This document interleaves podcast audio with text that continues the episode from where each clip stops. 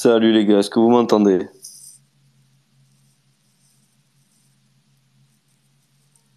Ouais, moi j'entends. Nickel, nickel, tu vas bien? Bien et toi?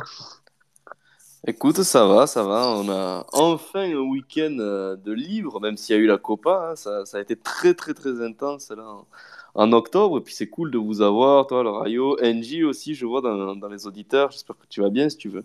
Si tu veux monter aussi, pas de souci. On n'a pas prévu dans ce space de, de parler directement du Real Madrid et du Barça. On le fera à, à d'autres occasions. Mais, mais voilà, on Moi, je crois que je vais quand même parler du Real, hein, par contre. Ah, toi, toi, t'as dû passer quelques, quelques nuits un peu agitées là suite à la victoire à Vallecas. Au pire, on va, on va faire monter NJ, ça va être, ça va être sympa. Aïe, aïe, aïe. Non, en tout cas, c'est. Je, suis avec le compte de la page là, donc il faut, quand même faire un peu attention à, ce qu'on dit.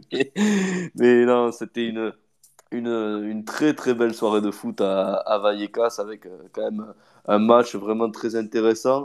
Euh, là où pour le coup, mercredi, jeudi, on n'a pas non plus des, des superbes rencontres à mon sens. Bon, mondial oblige, c'est euh, c'est évident, mais enfin on va attendre qu'il y ait un peu de, un peu de monde là qui, euh, qui arrive. Mais euh, vos deux clubs euh, se sont quand même pas trop trop mal débrouillés hein, ce- en ce premier tiers de championnat. Ouais, Ouais, ouais. il y a du mieux. Il y a du mieux. Ils ont perdu, non, Almeria hier. Ouais, m'en parle pas. Bon, j'ai pas pu suivre le match, mais pas trouvé de lien ou quoi que ce soit. Mais ouais, c'est un peu la Ouais, honte. Ben, il y a que, y a que vous et, et Cadiz, il me semble, qui, qui ne sont pas Ah, passés en- comme, comme club de première division. Il y en a, y en a qui ont eu chaud. Retafe, ils ont eu chaud. Retafe, ils ont eu bien chaud. Retafe, ça, c'est pas passé loin, ouais. En effet, même l'Espagnol, hein, je trouve, hein, parce que Je, je sais euh, pas ils avaient pris. Ah ouais? euh, ils ont gagné 3-0, je crois. Ils ont gagné 3-0. Ils ont fait une superbe seconde période. Mais, euh, mais à la pause, ils se, ils se retrouvent à un joueur de moins. Ah Ils ont pris un, petit carton rouge. Et bon, c'est, euh, on sait jamais, on sait jamais. Enfin, il y a une journée très très riche. J'espère aussi que pour ce space, on aura des, des intervenants de Valence. Et bien celui de que, l'Espagnol, parce qu'il y a eu une petite news aujourd'hui. Eh, exactement. Et non, Eloy, je crois qu'il pourra pas, malheureusement. Mais, euh, mais ouais, il devrait y avoir le, le changement de propriétaire au niveau de, de l'Espagnol. Ouais. Il faut vraiment qu'ils virent leur entraîneur. hein. Ah, c'est, c'est compliqué. C'est vrai que Ouais. pour eux, ça ressemble un peu à un début de saison, euh, ben, en- comme la saison de 2019-2020, la, la saison où ils vont euh, finalement en, Franchement, à la fin. C'est honteux, euh, deux victoires avec cet effectif. Ben, ça fait partie de ces clubs où à chaque fois qu'on écrit les compos, on se dit, ah, il y a quand même euh, énormément de qualité. Et puis au final, tu te rends compte que ben, ça fait souvent pchit, quoi. Dans, dans les matchs, il n'y a pas vraiment de.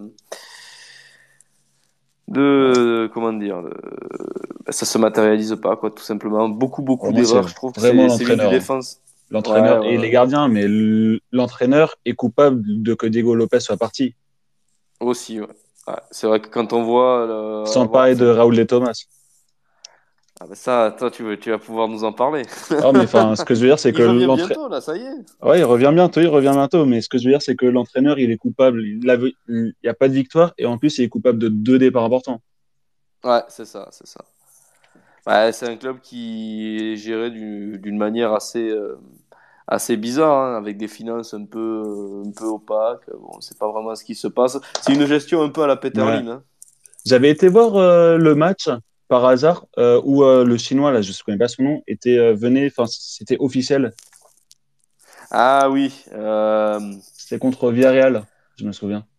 il me semble, ouais. Attends, le Il y avait eu un but, il y avait eu un but 9, là, ouais. de comment il s'appelait le défenseur de Villarreal, qui est l'Argentin? Juan Foyt? Non, c'était il y a longtemps. Après, il était parti en Italie, à la Roma ou à Milan, je sais plus. Ah, euh, non, Fadio, il a jamais joué à, à attends. Là, je Il sèche, était là, il était là pendant longtemps. Attends, d'ailleurs, Ruben, je vois que t'es là. Un petit- Comment il s'appelait? c'est ter- c'est terrible, imagine, imagine Cyril arrive, Cyril Musacho, arrive et Matteo puis... Musacho. Ah oui, bien joué, il est, joué- il est parti à Milan après. Ouais. Il est parti à Milan, en effet, ouais. Bien vu, bien vu. Ah ouais, je l'aurais pas retrouvé, tu vois. Bon, on a un peu de monde là qui, euh, qui commence à arriver. Chris, c'est sympa. On va pas, on va pas trop tard, on va pas non plus trop trop tarder. Mais c'est cool si on peut parler de Valence aussi là justement. En plus, ça, ça fait longtemps qu'on en, a- qu'on en a pas parlé donc. euh, donc non non c'est sympa. Salut tout le monde, est-ce que on m'entend bien? Nickel, fait. Nickel, bah, comment ça va?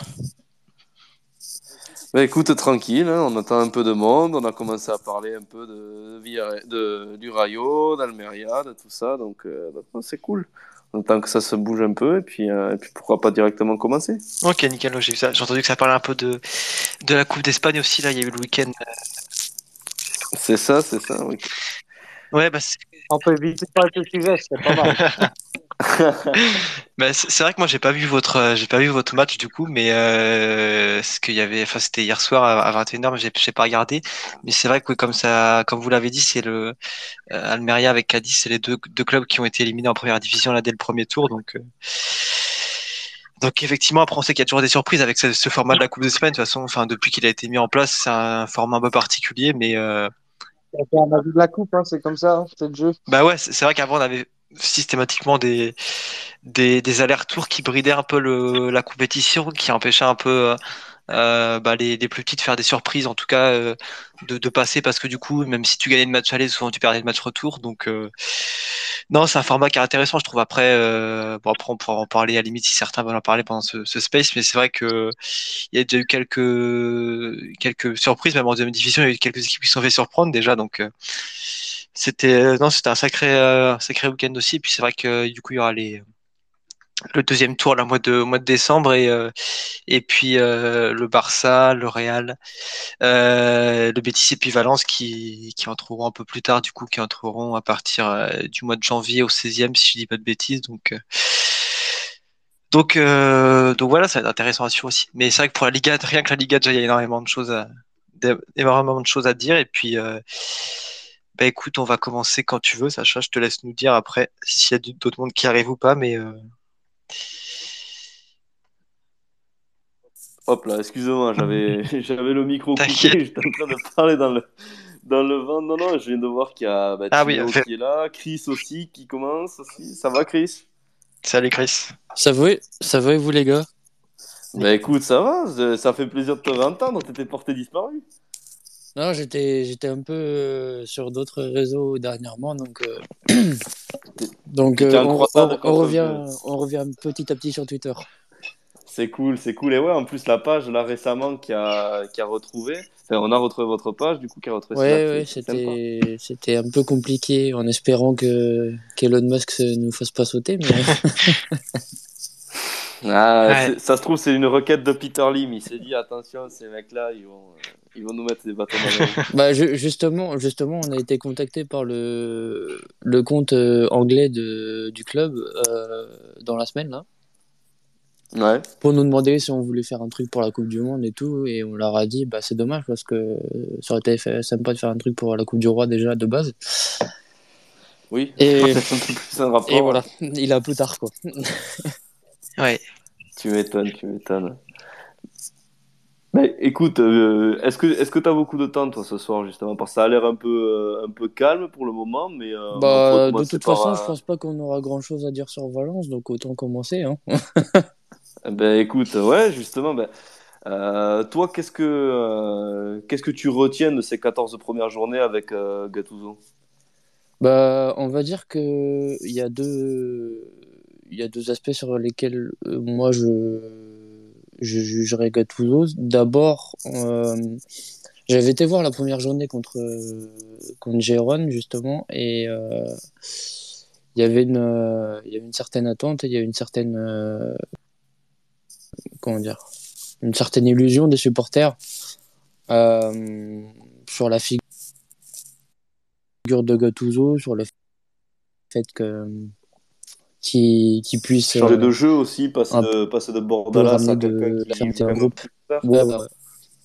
Ouais, toi, à cette, euh, à cette réputation de jouer un peu moins, bah, un d'avoir un jeu un peu plus attrayant euh, que, que Pepe Bordalas, mais euh, c'est vrai que comptablement, bah, on est sur les mêmes, euh, sur les mêmes registres. Je crois même que Gattuso a un registre de points un peu un peu inférieur à Bordalas, mais, euh, mais de ce que je peux avoir comme retour, en tout cas, les supporters sont contents du, jeu proposé, même si évidemment on connaît les, les supporters de Valence, ils sont toujours exigeants avec leur équipe, donc ils attendent un peu plus au niveau, au niveau comptable. Et c'est logique hein, pour un club comme Valence, mais, euh,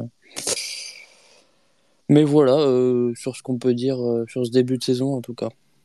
Ouais, bien sûr. Et est-ce que tu penses quand même que cette année, il y a la place pour rejoindre l'Europe ou, ou, ça va vraiment être compliqué?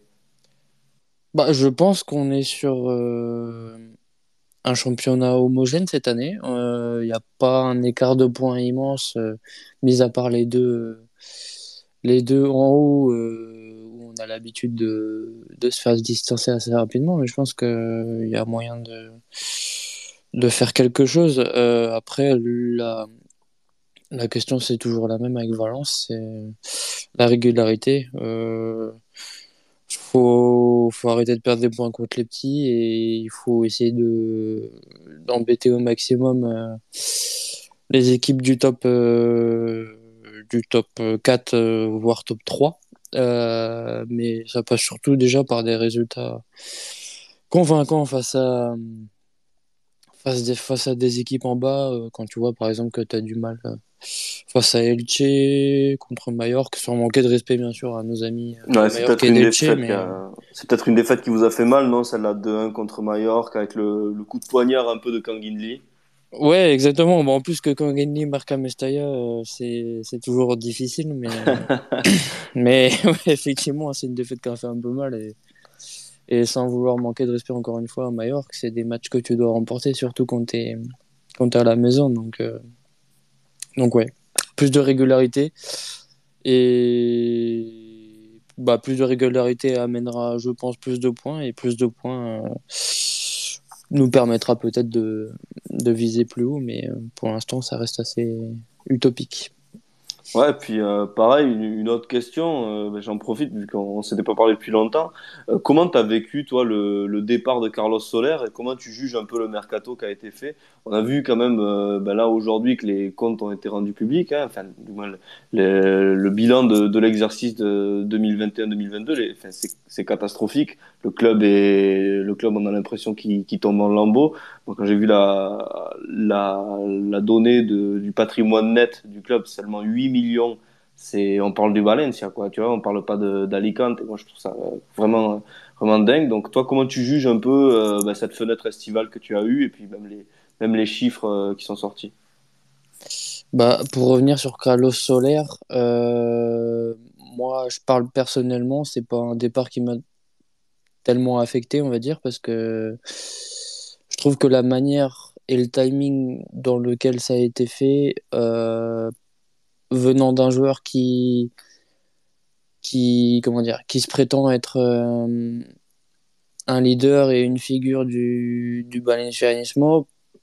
bah non, en fait, c'est pas possible. Et malgré tout le talent qu'il puisse avoir, euh, on a, on était, moi, je parle pour moi, mais aussi une grande partie des supporters, euh, des supporters valenciens, on a été déçus du, d'un départ dans ces conditions-là. Après, le départ en lui-même, euh, bien sûr qu'on peut l'entendre, il a envie de jouer dans une équipe euh, qui joue, qui joue les, le tableau, qui joue le titre tous les ans, qui, qui joue la Ligue des Champions à fond. Donc euh, là-dessus, sur le, sur le contenu, aucun souci. Mais, mais le problème était surtout, était surtout sur la manière et le timing. Après, le deuxième point sur le, mercato estival, je trouve que contrairement aux années précédentes, le, le mercato était plutôt intéressant. Euh, pour l'instant, Castillejo, malheureusement, on n'a pas eu, bah, récemment en tout cas, on n'a pas eu l'occasion de trop le, le voir à l'œuvre, mais les, mais les arrivées de Kluivert, euh, de Samuel Lino, et de bah, Cavani, malgré le fait qu'il soit blessé euh, actuellement, euh, pour moi en tout cas, c'est des arrivées qui ont fait du bien au groupe. Lino, il a amené cette, cette folie, cette percussion sur les côtés. Et et ça, ça manquait, euh, ça manquait cruellement. Et, euh, et Kluivert, bah, on voit que qu'il a le sens du but. Et je pense que Kluivert positionné en, en buteur, ça peut être, euh, ça peut être assez intéressant, surtout que Cavani est, est blessé pour le moment. Et euh, enfin, bah, financièrement, ouais, comme tu disais, c'est inquiétant pour un club comme Valence. Euh, le patrimoine, le patrimoine net est effectivement à 8 millions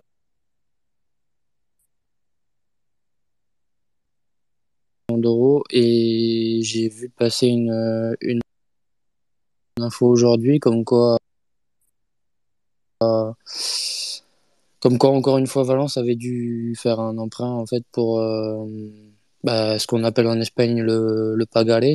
C'est euh, recourir à une société extérieure enfin c'est un, montage un peu sombre financièrement mais mais recourir à, un emprunt extérieur pour pouvoir payer les les salaires de joueurs sur, sur octobre je crois si je dis pas de bêtises et ouais, parce que... bah, ça, rien que ça, ça montre, ouais, exact, l'état parce dans, dans lequel sont les finances de Valence, euh, malgré que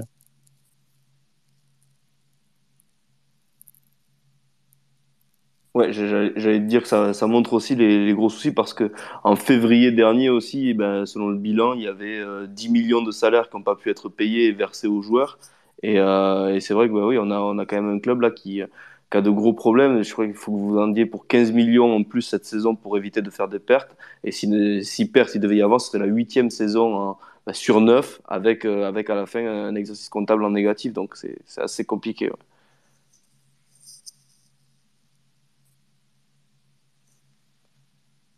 Ah, tu nous entends, euh, Chris? Vous m'entendez les gars d'ailleurs ou... Ouais, moi je t'entends. Je pense que c'est Chris qui nous entend plus, à mon Ouais. avis. Moi, j'entends, ouais, mais Chris, ça grésillait un petit peu quand il parlait tout à l'heure. Ouais, je pense que c'est. euh, on va, on va attendre qu'il, euh, on va attendre qu'il revienne. Euh, Mais en tout, en tout cas, ouais, ce qu'il disait par rapport au tout début de ton intervention sur, euh, euh, sur la partie, on va dire, sportive de, de Valence, c'est, moi, je le rejoins pas mal. Et puis, c'est, vrai que, euh, ben, autant cette équipe, on, on avait déjà un peu dit dans les podcasts et un peu discuté déjà entre nous, mais euh, c'est vrai que l'équipe de Valence au début de saison, euh, on sentait que c'était quand même une équipe qui, bah voilà, qui déjà changé de, de dimension entre ce qu'elle avait connu sous Bordalas et ce qu'elle connaissait sous, sous Gattuso.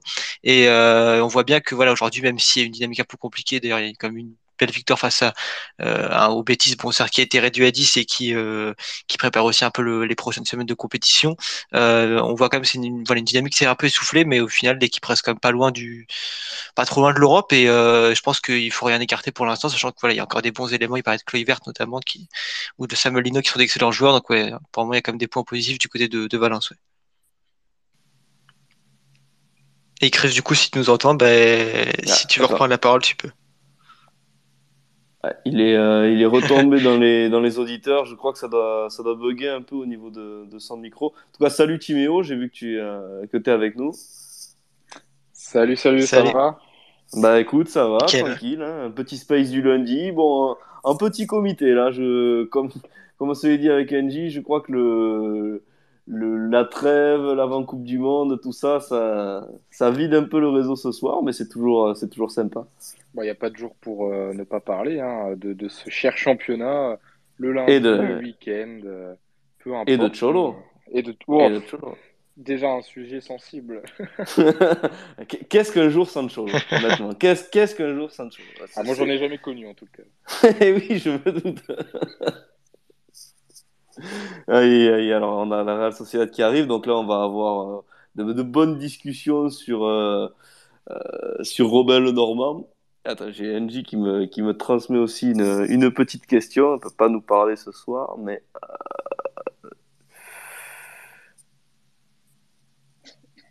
Ah ouais, ouais, ok.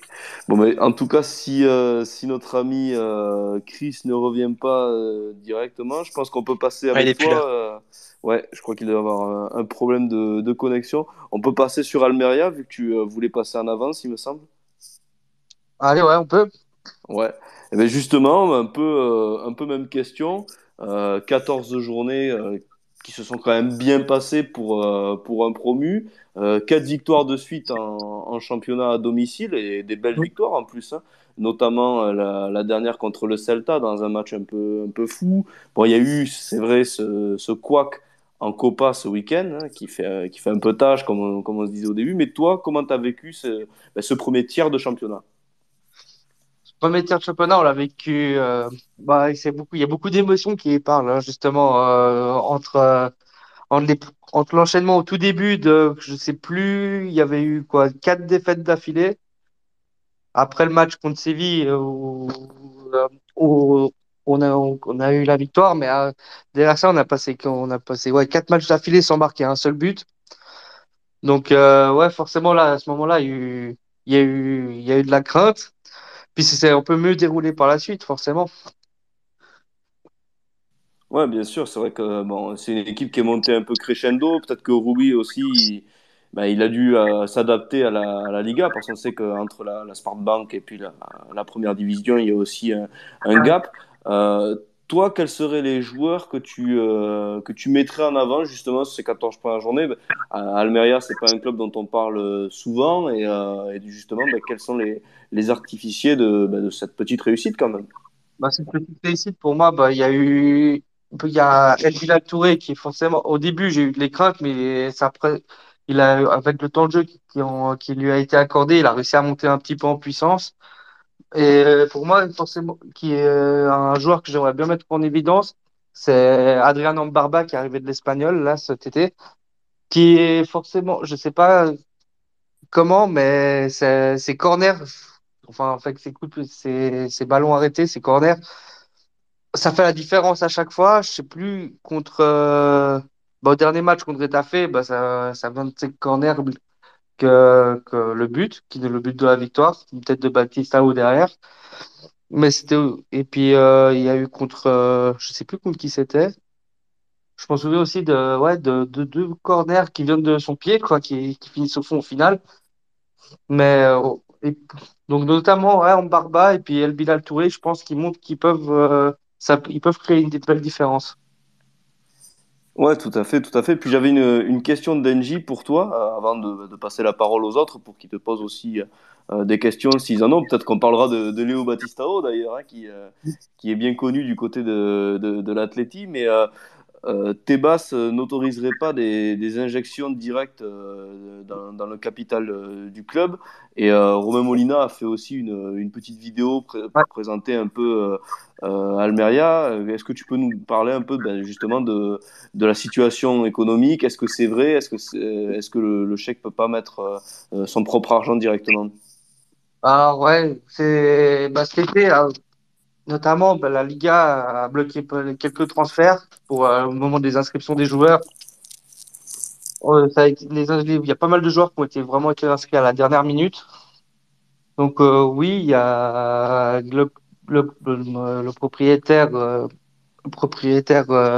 le euh, sheikh Turquie Al-Shir, j'ai un peu de train à le prononcer toujours, aimerait amener plus d'argent encore dans le club de sa propre poche. Mais oui, c'est vrai que la Liga bloque un peu, bloque un peu ça.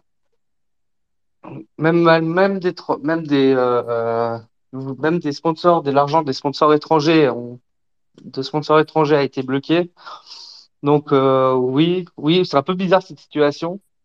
Après, je suis pas, j'aime pas. Après, c'est ce que je regarde un peu l'extra sportif. Moi, je suis un peu supporter de l'extérieur. Je connais pas exactement tous les détails, mais oui, il y a beaucoup de, il y a des choses qui se manigancent derrière. C'est le football professionnel hein, aussi. C'est comme ça. Et puis, euh... mais ouais, on aimerait bien voir euh... voir ce qui se passe derrière. Mais oui, il y a bien des choses qui, d'argent qui a été bloqué cet été, notamment euh, par la Liga. Ok, d'accord, ben super. Et euh, merci de, de, cet éclairage. Et justement, euh, ben, comme on parle un peu d'argent, de, mercato, tout ça, est-ce que tu sais si euh, ben, le club a quelques pistes pour cet hiver pendant, la trêve, voilà, pour, renforcer l'équipe? Bah, Je t'avoue que non, j'ai pas vraiment de pistes non plus.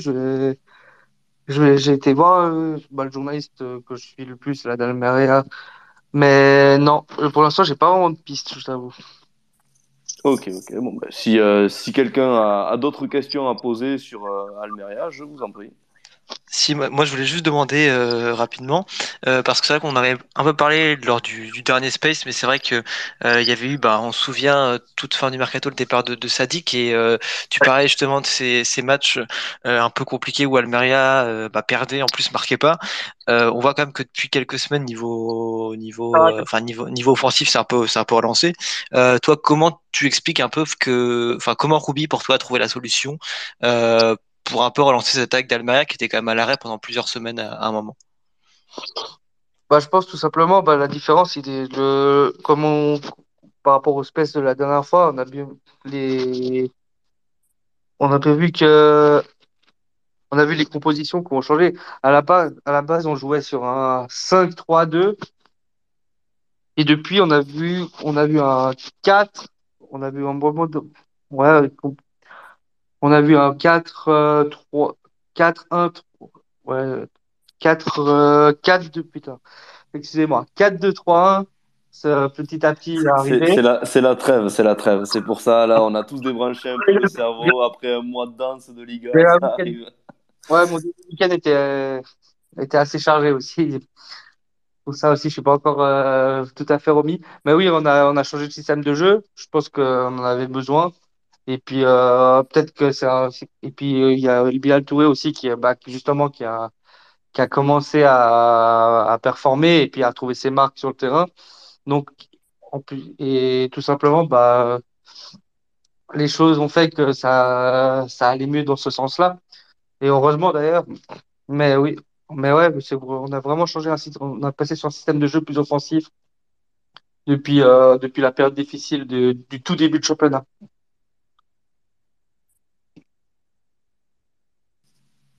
Ok, ok, ben, s'il y a, s'il y a d'autres questions pour, euh, pour Almeria, et puis sinon après on pourra peut-être passer ben, à l'Atleti, au Rayo ou euh, à la Real Sociedad, euh, voilà, en fonction de, de vos disponibilités, les gars. Si aussi dans, ben, parmi nos auditeurs vous voulez monter, poser une petite question sur un club, allez-y, il n'y a aucun problème. Bon, je, pour moi, pense- c'est Voilà, Ouais. voilà. Je, je pense que le, le- le silence suffit euh, à lui-même. Du coup, au niveau de, de l'Atleti, la Real ou, euh, ou le Rayo, qui, qui veut se lancer, qui veut, qui veut venir nous parler? Ah, attends, juste, juste attends. J'ai euh, une question, pardon, de, de NJ en, en message pour toi. Quel est l'objectif de, ben, de l'Almeria, de l'UD Almeria à long terme? À long terme, bon déjà, Ouais. sur- bon, bon, pour cette saison, c'est c'est se maintenir. hein. Mais après, pour à long terme, on a entendu, il y a eu le directeur sportif qui n'a pas caché c'est une grande ambition d'ici trois quatre ans, c'est d'aller décrocher l'Europe.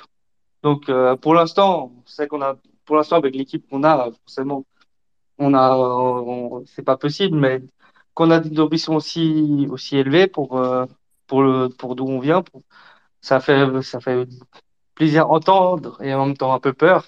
Forcément, on a vu des clubs aussi disparaître un peu dans les tréfonds des, des championnats inférieurs après être passés en, en Europe. On pense notamment à Malaga. Mais, mais oui, pour l'instant, l'objectif du club est, est clair, c'est le maintien pour euh, cette saison. Et puis d'ici trois quatre ans, euh, pourquoi pas l'Europe? Surtout quand, quand on voit que cette saison, euh, le finalement, on est, la zone rouge n'est pas, elle était, est derrière, est, est pas loin derrière. Mais le- l'Europe non plus n'est pas si loin pour l'instant. À 9 points, le championnat est très serré. Et pourquoi, alors pourquoi pas d'ici quelques années euh, aller chercher les, les places européennes? Ouais, se stabiliser. Et puis, euh, c'est vrai que tu faisais écho bon, à Malaga. Malaga qui est dernier, si je me trompe pas, de, de la seconde division aujourd'hui. Mais euh, ça nous rappelle aussi un peu le parcours de, de Grenade. hein. Grenade qui avait fait une superbe saison dès sa remontée dans l'élite, qui s'était qualifié pour la Ligue Europa, qui avait réussi, je crois, à éliminer euh, Naples, mais qui était tombé face à Manchester et qui euh, ben, aujourd'hui évolue en, en seconde division. Donc c'est vrai que des fois, il faut peut-être aussi prendre un peu plus son temps, faire attention à à, à la stabilité du projet. On a vu que là-bas aussi, ça avait été particulièrement euh, instable. Je, je vois que tu, ben, tu lèves la main euh, du côté du Rayo. Non, non, c'est juste pour dire que j'aimerais bien être le prochain participant. Bah, pas de souci, on va, on va, on, va, on, va switcher avec toi juste après. En tout cas, s'il y a plus d'autres questions euh, concernant Almeria, je, on va... Juste deux secondes. Euh, bon, déjà, excusez-moi pour le retard. Euh, honnêtement, j'avais un peu zappé. j'avais un peu zappé. donc voilà, bon, je suis arrivé un peu en retard. Donc, je n'ai pas pu entendre le début. j'avais une question pour ouais, Almeria. donc, par rapport à Sadik, parce qu'on en parlait un peu tout à l'heure, c'est vrai que Ah, le, le club, le club qui a recruté, ben, c'est bien. Euh, bon, malheureusement, il s'est blessé. Bon, j'en Ah, parlerai tout à l'heure. ouais. Euh, et donc, vous avez pu bien le remplacer avec euh, Albia et Touré Honnêtement, il vaut pas sadique. Pour l'instant, il, il commence gentiment à prendre ses marques, comme j'ai dit, et qui, ça commence gentiment, il commence gentiment à, perfor- à performer. Mais pour l'instant, ça vaut pas encore Oumar Sadik. Ah, Pour moi. D'accord, d'accord. Bon, bah, ça va prendre du temps. Mais je pense. Bon, honnêtement, parce que je suis à Ligue 1 aussi. Et franchement, Albia et Touré, euh, bon, il y a eu une saison compliquée la saison dernière euh, parce que le coach Ah était, vra- était pas vraiment. Voilà, il s'entendait pas vraiment avec le coach de Reims. Mais euh, vraiment, euh, ses débuts à Reims, c'était impressionnant. Il était vraiment bon. Donc, euh, franchement, c'était un, un bon coup. Quand vous êtes allé le chercher, euh, franchement, je me suis dit, ouais, ça sera un bon coup. Ça, c'est un coup intelligent, pas cher. Après, j'ai peur. euh, Il est venu pour quand même 7 millions. J'ai eu peur que ce soit aussi un panic buy parce que c'était Ouais. la dernière fois, journée de, du mercato. Et finalement, c'est un bon coup. Et puis, on voit qu'il commence à prendre ses marques et on espère espère qu'il prenne un peu les, les performances de Sadik. Ouais, j'espère pour vous. Bon, en tout cas, je pense que 7 millions, ça y est, vous. Honnêtement, c'est un jeune, euh, il peut que vous faire du bien. Franchement, Ah, bon, c'est tout pour moi. Ok, ben, en tout cas, j'ai euh, j'ai aussi vu ton message, hein, Memo, euh, supporter du, du Sevilla, qui voudra nous parler du, du Sevilla ensuite. Euh, donc, euh, ce sera, ce sera vraiment avec, avec plaisir. Je pense qu'on peut passer sur le Rayo désormais, si, à moins qu'il y ait d'autres d'autres questions sur Almeria. Mais... Non, mais je pense qu'on peut, on peut passer sur, euh, sur le Rayo. N'hésitez pas à vous poser aussi euh, des, questions, euh, des questions entre vous. Donc, on va en première, euh, première question, un peu la, un peu la même à ce niveau-là. Euh, toi, bah, comment tu as vécu ces 14 premières euh, journées de championnat? Et, et surtout, quand même, euh, le Rayo Vallecano, c'est l'équipe qui, cette année, a pris des points au Real Madrid, a pris des points à l'Atleti, a pris des points au Barça, au Sevilla et, euh, et à l'Athletic Club. Donc, c'est euh, c'est assez énorme. Bah, au final, on reste. euh, Pardon, au, Val Sur, au- euh, au Valencia. Excuse-moi, Réfé, je, Oui, j'allais- me reprendre. Euh, J'allais victoire t'attendre juste après. Ouais, au final, on reste sur la même lancée que la saison dernière. Je crois que euh, la saison dernière, euh, l'équipe fait un point de moins avec autant de journées. Donc, euh, ça reste vraiment sur la lancée. Donc, ça, c'est plutôt cool. Après, il y a eu assez peu de, euh, il y a eu assez peu de changements de l'équipe. Donc, en soi, euh, que l'équipe reste euh, à peu près à ce niveau-là, c'est pas non plus anormal. Après, ce qui était peut-être pas normal la saison dernière, c'est ce qui s'est passé en deuxième partie de saison.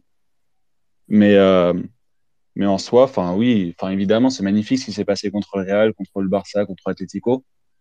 Surtout le match contre le Real était vraiment super beau. C'est ça qui est cool parce que c'était pas une petite victoire. Franchement, euh, j'ai rarement vu une, équi- une équipe euh, jouer comme ça. Si peut-être, euh, enfin vraiment, enfin, tu mets la même vidéo, tu dirais ouais, regarde Bielsa. Enfin, et tu dis ouais, ok, c'est Bielsa contre Rennes. Enfin, vraiment, c'était beau à voir la pression et tout. Donc ça, c'est cool. Mais en soi, d'un point de vue des résultats, bah, enfin que, en fait, ça reste dans le même. Enfin, je crois que l'an dernier, ils avaient 21 points après 14 journées, donc c'est à peu près ça.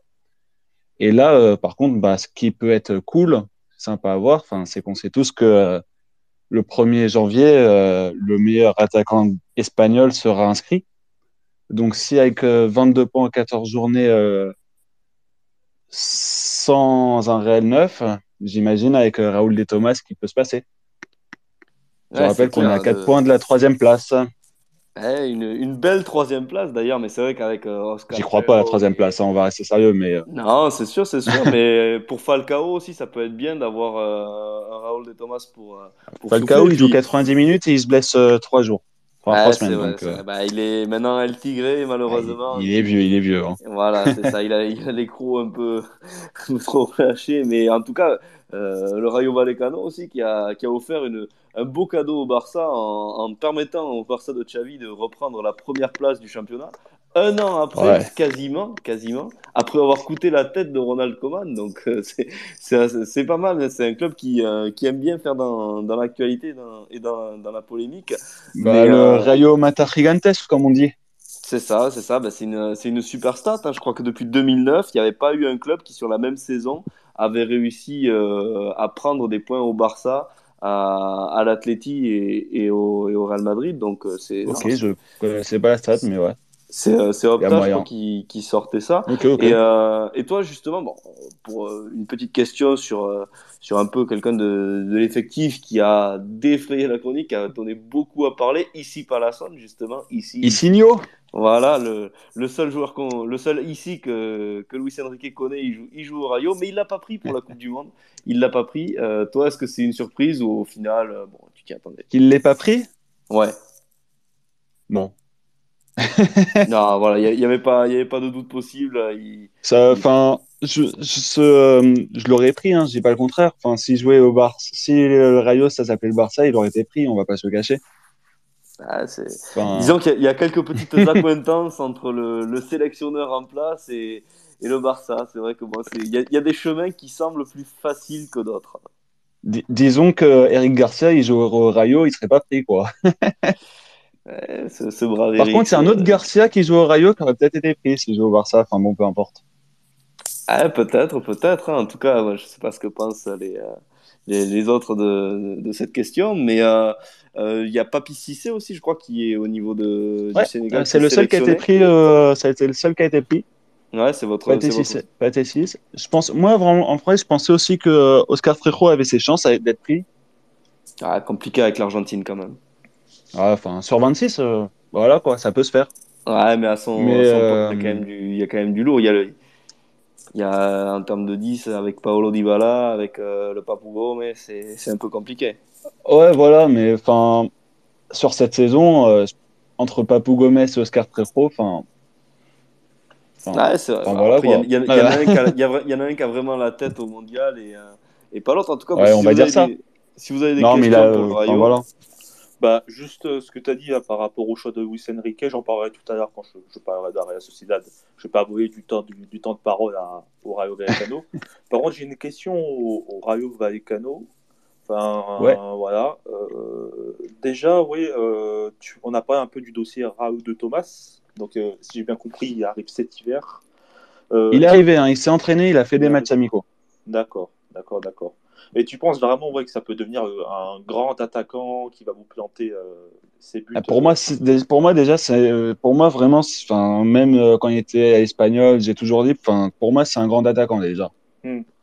C'est sûr. Donc, euh, enfin, tu rajoutes euh, toutes les qualités qu'il a, c'est-à-dire, il peut, il peut faire des frappes de loin. En plus, les défenseurs, ils vont toujours être attirés vers lui, ce qui va créer de l'espace pour Alvaro Garcia, ici Palasson, donc la rapidité d'Alvaro Garcia. En plus de ça, même si c'est quand même un neuf, il peut quand même jouer sur le côté et tout. Donc, en- il a un côté où ici, il va euh, décrocher. Il apporte beaucoup, euh, tactiquement, il, a beaucoup, il apporte beaucoup de, beaucoup d'opportunités. Et en plus, offensivement, c'est quelqu'un, on sait, il va planter 10-15 buts minimum euh, de janvier à la fin de saison, sauf s'il se blesse évidemment, mais, euh, Ouais, ouais, je mais j'ai même pas eu vent d'une grosse blessure de sa part dans son histoire. Enfin, vraiment, c'est un, un gros apport. Enfin, je, Ouais. je sais, enfin, je sais pas ce qu'il faut au Rayo. Ouais, c'est sûr, c'est un très bon coup, je pense, ouais, pour vous. Et j'ai une autre question aussi, parce que c'est vrai que j'ai souvenir quand même la saison dernière, vous, avez fait un, vous aviez fait un début de saison incroyable. Même vous étiez Ouais. dans le top 4 euh, voilà, pendant euh, pas Ouais, mal de ouais, temps. enfin, pareil, ouais. Et après, voilà, vous êtes écroulé. Je m'en souviens vraiment un écroulement, euh, vraiment une série de défaites et de matchs nuls. C'est la, faute à, c'est la faute à Thomas Roncero, ça. c'est ça. Et donc, ouais, ma question, ouais. c'est- pas pour vendre de la peur, mais est-ce que, est-ce que tu n'aurais pas comme une crainte de revivre un peu un- une saison comme ça où euh, Alors, euh, non, pour euh, plusieurs raisons. Je pense que le président, euh, il a pris note de ça. L'an dernier, il a vendu 3-4 joueurs où il en a mis en prêt. euh, enfin, que ça serait... Donc, en, en soi, l'effectif a perdu en qualité. Là, je pense pas qu'il va y avoir une seule sortie en, en janvier. Et à côté de ça, enfin, même il a réessayé Iraola. Iraola, c'est un très bon entraîneur, mais il a un défaut. C'est avec les gardiens de but. Il aime bien euh, d'un coup tout changer. ah, Bah d'ailleurs, là, ce- si vous vous souvenez, là, son match de Diego Lopez, c'était contre Almeria, d'ailleurs, si je me souviens bien. Où euh, Diego Lopez se trouve totalement Oui. là, cette saison. C'est Oui, contre c'est ça. Almeria, on est d'accord? Je crois, oui. bah, S- Stoll Dimitreski, ok, il, faisait, il fait pas une super saison, mais euh, bah, d'un coup, tu mets Diego Lopez, il le met que pour un match en plus, donc en, en soi, Diego Lopez, peut-être qu'il a besoin de plusieurs matchs avant de prendre euh, ses marques, donc c'est vraiment un changement qui, a- qui, a- qui sert à rien. Et l'an dernier, il a fait exactement la même avec euh, Lucas Zidane. Ah oui. D'un coup, il mettait Lucas Zidane pendant 3-4 matchs, après, il mettait Dimitreski, et puis il savait vraiment, il alternait parce que euh, Lucas Zidane, il était il, il offrait pas beaucoup de garanties. Et puis, je pense que Yarola n'aime pas Dimitrievski, en fait. Je pense que c'est juste ça. D'ailleurs, euh, Lucas Zidane, après, sur le match retour contre le Betis en Coupe du Roi, il coûte un peu la qualif. Mais bon. Du coup, euh, je pense que là, euh, Diego Lopez, c'est mort parce que encore là, en Coupe du Roi, il a fait un peu euh, Nantes. Enfin, j'ai lu, hein, j'ai pas vu. Et, et en soi, bah, du coup, il a pas d'autre choix que Dimitrievski. Après, c'est vrai qu'il commence à être vieux quand même, Diego Lopez. Bon, j'ai rien contre lui. Oui, oui, il a 41 ans, hein, j'ai rien contre Ouais, lui, mais bah, si c'est le deuxième gardien, le deuxième gardien est, pas, est vraiment pas bon, ou enfin, Ouais, c'est sûr. je pense pas qu'il va refaire cette erreur. Ouais, c'est sûr. euh, En Liga, t'as Kyodo Bravo aussi, qui quand même dure pas mal dans le temps. Mais c'est vrai qu'au bout d'un moment, euh, ouais, peut-être que quand il voit qu'il n'y a pas vraiment eu niveau, faut qu'il. Enfin bref. Ouais. Après, peut-être qu'ils vont en acheter un en janvier, hein, je pense pas, mais ça se trouve, ils vont prendre euh, Pacheco qui joue pas à l'Almeria, par exemple. Ouais, ça peut être, ça peut être une idée. Ça peut être une idée. Euh, J'ai une petite question de, de la part d'Engie. Qu'est-ce que tu penses de, de Fran Garcia, qui a fait un match extraordinaire d'ailleurs lundi euh, sur, son, sur son côté Bah, gauche?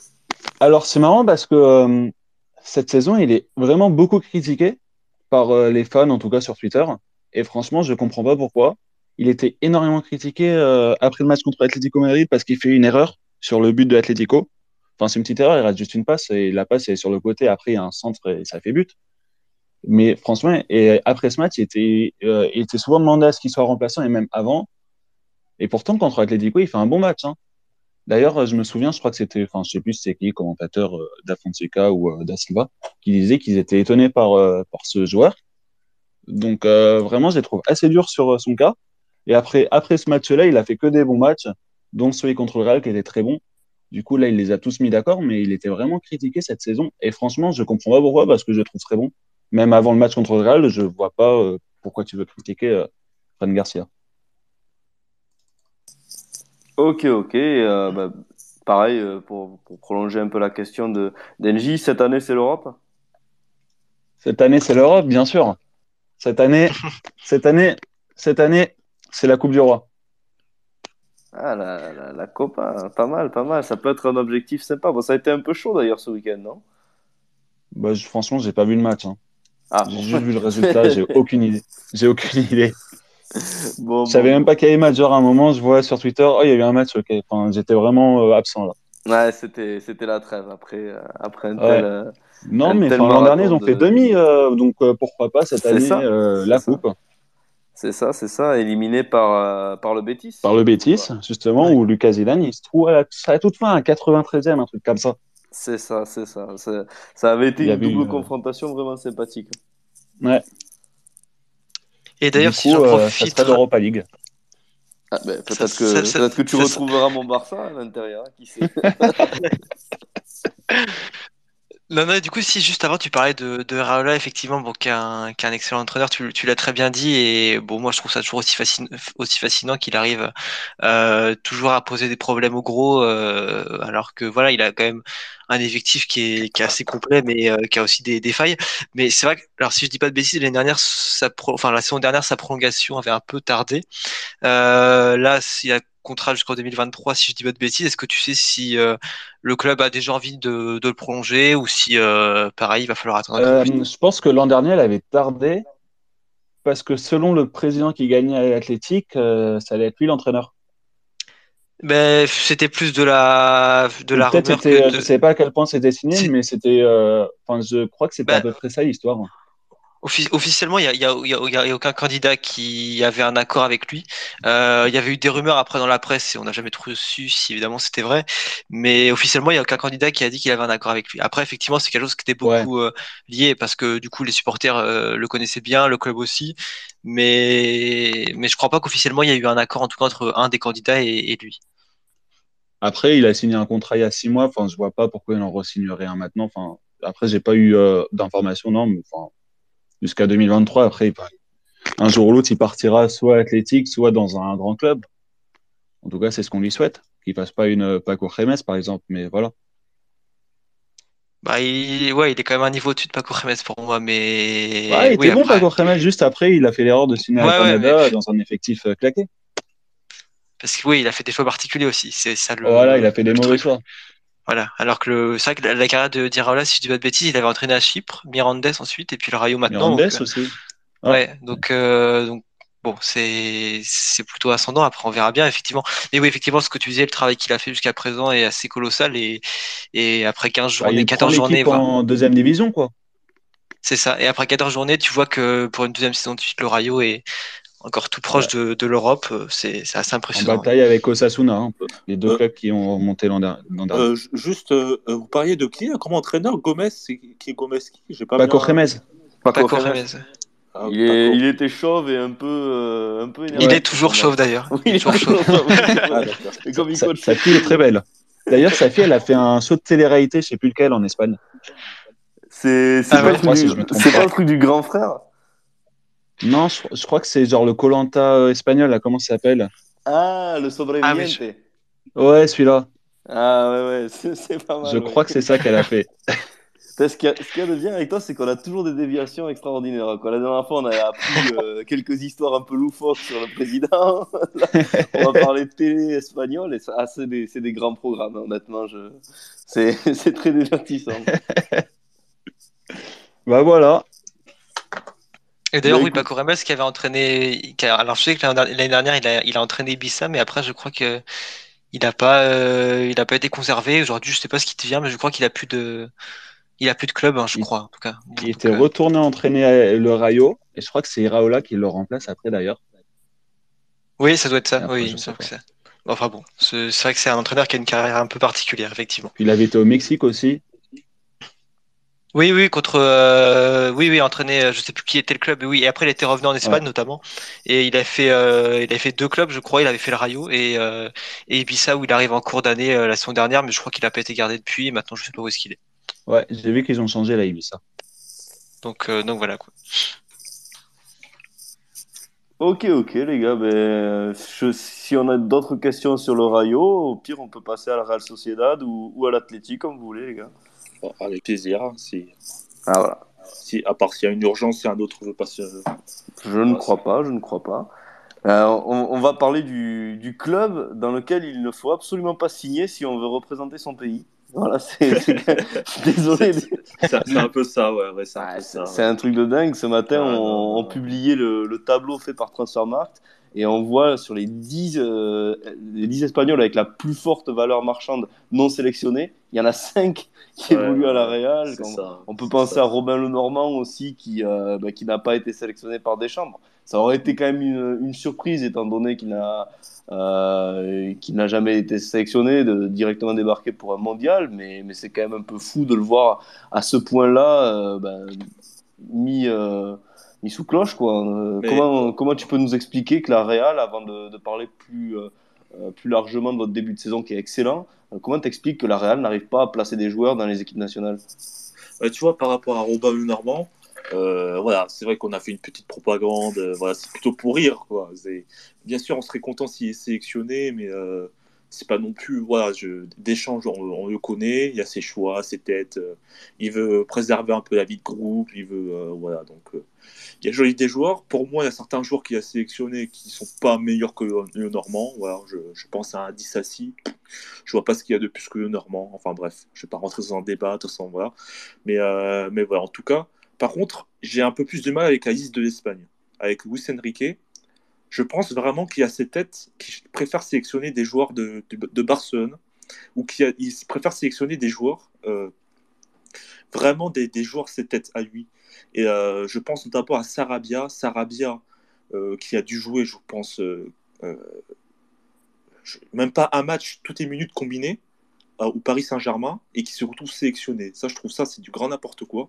Parce que Merino, Michael Merino, qui est le meilleur passeur de Liga, euh, Bras Mendes, qui est un des milieux les plus décisifs d'Europe, voilà, c'est des statistiques sorties de Transfer Market, etc. C'est pas normal qu'ils ne soient pas sélectionnés. Après, perso, ça m'arrange, ça nous arrange parce que ça évite qu'il soit fatigué, usé par la Coupe du Monde. Mais ça, je trouve qu'il n'y a pas une, justice. Une justice, il n'y a pas une. Voilà. Et c'est pas. je trouve ça pas normal. Et je pense vraiment que si Merino joue à Barcelone, mais il serait direct sélectionné. Donc, euh, Luis Enrique, ancien entraîneur de Barcelone, il sélectionne des joueurs de Barcelone en priorité. Ok, voilà, mais bon, pour moi, il aurait pu sélectionner encore des meilleurs joueurs que ça. Donc, euh, écoute, si l'Espagne ne fait pas, fait pas une, un bon parcours, euh, pour moi, ça sera de sa faute. Voilà, c'est vrai qu'il y a certains joueurs, euh, ils n'ont rien à faire de la liste. C'est, je... Peut-être que le somme paraît, un peu, mais franchement, je, quand j'ai vu Aïs sortir, et je suis pas le seul, hein, franchement, tu as des noms, je me demande qu'est-ce qu'ils font ici, quoi? Qu'est-ce qu'ils font dans cette liste? C'est une Coupe du Monde, ils sélectionnent des joueurs et euh, ils jouent même pas un match. Quoi. Euh, Sarabia, il a dû jouer. Euh, je ne sais même pas s'il a été titulaire une, seule fois cette saison, franchement. Au début de saison, il me semble qu'il a joué un peu parce que juste avant le, les rassemblements du, du, mois de septembre, il avait un ou deux matchs dans les jambes avec le, Paris Saint-Germain. C'est vrai qu'il y a des choix qui sont très très discutables. On n'a pas d'intervenant du Bétis ce soir, mais que des joueurs comme Canales et surtout le, le Panda Borja Iglesias à la maison, c'est assez surprenant, c'est vrai. Même euh, on passe, on, parle du côté gauche, Alex Moreno qui est aussi un, un très très bon joueur, mais, euh, mais c'est vrai que si on reste sur la, la Real, Mikel Merino, meilleur passeur de Liga avec six passes décisives. En plus, quand on voit tous les blessures, toutes les blessures que vous avez eues là depuis le début de saison, c'est lui qui a vraiment, à mon sens, euh, tenu l'équipe sur euh, coup de pied arrêté.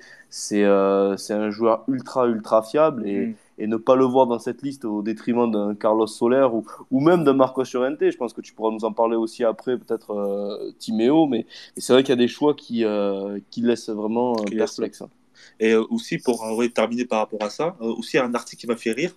Euh, c'était un média, j'ai plus le nom du média, mais voilà, je me demande si c'était pas le Mundo Deportivo de, de Guy Puscoa, voilà, le journal local, qui disait qu'il avait hésité entre Ansu Fati et Oyarzabal. Oyarzabal, pour mettre dans le contexte, il, sort tout juste d'une grande blessure, il est absent depuis mars dernier. Donc t'imagines, il a failli sélectionner Oyarzabal, qui vient tout juste de revenir, là, qui doit être sur une jambe encore. Et il, préfère sélectionner un Oyarzabal qui est sur une jambe qu'un Merino, qu'un Bryce Mendes. Moi, je, franchement, je comprends pas ses choix. Je ne comprends pas du tout. Je sais pas ce qu'il fait. Voilà, enfin bref. Ça, de toute façon, malheureusement. on, ne peut rien y faire, mais bon, c'est vrai que ces choix sont très discutables. Enfin, enfin bref. Puis avant de passer la, parole à Memo et à, et à Ruben qui lève la main, euh, NG qui me fait remarquer que bon, ben, Zubimendi aura sa chance après Busquets. C'est vrai qu'il coche toutes les cases parce que normalement il fera l'après Busquets aussi au Barça, si on en croit la presse. Donc euh, peut-être que ça, peut que ça va, euh, ça va valider toutes les théories. il a prolongé en plus, donc tranquille. il a prolongé, mais la clause reste la même. Si ouais, je, sais, je, sais. on a pas mal de questions par rapport à ça. C'est vrai que ça a pas mal questionné. Ce... Je n'ai pas trop compris l'intérêt de prolonger pour. Donc oui, j'ai bien peur qu'il va qu'il rejoigne le Barça au bout d'un moment, mais pour le moment il est chez nous, on en profite. Donc euh, un petit un petit levier n'est jamais euh, n'est jamais trop trop loin. Euh, c'est ça. Faire attention. ça, plus, sérieusement, Ruben, quelle est ta question? Euh, non, c'était pas vraiment une, une question directement, c'est sans vouloir faire le, le défenseur des, des, sélectionneurs parce que c'est vrai que. Euh, que tu es supporter de l'Athletic Club? Oui, oui. non, non, non, pour le coup, on va, on va garder ça de côté pour le coup, euh, parce que c'est vrai que, euh, alors Normand on a déjà un peu parlé, mais c'est vrai que des joueurs comme euh, comme Rice Mendes, comme Merino, comme euh, Mendy, c'est vrai que ce sont des joueurs qui ont un talent assez euh, assez, exceptionnel et surtout surtout bah voilà Bryce Mendes qui fait quand même avec Merino notamment un, un excellent. Je, je, pense que là où ça joue et, et peut-être qu'on oublie trop souvent ce côté-là, c'est juste que sportivement ce sont des joueurs qui ont le niveau pour l'Espagne, qui ont le niveau pour la sélection, ça y a pas de doute. Je pense que là où Lucien Riquet peut-être est moins compris, mais pour moi ça peut se comprendre, même si voilà, il a aussi fait des choix qui sont critiquables. Euh, c'est que on a quand même un mondial et que je pense que c'est trop risqué pour pour lui de, de modifier, euh, investir parce que une sélection, c'est aussi tout le côté euh, interne et du vestiaire. Et je pense que mettre de certains joueurs côté quand on regarde par exemple les, milieux euh, qui sont sélectionnés. Alors évidemment, euh, Solaire, on pourra en parler, mais mais c'est quelqu'un aussi qui a la connaissance du, du vestiaire de l'Espagne, ce qu'il a peut-être plus que Merino ou Bryce Mendes, encore que ce sont pas totalement les mêmes rôles non plus. Euh, et je pense que c'est en ça que ça s'explique en fait leur absence tout simplement, c'est que même Soubimendi en soi, il, il, a le potentiel pour jouer avec cette Espagne, mais moi je comprends que d'un point de vue euh, du sélectionneur, ça puisse être risqué et surtout euh, bah, c'est surtout généralement quand tu fais un mondial, tu sollicites évidemment bon du sportif hein, avec un bon niveau chez les joueurs, mais aussi de l'expérience. Et je pense qu'emmener un groupe euh, trop inexpérimenté, des joueurs en tout cas qui connaissent pas forcément assez le, le, milieu, ça peut être quelque chose de, risqué. Après, évidemment, j'enlève rien à la qualité de ces joueurs-là qui sont qui sont euh, excellents. On parlait de, Canales aussi qui, qui fait qui fait, enfin, plus qu'un début de saison, qui fait des saisons assez, incroyables avec le Betis et qui, n'est pas appelé. Je pense qu'après, par après le mondial, il faudra, euh, alors déjà, il faudra voir si Lucien Riquet suit, même si on va pas, on va pas passer le, débat sur sur Lucien Riquet. Il faudra voir si lui reste à la tête de l'Espagne et ensuite, il faudra aussi voir euh, s'il y a des changements parce que je pense que l'après mondial va être très intéressant. Il va y avoir euh, à mon avis, un renouveau de la sélection et enfin encore un, j'ai envie de dire, parce qu'il y a des joueurs qui sont quand même en train de peut-être de d'être sur la fin. Et je, pense que ce, mondial aussi, c'est l'opportunité pour eux bah, d'un côté de convaincre, mais en même temps pour Lucien Riquet de, de conserver des joueurs qui ont l'expérience de l'Espagne, ce que peut-être Merino et Bryce Mendes n'ont pas, n'ont pas ou n'ont pas assez en tout cas. Mais sportivement, on est bien d'accord, ce sont des joueurs qui mériteraient. Ah, euh, bah, je suis tout, à fait d'accord avec toi, Ruben, honnêtement. Euh... Après, le problème avec ça, c'est que je pense que Enrique, erreur qu'il a faite, peut-être, voilà, peut-être, je suis d'accord avec ça, que voilà, c'était euh, peut-être risqué voilà, de, les zapper pour la Coupe du Monde, mais il aurait dû les zapper plus tôt. Voilà, c'est un peu le but euh, voilà, des sélections, des matchs amicaux, etc. Moi, je pense qu'il aurait dû les appeler plus tôt, comme ça, il n'y aurait pas eu ce souci après de, de, de voilà, de, qui, qui n'est pas assez d'expérience. Parce que Merino, mmh. euh, bon, Brest Mendes, c'est vrai qu'au au Celta Vigo, euh, peut-être c'était un peu moins euh, incroyable que son début de saison, mais à Merino, il a toujours été régulier dans ses performances mmh. à la Real Sociedad depuis 2-3 ans je vois vraiment peu de milieux espagnols qui font des, saisons comme il fait à Real Sociedad, vraiment une régularité. Euh, voilà, il, marque ses buts. Euh, au niveau des c'est vrai qu'au niveau statistique, c'est pas incroyable non plus, mais euh, vraiment dans le jeu, vraiment, il est incroyable. Hein. Il y a un, une équipe de Real Sociedad avec et sans Merino. Donc voilà, j'ai du mal à comprendre qu'il n'ait pas été sélectionné. Ouais, non, mais t'as as raison. Globalement, oui, t'as as raison. Mais c'est vrai que c'est vrai que c'est les appeler avant aurait pu être plus cohérent aussi, mais euh, mais c'est vrai que oui pour un secteur c'est jamais facile et surtout qu'après bon évidemment on peut dire ça quasiment à chaque fois, mais c'est vrai qu'avant euh, bon là sur les, les matchs de, de, Ligue des Nations c'était quand même aussi des matchs à, avec un certain enjeu, mais euh, effectivement ils auraient pu être appelés. Après effectivement là pour un, un mondial une, une, une coupe d'Europe il y avait déjà eu les mêmes les mêmes polémiques à peu près avec d'autres joueurs l'été dernier pour pour l'Euro. Hein. C'est mmh. c'est il y aura toujours évidemment des déceptions, mais je pense qu'effectivement le le fait que là l'enjeu d'un mondial soit soit plus grand que euh, que toutes les performances sportives de, de chacun, je pense que c'est en ça que ça s'explique. Mais effectivement, oui, ils auront pu être appelés avant et, euh, et même s'ils n'ont pas été appelés, je pense que euh, par pour le l'après mondial, je pense que surtout si y a un changement de sélectionneur, je pense que ça pourrait pas mal bouger. Et ce sont des joueurs en tout cas qu'on qu verra tôt ou tard avec l'Espagne à mon avis. Ouais, ok. Ouais, puis euh, et puis euh, faut pas oublier que c'est quand même une Coupe du Monde qui est en milieu de saison. Il n'y a pas de match de préparation.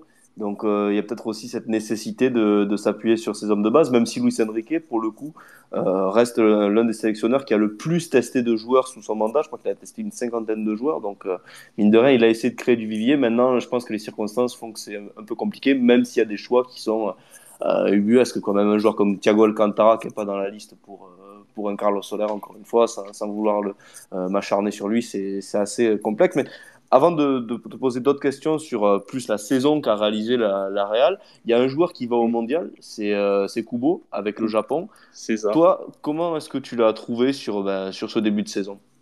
Alors Kubo, pour être euh, ben, honnête, au tout, au tout début, de, quand il y avait des rumeurs avec la Real Sociedad, c'est vrai que moi et aussi avec d'autres supporters de la Real, parce qu'on est dans un groupe, voilà, on parle ensemble euh, Euh, on n'était pas vraiment emballé. Voilà, c'était pas vraiment. On. Euh...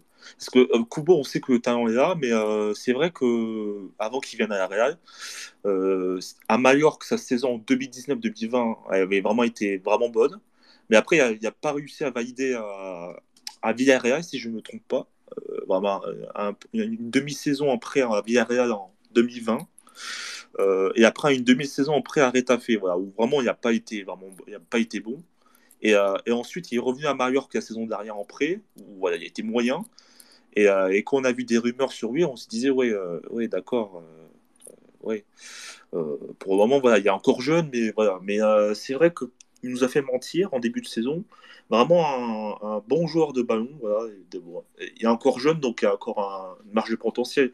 On sent que des fois, il fait des mauvais choix, etc. Mais euh, vrai que balle au pied, c'est vraiment très très bon. Et euh, tu as une, il a une, pas une relation, mais une, ah, j'ai plus le terme en tête. Mais avec Soriot, en fait, voilà, il y a un certain lien qui s'est créé. On, le voit sur le terrain, euh, ils sont souvent décisifs, euh, les deux. voilà. Souvent, Kubo va faire la passe à Sorlot, ou Sorlot va faire la passe à Kubo. Donc là, pour le moment, je crois que Kubo est à deux buts de passes décisifs en Liga, ce qui est plutôt correct. Voilà, donc, en plus, il a été blessé récemment, donc il a raté pas mal de matchs. Mais, mais oui, franchement, il fait un début de saison correct et c'est logique qu'il soit sélectionné avec le Japon. Ok, ok. Euh, et puis bon, pour parler euh, cette fois-ci plus globalement de ce début de saison, euh, toi, comment tu expliques que la Real est aujourd'hui troisième de Liga, mine de rien Et, et est-ce que tu penses que l'année prochaine, c'est la petite musique de la Ligue des Champions à Noeta Ah bon, j'attends un peu quand même avant de... Parce que je regardais un peu, avec, je compare avec la saison dernière au niveau des points. La saison dernière, on avait trois points de plus à ce stade de la saison. Euh, bon, on était premier parce que Real Madrid et Barcelone avaient raté leur début de saison. Euh, voilà, donc, euh, là, on est troisième. ben, je trouve que la Real Sociedad cette saison quand même affiche un meilleur visage au niveau au niveau de, de l'attaque. Je trouve quand même qu'il y a plus de mouvements intéressants parce que c'est vrai que la saison dernière, tu avais pas mal de victoires poussives. Mais euh, je reste un peu sur ma fin sur certains matchs. Euh, je pense notamment au match contre Séville, où on gagne 2-1. Mais bon, on a joué à 11 contre 9 durant la majorité du match. Et quand on était à 11 contre 9, bah même ça m'avait énervé. J'étais devant l'écran, ça m'énervait parce qu'ils jouaient au ballon. Quoi. Au lieu de vouloir enfoncer le clou, au lieu de vouloir en mettre 3, 4, 5, ils jouaient à la, passe à 10 euh, et on a gagné 2-1 finalement. Et pour moi, c'était pas suffisant. Donc on sent vraiment que la Real ils, ont quand même cette tendance à gagner des matchs à, un but d'écart. Et euh, pour le goal average, c'est pas bon ça. Et, euh, et, même on se fait peur pour rien, c'est dommage. Souvent, ce qui arrive, c'est que je pense notamment au match contre Mallorca. On mène 1-0 dès la deuxième minute de jeu, but de Merino. Et, et après, on va, on va, avoir plein d'occasions pour marquer le deuxième et le troisième but. Et on n'arrive pas à marquer. 1-0, 1-0. Et après, durant les dix dernières minutes du match, Mallorca nous a dominé à domicile. Vraiment, on n'arrivait plus à sortir le ballon. Et on a failli se faire égaliser. Et ça, c'est vraiment des matchs qui peuvent se répéter dans la saison. Et on, va le regretter un moment. Un moment, on va se faire égaliser. Euh, on va, voilà, on va se, on va, vraiment, on, on, va se dire ah mince, si on avait été plus tranchant, on en aurait marqué deux ou trois. Voilà. Donc euh, voilà, à voir. Euh, mais euh, oui, cette saison, quand même, je suis plutôt satisfait. Je suis très satisfait du début de saison, quand même, de, de Real. En Europa League, on, termine premier du groupe devant Manchester United. Donc, ça, c'est une très grosse performance. Ça montre un peu, parce que tu as pas mal de gens qui disent Ouais, à Liga, euh, c'est mauvais, ils sont, ils sont mauvais. Euh, voilà, mais bon. Real Sociedad, premier de son groupe. Real Betis, premier de son groupe. Voilà, donc ça montre, ça montre, ça montre que quand même les clubs de Liga savent jouer au football. C'est pas un championnat fini comme j'entends parler euh, voilà, un peu partout. Ouais, tout à fait, tout à fait. C'est vrai que les, devoirs ont été faits le, jeudi. En réalité, c'est peut-être le Real Betis et, la Real Sociedad, comme tu le dis, les, les vrais tiburones, hein, les, les, vrais requins de cette compétition pour, pour répondre à, à, Mourinho. Et euh, une petite euh, question aussi. Comment tu euh, évalues le travail d'Imanol? Alors, on passera après à l'athlétie, on parlera de Cholo, donc je pense que les, deux tons sur les entraîneurs seront radicalement opposés. Mais il a prolongé jusqu'en 2025, là c'est tombé ben, ce matin de, manière officielle. Euh, tout le monde s'attendait au final à avoir un Xavi Alonso prendre les rênes de l'équipe, et au final, ben non, Imanol il fait tellement du, super boulot ben, qu'il est encore en poste, et, euh, et je crois que d'ailleurs votre votre président a dit qu'il espérait que, que ce contrat qui s'arrête jusqu'en 2025 ne soit pas le dernier pour, euh, pour Emmanuel. Donc toi, comment tu vois un peu euh, l'avenir de, ton coach? Et est-ce que tu peux nous en parler plus, plus globalement? Ouais, mais euh, oui, voilà, Emmanuel Gauchy, vraiment très bon, très bon entraîneur. euh, euh, c'est un, un magicien, quoi, parce que c'est vrai qu'il a été nommé en 2019, si- ouais, début 2019. Euh, donc euh, il est arrivé à la Real, n'était pas dans une super forme.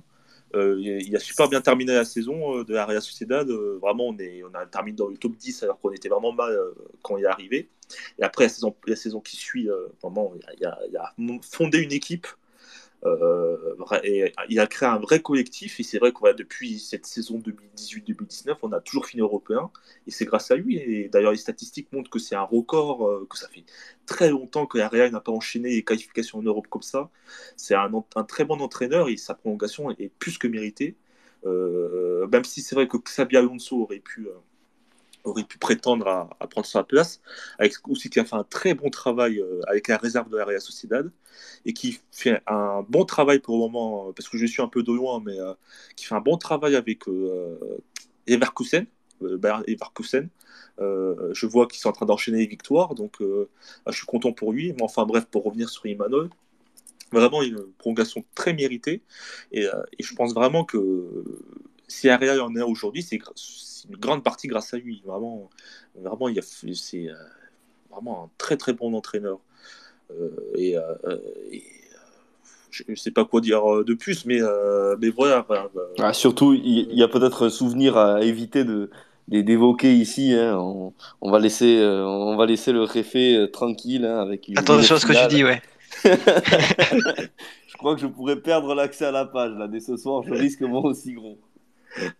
Parce que je- euh, excuse-moi, j'ai pas bien compris. là. Tu, tu veux parler de, de quoi là? J'ai- Bon, je, je sais pas. euh, Ah. J'ai j'ai Je un, pense petit que- pe- un petit penalty de d'Oyar Sabal. Ah oui, d'accord. Et, et- et c'est pas moi Je qui vais vous laisser là. Ah, c'est pas moi qui dis fois. Ah, ouais. Ah, c'est- c'est- si tu prends ma... ouais, normalement, c'est moi qui est censé dire ça. Là, qui est censé, Eh ouais, euh, eh ouais. euh, Les rôles. euh, ah, les rôles s'inversent, ça, ça va pas, on voit mon travail. Hein. Ah. non, oui, oui, mais euh, oui, pour revenir, euh, pour revenir, oui. Vraiment, il fait vraiment du très bon taf. Et ce qui fait plaisir, c'est que c'est un homme du club, c'est un homme, voilà, un gars qui a toujours été euh, Sociedad, euh, donc qui a, qui a entraîné la réserve. Vraiment, ça montre, c'est un peu l'identité du club. Real Sociedad qui, euh, même si c'est vrai qu'on est moins formateur que l'Athletic Bilbao, parce que Athletic Bilbao, c'est vraiment c'est dans leurs règles qui recrutent que des joueurs basques. La Real Sociedad aussi est un club formateur, il forme des joueurs basques. Euh, nos joueurs actuels, dans, notre 11 type, dans notre effectif, on a beaucoup de joueurs formés au club. Euh, voilà, euh, des Ayustando, Zubedia, euh, euh, Zubimandi, euh, voilà, des, des joueurs formés au club qui euh, et c'est ça, ça fait partie de l'identité voilà, de la Real Sociedad. Voilà, ben, vraiment, on, on- bien sûr, on achète d'autres joueurs, des joueurs étrangers, mais aussi on, on forme des joueurs, des bons joueurs. voilà, on Il y a le petit, formateur. il y a le petit Pablo Marine aussi. qui a Oui, prolongé, aussi, là. qui a prolongé récemment, oui, voilà. Bon, après, je, je- pour le moment, pour moi, c'est euh, pas encore un. Voilà, y a- on sent qu'il y a quelque chose en plus, mais euh, c'est pas encore. Voilà. Euh, un futur crack. C'est vrai que j'ai du mal vraiment des fois parce qu'il y en a, vont dire rapidement. Je trouve c'est un peu ça le football d'aujourd'hui. Euh, dès qu'un jeune sait, faire deux passes, un jeune de 16 ans, ils disent Ah, lui, c'est un futur crack. Lui, c'est le futur de, son, équipe, le futur de sa nation. Et euh, donc, moi, j'essa- j'essaie vraiment de d'apaiser un peu ça voilà c'est on a même avec Kari Kabourou un autre joueur jeune joueur de notre effectif pareil tu avais des des, des, des, des- gars de la Real Sociedad de la communauté qui disaient cet été ouais ça va être sa saison il va tout exploser euh. et pour le moment il a du mal et c'est normal parce qu'il est encore jeune il, est encore, il doit encore apprendre il doit encore donc j'essaie vraiment mais euh, oui Pablo Marine ça fait partie de ces joueurs euh, qui sont le futur oui, de la Real Sociedad si tout se passe bien Ok, ok. Ben, en tout cas, je pense que euh, on a fait un peu le tour de l'actualité de la Real. hein. À moins Euh. que vous ayez d'autres questions. euh. Euh, tout cas ouais je pense avoir tout dit personnellement donc euh, Voilà, NJ me fait euh, m'a fait remarquer aussi que, que Merino, pour revenir à lui, était aussi surveillé par le Real Madrid. Donc euh, ah, attention, un, un été pas- de tous les dangers peut-être. J'ai pas vu, j'ai pas vu. Juste pour revenir sur un petit point quand même, on a eu beaucoup beaucoup de blessures quand même. Euh, je Ouais, pense que c'est- ça a gâché Euh, nos débuts de la saison, malédiction ça. des croisés, hein, on en parlait Ah avec, euh, avec Penaboy euh, sur, sur le groupe. C'est vrai que c'est un, c'est un truc de fou. Et même euh, au- du côté de, de Cadiz, euh, le, le latéral droit, euh, le latéral gauche de, de Cadiz. euh, Latéral droit. Euh, Ouais, latéral. euh, Zadoua, ouais. voilà, vu- exactement. Vu Ouais. Et lui aussi, Ouais. il s'est il s'est complètement Ouais. fait détruire le genou. C'est une espèce d'ombre maléfique, j'ai l'impression. Mais, mais quand j'ai vu ça, je croyais qu'il s'était fait écraser quoi, par une voiture, un camion. Euh, Quand j'ai vu, euh, parce que je, vous aviez fait un tweet sur ça, et quand j'ai vu ça, je- au début, je pensais que le pauvre, il s'était fait écraser par un camion qui était tombé de, de 10 étages. quoi. Mais euh, non, mais c'est incroyable de, de, de s'être fait. euh, et tu sens, voilà, comme tu dis, une malédiction avec la Real Sociedad. Et, et c'est triste, quoi, parce que je me dis, peut-être qu'avec un sadique, le début de saison aurait été encore différent, on aurait gagné encore plus de points. Euh, voilà, euh, avec un Oyarzabal, peut-être qu'on aurait aussi, euh, voilà, donc c'est plutôt, ouais, c'est frustrant. Tu te dis, on peut mieux faire peut-être. Après, Soriot fait un bon début de saison. J'ai rien à dire sur ça, mais, mais voilà, c'est un peu. Ouais, il, réalise son meilleur début de saison. Je il en à 4 buts, il me semble, en Liga. Et Ouais. euh, il avait jamais marqué, il avait jamais fait une saison à 4 buts, je crois. Donc euh, Euh, c'est plutôt ah, prometteur. euh, en, championnat. hein. en champ- t'es sûr, en Turquie, je crois qu'il a marqué quand même une vingtaine de buts. hein. Il y a une saison. Non, non, marque, euh, je, je voulais dire en, en Liga, quoi. En Liga, ah oui, la saison dernière, au début de saison, il y a eu du mal. Euh, même au moment, il y a- il y a eu des questions, on se demandait pourquoi on l'avait recruté. Et, euh, et c'était vraiment sur la fin de saison euh, où il s'était réveillé, où euh, il avait enchaîné euh, les buts. Euh, bon, je- c'est un peu exagéré parce qu'il a marqué, je crois, 4 buts à la fin. Mais euh, vraiment, il avait été bon dans le jeu, en fait. Euh, Soriot, c'est pas vraiment les statistiques. C'est dans le jeu, il a vraiment un jeu au pivot impressionnant. Il va te, des fois, il va te, garder le ballon, tu vois, sous, press- sous pression. euh, deux défenseurs sur lui, il va réussir à te garder le ballon et, et, après à faire le choix juste. Donc, c'est ça vraiment qui est bon avec Soriot. Après, son défaut, quand même, c'est que des fois, pour conclure dans- devant, devant les buts, il y a du mal, euh, je trouve, personnellement. C'est pas un Haaland, tu vois. Haaland, euh, son coéquipier norvégien, euh, lui, devant les buts, c'est, euh, voilà, il y a une occasion, euh, une occasion, un but. Soriot, c'est plutôt euh, 10 occasions, un but, quoi. voilà, un peu pour. donc, voilà. C'est pas le, c'est pas le même salaire hein, non Ah, plus. C'est vrai que C'est la- pas le même salaire non plus, c'est sûr. ouais. Voilà, voilà. voilà. En tout cas, je pense qu'on a fait le, le tour au niveau de la Real.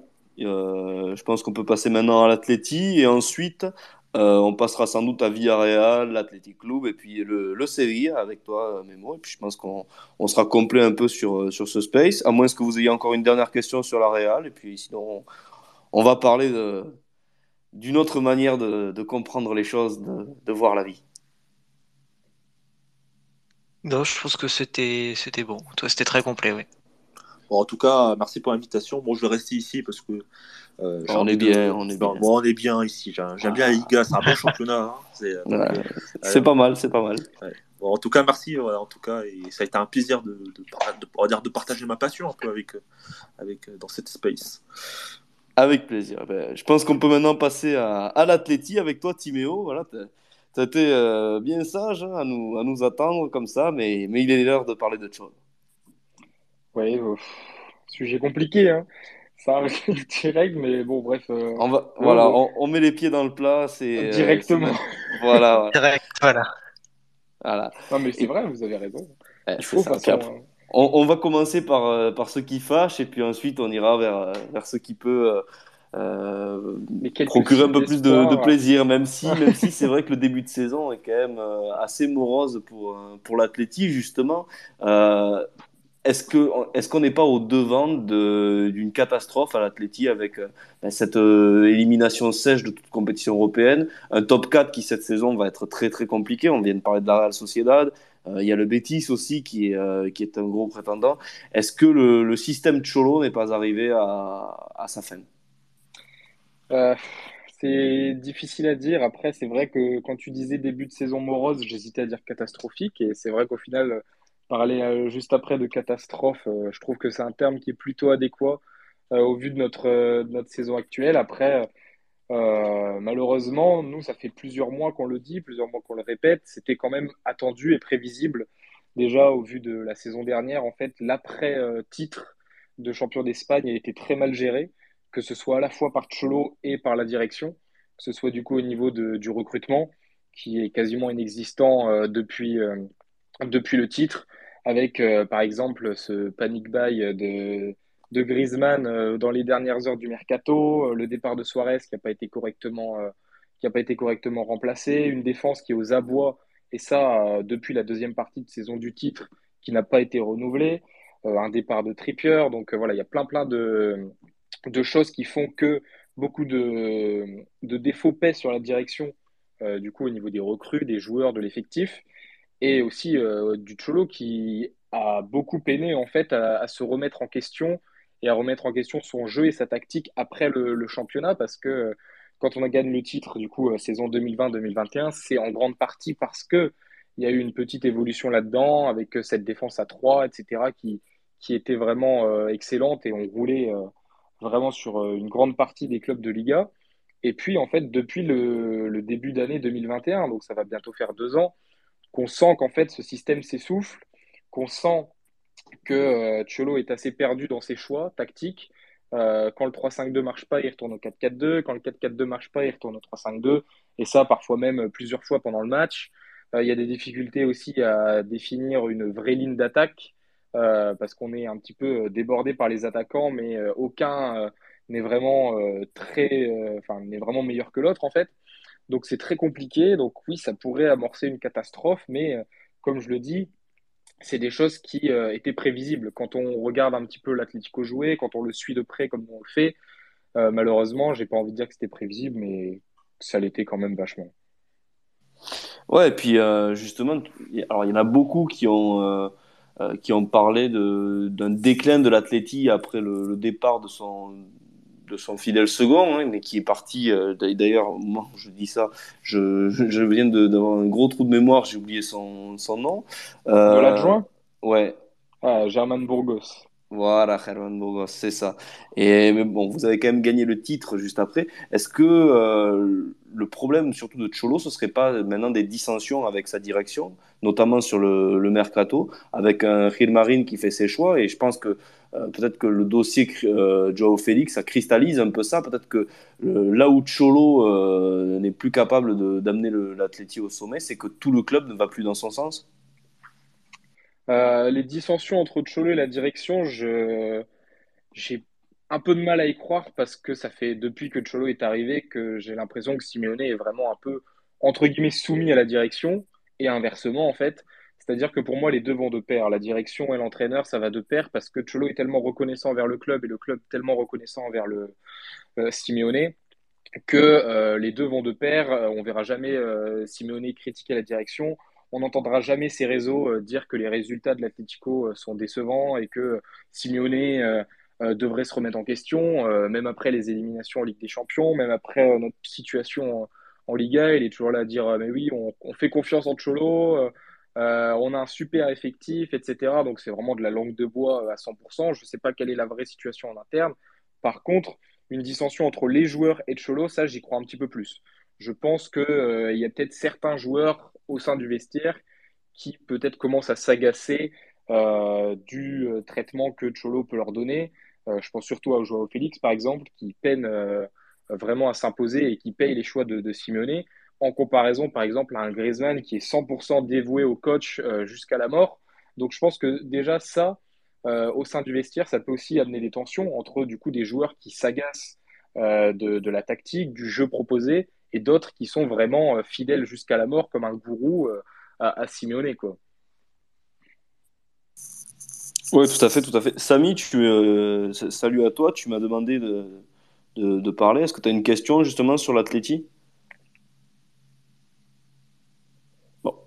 Samy, si tu, euh, si tu m'entends, euh, lève la main, puis, euh, puis on te permettra de, de, poser ta question. J'en ai une autre aussi pour toi, Timéo, au niveau de, niveau de ce qui s'est passé justement de, cette intersaison, d'un gros dossier aussi, c'est le dossier Griezmann.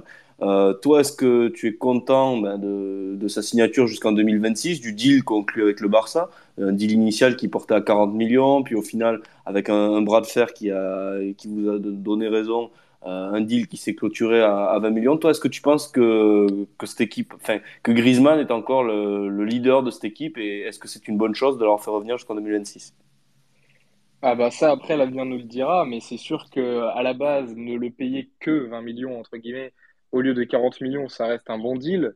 Euh, Griezmann, on l'a vu euh, lors de ses entrées, à chaque fois quand il était obligé de jouer que 30 minutes, apportait énormément au club. Et on se disait si seulement il pouvait jouer 90 minutes, euh, ça résoudrait nos problèmes euh, qu'on avait déjà à l'époque. Bon, il s'avère que maintenant qu'il joue 90 minutes, ça n'a pas non plus euh, transcendé le club. Les problèmes sont toujours persistants, mais c'est sûr que l'apport d'Antoine Griezmann dans le club, dans le jeu de l'équipe, euh, voilà, ça fait quand même du bien, ça fait plaisir. Euh, après, ça reste quand même un joueur qui euh, n'est plus tout jeune. Il a euh, 31 ans, je crois, il va sur ses 32. Donc, euh, il a un contrat jusqu'en 2026, donc jusqu'à ses 35 ans, voire 36.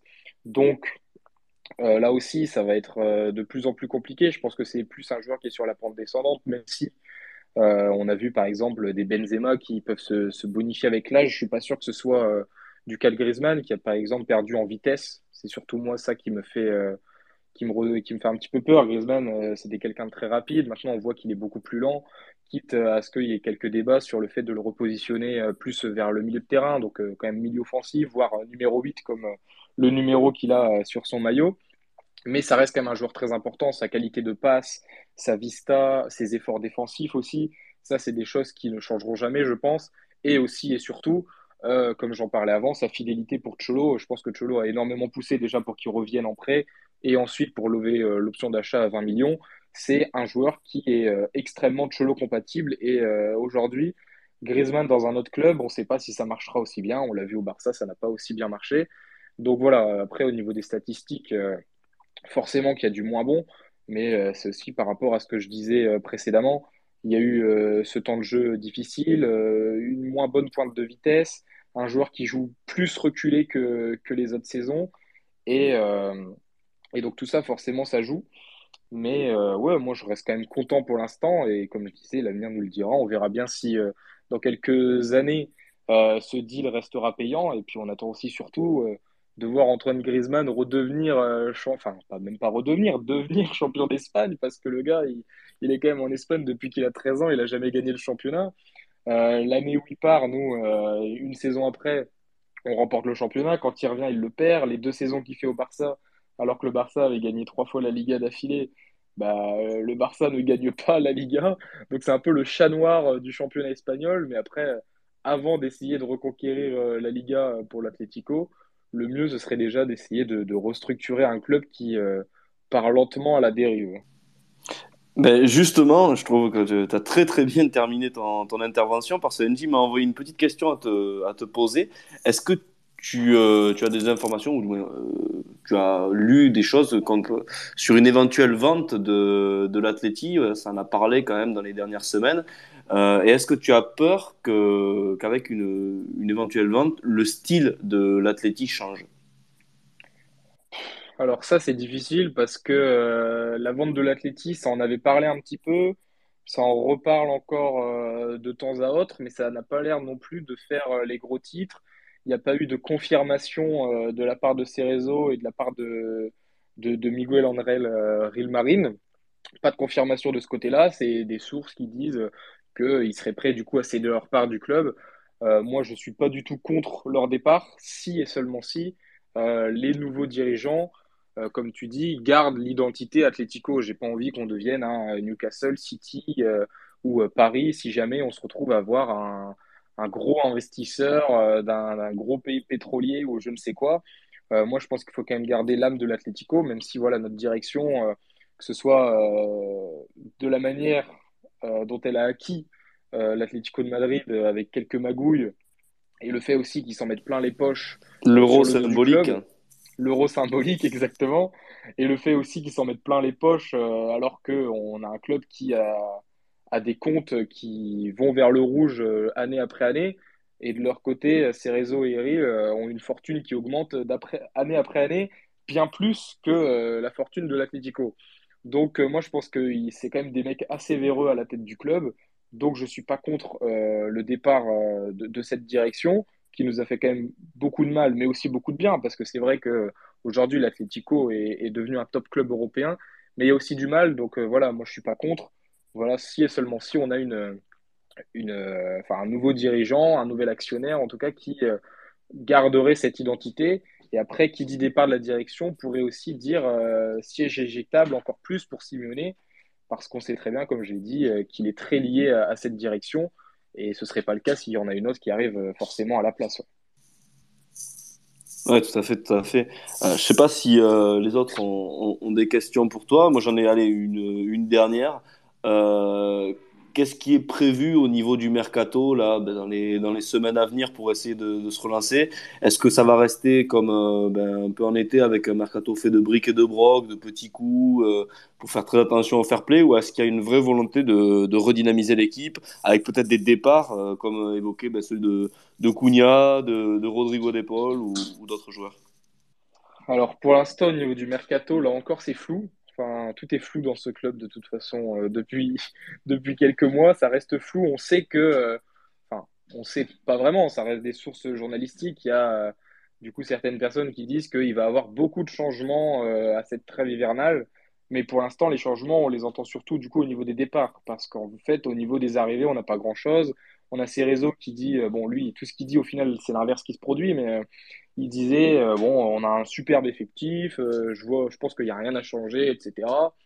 Sauf que euh, en, entre temps, on a des sources qui nous disent que sur le marché des transferts, on pourrait avoir du Carrasco, Lemar, Félix, Cunha, ce qui fait quand même beaucoup de joueurs et des joueurs que je trouve quand même importants, surtout Félix, Carrasco. Cunha, je suis pas contre son départ, c'est dommage parce que c'est un joueur qui, pour moi, aime le club. Mais euh, comme je dis, il y a aussi une volonté de renflouer les caisses pour essayer d'amener un, nouveau souffle avec des nouveaux joueurs. Parce que voilà, on parle beaucoup de la direction, on parle beaucoup de l'entraîneur, mais je pense qu'aussi qu'il y a un effectif qui est assez limité. Il y a des joueurs qui euh, sont euh, en deçà des performances attendues, parce que sur le papier, on a une très bonne équipe, mais en final, quand on regarde les faits et sur le terrain, il y a des joueurs qui ont de moins en moins leur place. Je pense surtout par exemple à Carrasco qui fait un début de saison très très mauvais. Notre défense en général qui n'a pas du tout été renouvelée. Heureusement qu'on a Renildo parce que Jiménez, Savic, ça tient, mais c'est devenu euh, tellement faible. Et puis sur le banc, c'est pas avec Hermoso et Felipe qu'on va, euh, qu'on va réussir à accrocher quelque chose. Donc euh, pour l'instant, c'est flou pour ce mercato hivernal. Mais moi, j'espère qu'il va se passer des choses. S'il faut qu'il y ait des gros départs, bah, il y aura des gros départs, même s'il euh, y a des départs que je souhaite plus que d'autres. Par exemple, j'ai pas du tout envie de voir jouer au Félix. Je suis sûr que c'est un joueur qui peut s'épanouir, mais il va falloir une remise en cause tactique et aussi montrer que, euh, que ce joueur est très important et aussi lui amener de la confiance, lui montrer que euh, voilà, quand Joao Félix est en confiance, comme on l'a vu ces derniers matchs, il fait énormément de bien à ce club. Donc pour tous les détracteurs de l'athlétique qui disent euh, oui, Félix n'est pas adapté à ce club, il faut qu'il parte absolument, mais au final quand il joue, euh, il apporte beaucoup. Donc ça, c'est quelque chose que j'ai du mal à, comprendre. Euh, forcément, il y aura des détracteurs de l'Atlético, je pense que plus que dans d'autres clubs encore. Mais euh, voilà, il faut qu'il y ait des choses qui changent. Pour résumer, euh, cet hiver serait le mieux, mais outre le mercato et les joueurs, la priorité c'est avant tout la tactique. Euh, le coach, j'ai pas envie que le coach change. Moi, euh, je suis pas non plus là-dedans. Même si, bien sûr, si les résultats continuent comme ça, euh, la question va se poser. Mais le coach doit changer lui sa manière d'aborder les matchs, euh, sa tactique pendant les matchs et euh, en second temps peut-être la direction, comme on disait, si le club est en, est en vente. Et enfin, dans un troisième temps, euh, les joueurs, déjà leur attitude et ensuite euh, voilà des ventes. Mais si vente il y a, il faut euh, des bons départs. Quoi. Moi, j'ai pas envie d'un Ahuel Molina ou d'un Rodrigo de Paul qui pense plus à sa petite copine qu'à ses performances. Après, c'est sympa, hein, la Miami comme ça. C'est il y a de bonnes soirées, il est, il est bien accompagné. Puis c'est vrai que Rodrigo de Paul, c'est vraiment un Argentin extraordinaire. Quoi. Il véhicule pas mal de clichés. C'est vraiment un, un, un, joueur qui, ah, mais il y a qui ne laisse Rodrigo personne de. Paul. Il y a un Rodrigo de Paul avec l'Argentine et un Rodrigo de Paul avec l'Atlético aussi. Ça, c'est Ça, c'est il vrai. Bah, je pense que pour cette Coupe du Monde, ça va être énorme de voir les, les joueurs argentins. Et euh, d'ailleurs, je vois que, que Yann, tu, euh, tu, voudrais, euh, tu voudrais parler. Donc, allez, j'accepte la demande. Voilà. Et juste le, le temps qu'il arrive, Correa, lui, qui n'a pas été retenu hein, par Scaloni, je, je crois bien, pour cette Coupe du Monde. Ça c'est triste. Enfin, Ouais, moi, je suis un, un très grand défendeur de Correa. J'adore ce joueur, j'adore ce qu'il apporte, j'adore même euh, son, son caractère en dehors du terrain, sur et en dehors du terrain. C'est quelqu'un qui apporte tellement à un groupe, en fait. Et je pense que même s'il ne devait pas jouer beaucoup à la Coupe du Monde, c'est quelqu'un qui, voilà, dans le groupe apporte beaucoup, qui est, qui est très humble, qui adore voir les autres performer, qui se plaint jamais. Alors que Dieu sait qu'il pourrait se plaindre vu le traitement de Simeone cette saison. ça reste quand même notre meilleur buteur de la saison dernière avec Suarez. Euh, et pourtant, il est toujours vu comme un euh, remplaçant de luxe, titulaire occasionnel. Pour moi, il est vraiment pas mis euh, à sa juste valeur. Je pense qu'un Coréen en confiance, avec une confiance à 100% de son entraîneur et de ses coéquipiers, c'est un mec qui peut aller chercher les 15-20 buts par saison, alors que c'est pas un neuf pur.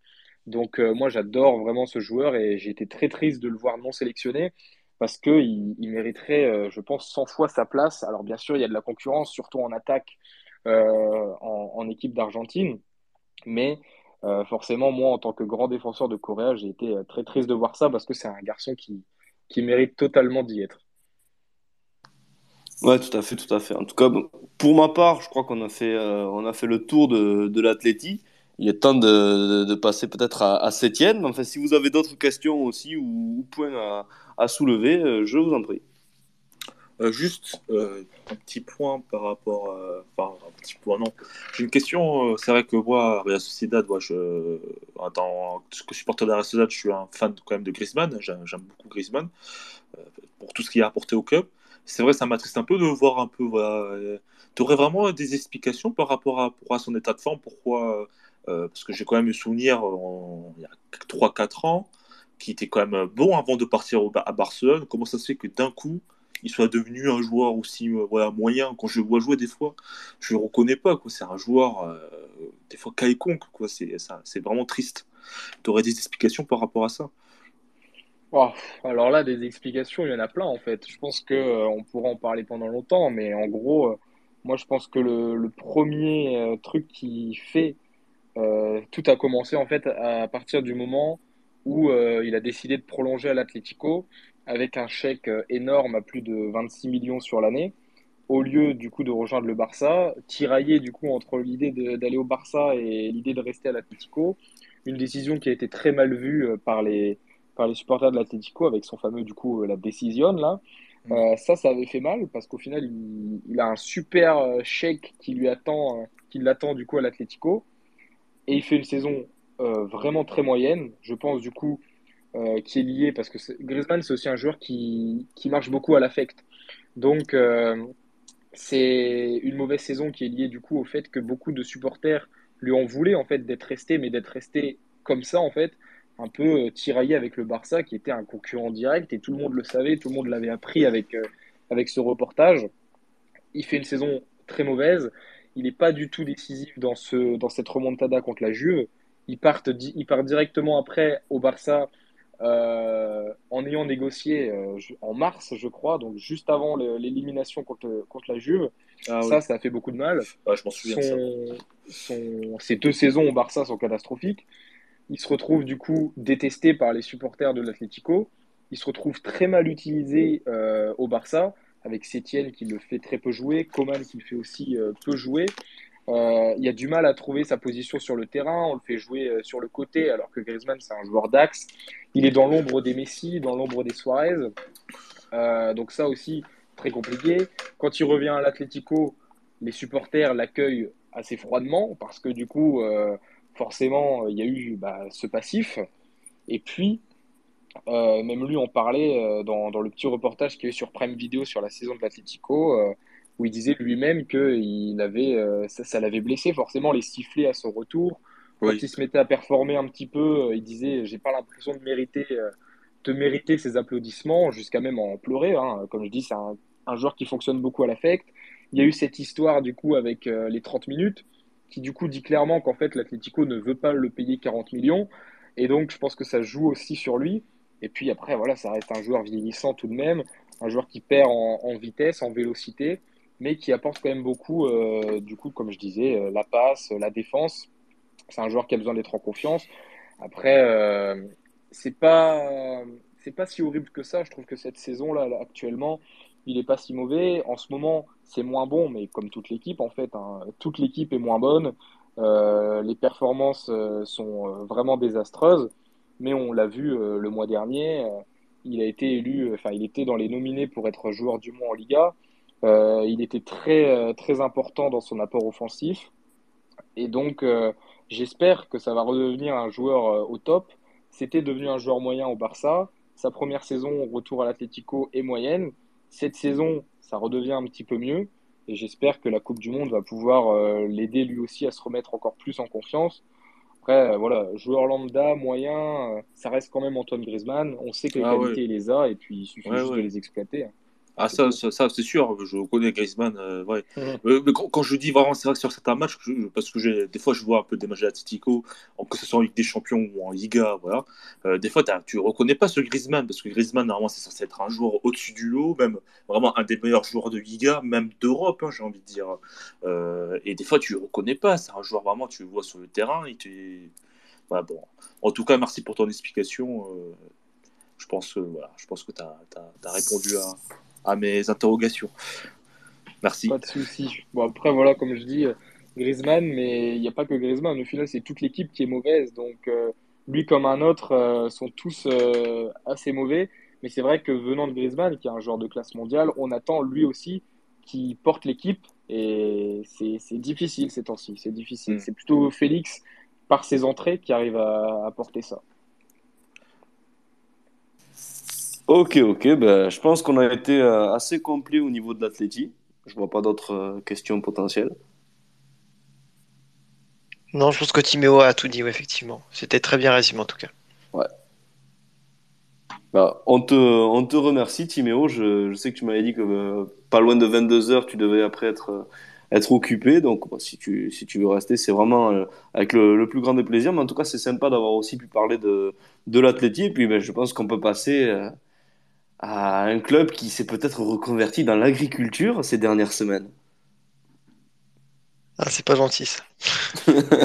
Euh, merci, mais euh, dans l'élevage plutôt. Dans l'élevage, c'est vrai, c'est vrai, c'est vrai. Je, je le connais bien, je le connais bien, cet entraîneur. Ouais, c'est pour ça que je me suis C'est bien. permis la, la, la petite vanne. Non, allez, Cyril, comment ça va?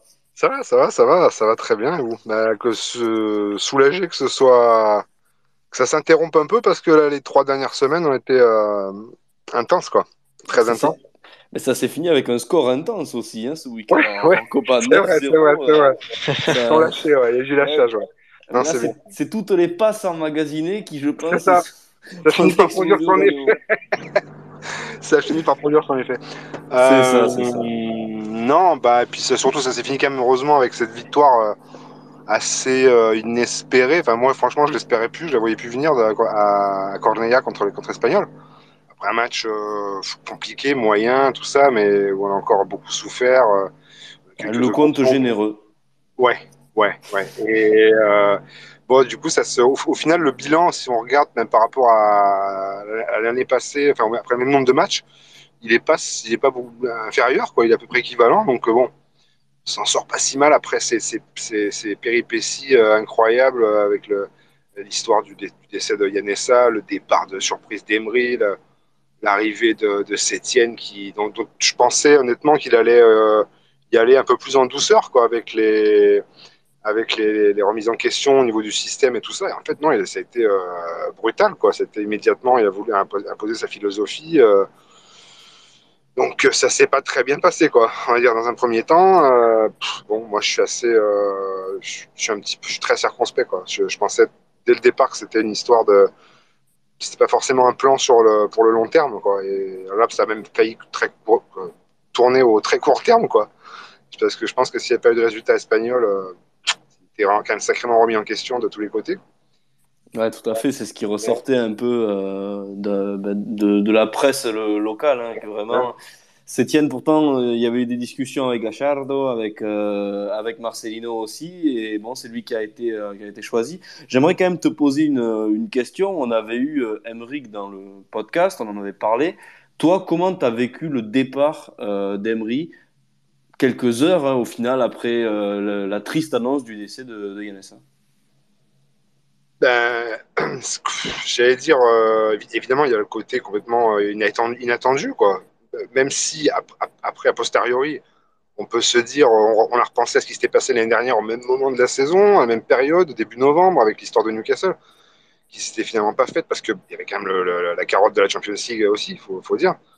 Et là, cette année, je, pense qu'en fait, il, avait l'intention probablement de partir au mercato d'été, quoi, cet été, ce qui n'a pas pu se faire. Il n'y a pas eu d'opportunité à ce moment-là.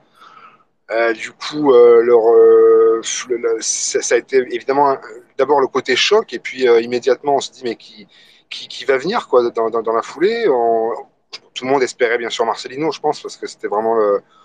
euh, même si on savait qu'il était parti en mauvais terme avec, euh, la direction et tout ça, il, il avait quand même laissé un souvenir euh, vraiment très très fort. Quoi. Et euh, le- voir arriver le, nom de Sétienne, moi très honnêtement, je pensais qu'il était à la retraite. Quoi. Parce qu'il était quasiment en fait euh, depuis deux ans. Et donc un peu de ouais, stupéfaction. Et puis euh, on, se- dit, oulala, là, déjà, à- à- du temps d'Emery encore, on sentait venir la saison en Liga déjà un peu compliquée parce que euh, on sentait qu'il avait plus vraiment confiance dans le groupe, quoi, et que ça jouait plutôt pas mal en pré-saison, en début de saison, et à partir de la blessure de Gerrard, ça c'est complètement parti, en, enfin ça a commencé à partir un petit peu euh, dans tous les sens et ça devenait beaucoup plus difficile, on ne marquait plus, notamment à l'extérieur. Et je dirais qu'il y a eu aussi un sentiment, c'est assez étrange, je me l'ai pas vraiment compris sur le coup, mais ap- après je me suis avoué, je pense que beaucoup de gens se sont avoués, un petit sentiment de soulagement, un petit peu quand même malgré tout, parce que les derniers temps étaient vraiment compliqués avec Emery. C'était vraiment, il y avait une sentiment de que- qu'il n'y arrivait plus, que alors il y avait toujours l'objectif de la, Conférence League qui nous faisait euh, je dirais espérer. Moi, je, voyais venir la saison un petit peu identique à ce qu'on a vécu ces deux dernières années avec lui, c'est-à-dire entre 7 et au maximum euh, 6-7 et au pire euh, moins 9-10 dans ces eaux-là. Quoi. Et, mais il y avait quand même l'objectif, euh, le grand, grand objectif de la, Conférence League qui était atteignable et qu'on- dont on se voyait euh, quand même comme un, peut-être pas le favori absolu, mais un des grands favoris. Et là, c'est sûr que malheureusement, cet objectif-là, je dirais que bon, on, peut, toujours y croire, mais euh, l'optimisme a baissé d'un cran très clairement. Quoi.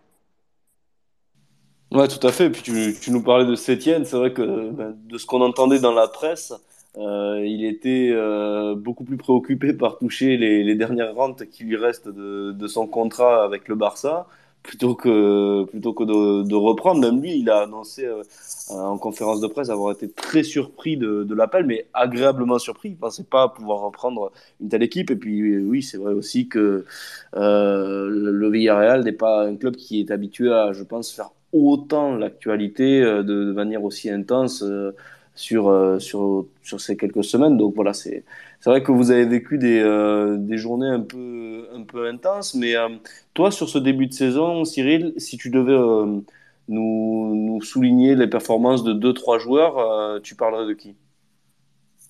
Évidemment, la, la grosse révélation depuis, depuis ce début de saison, c'est Alex Baena, qui, qui avait donc débuté sous Emery vraiment il, y a, il y a deux ans, qui est parti en prêt à Girona et ça c'est euh, où il a fait une super saison, euh, où il, s'est vraiment révélé à l'étage inférieur en, en Segunda. Et euh, au final, c'est presque notre meilleur recrue. Quoi. Il est revenu, de près cet été et il fait vraiment un début de saison extraordinaire, d'une grande régularité. Même éventuellement, bon, c'est fort peu probable qu'il y aille, mais enfin qu'il soit en groupe, mais il y a certains mais, mais, mettaient l'idée qu'il pouvait aller peut-être éventuellement en sélection. Et je dirais l'autre vraiment gros protagoniste de ce début de saison, c'est c'est Jero Rulli, le, gardien, euh, qui l'année dernière était impliqué très souvent sur des, des, des, des cagades à répétition, des, des grosses bévues qui nous coûtaient des, des points de façon très régulière. Et cette saison, il est vraiment impérial. Il est vraiment le, le, le, gars le plus solide, le plus fiable de, très loin euh, de, dans, dans, ce groupe. On l'a vu encore le match justement contre l'Espagnol où il sort, il sort encore quelques arrêts absolument incroyables. Et au final, c'est heureusement que qu'on a un, roulis très solide. Et bon, il sera probablement pas titulaire évidemment avec la sélection, c'est Martinez, mais mais euh, non non, c'est un avec Baena, pour moi, c'est les deux, les deux plus réguliers, les deux, les deux, grands protagonistes de ce début de saison, en l'absence de, de Gerrard. Quoi.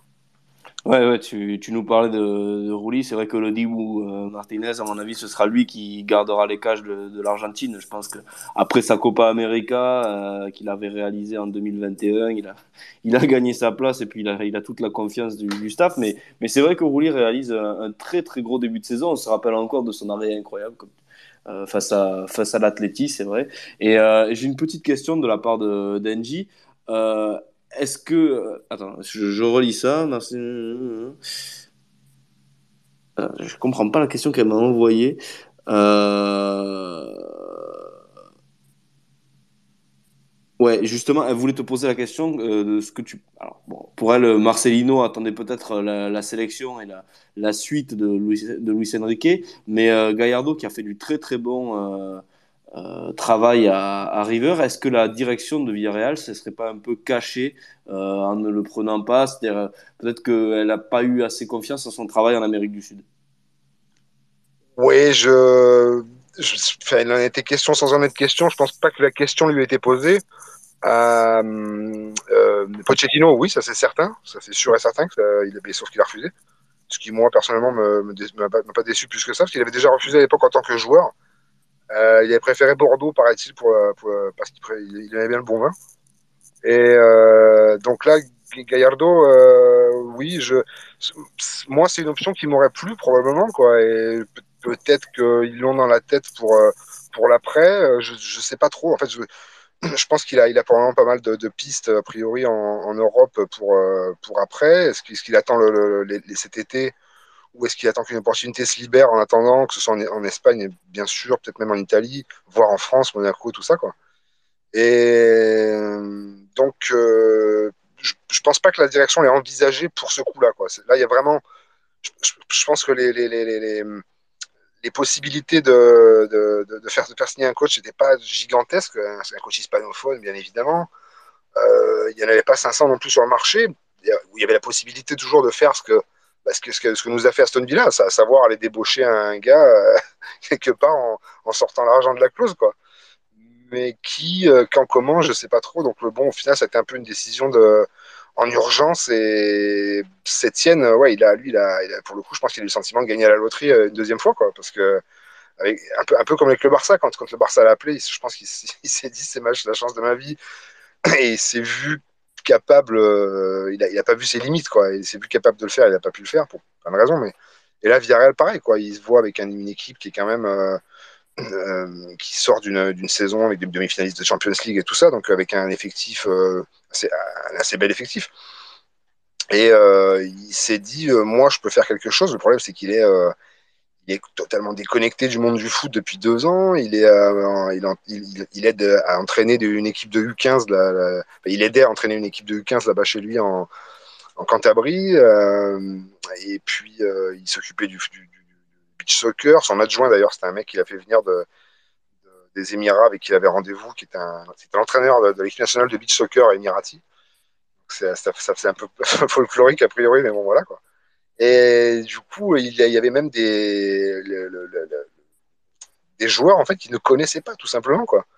Donc c'était assez, assez, assez incroyable quoi avec l'histoire de, de Jérémy qui connaissait à peine. C'est surtout ça, c'est Jérémy Pinot qui ne, qui ne connaissait pas alors que le mec, il a quand même, il a joué avec la, la sélection, il a marqué, il a des records de, de précocité. C'est vrai que c'est assez fou quand, quand l'info est sortie que c'était Jérémy Pinot qu'il ne connaissait pas.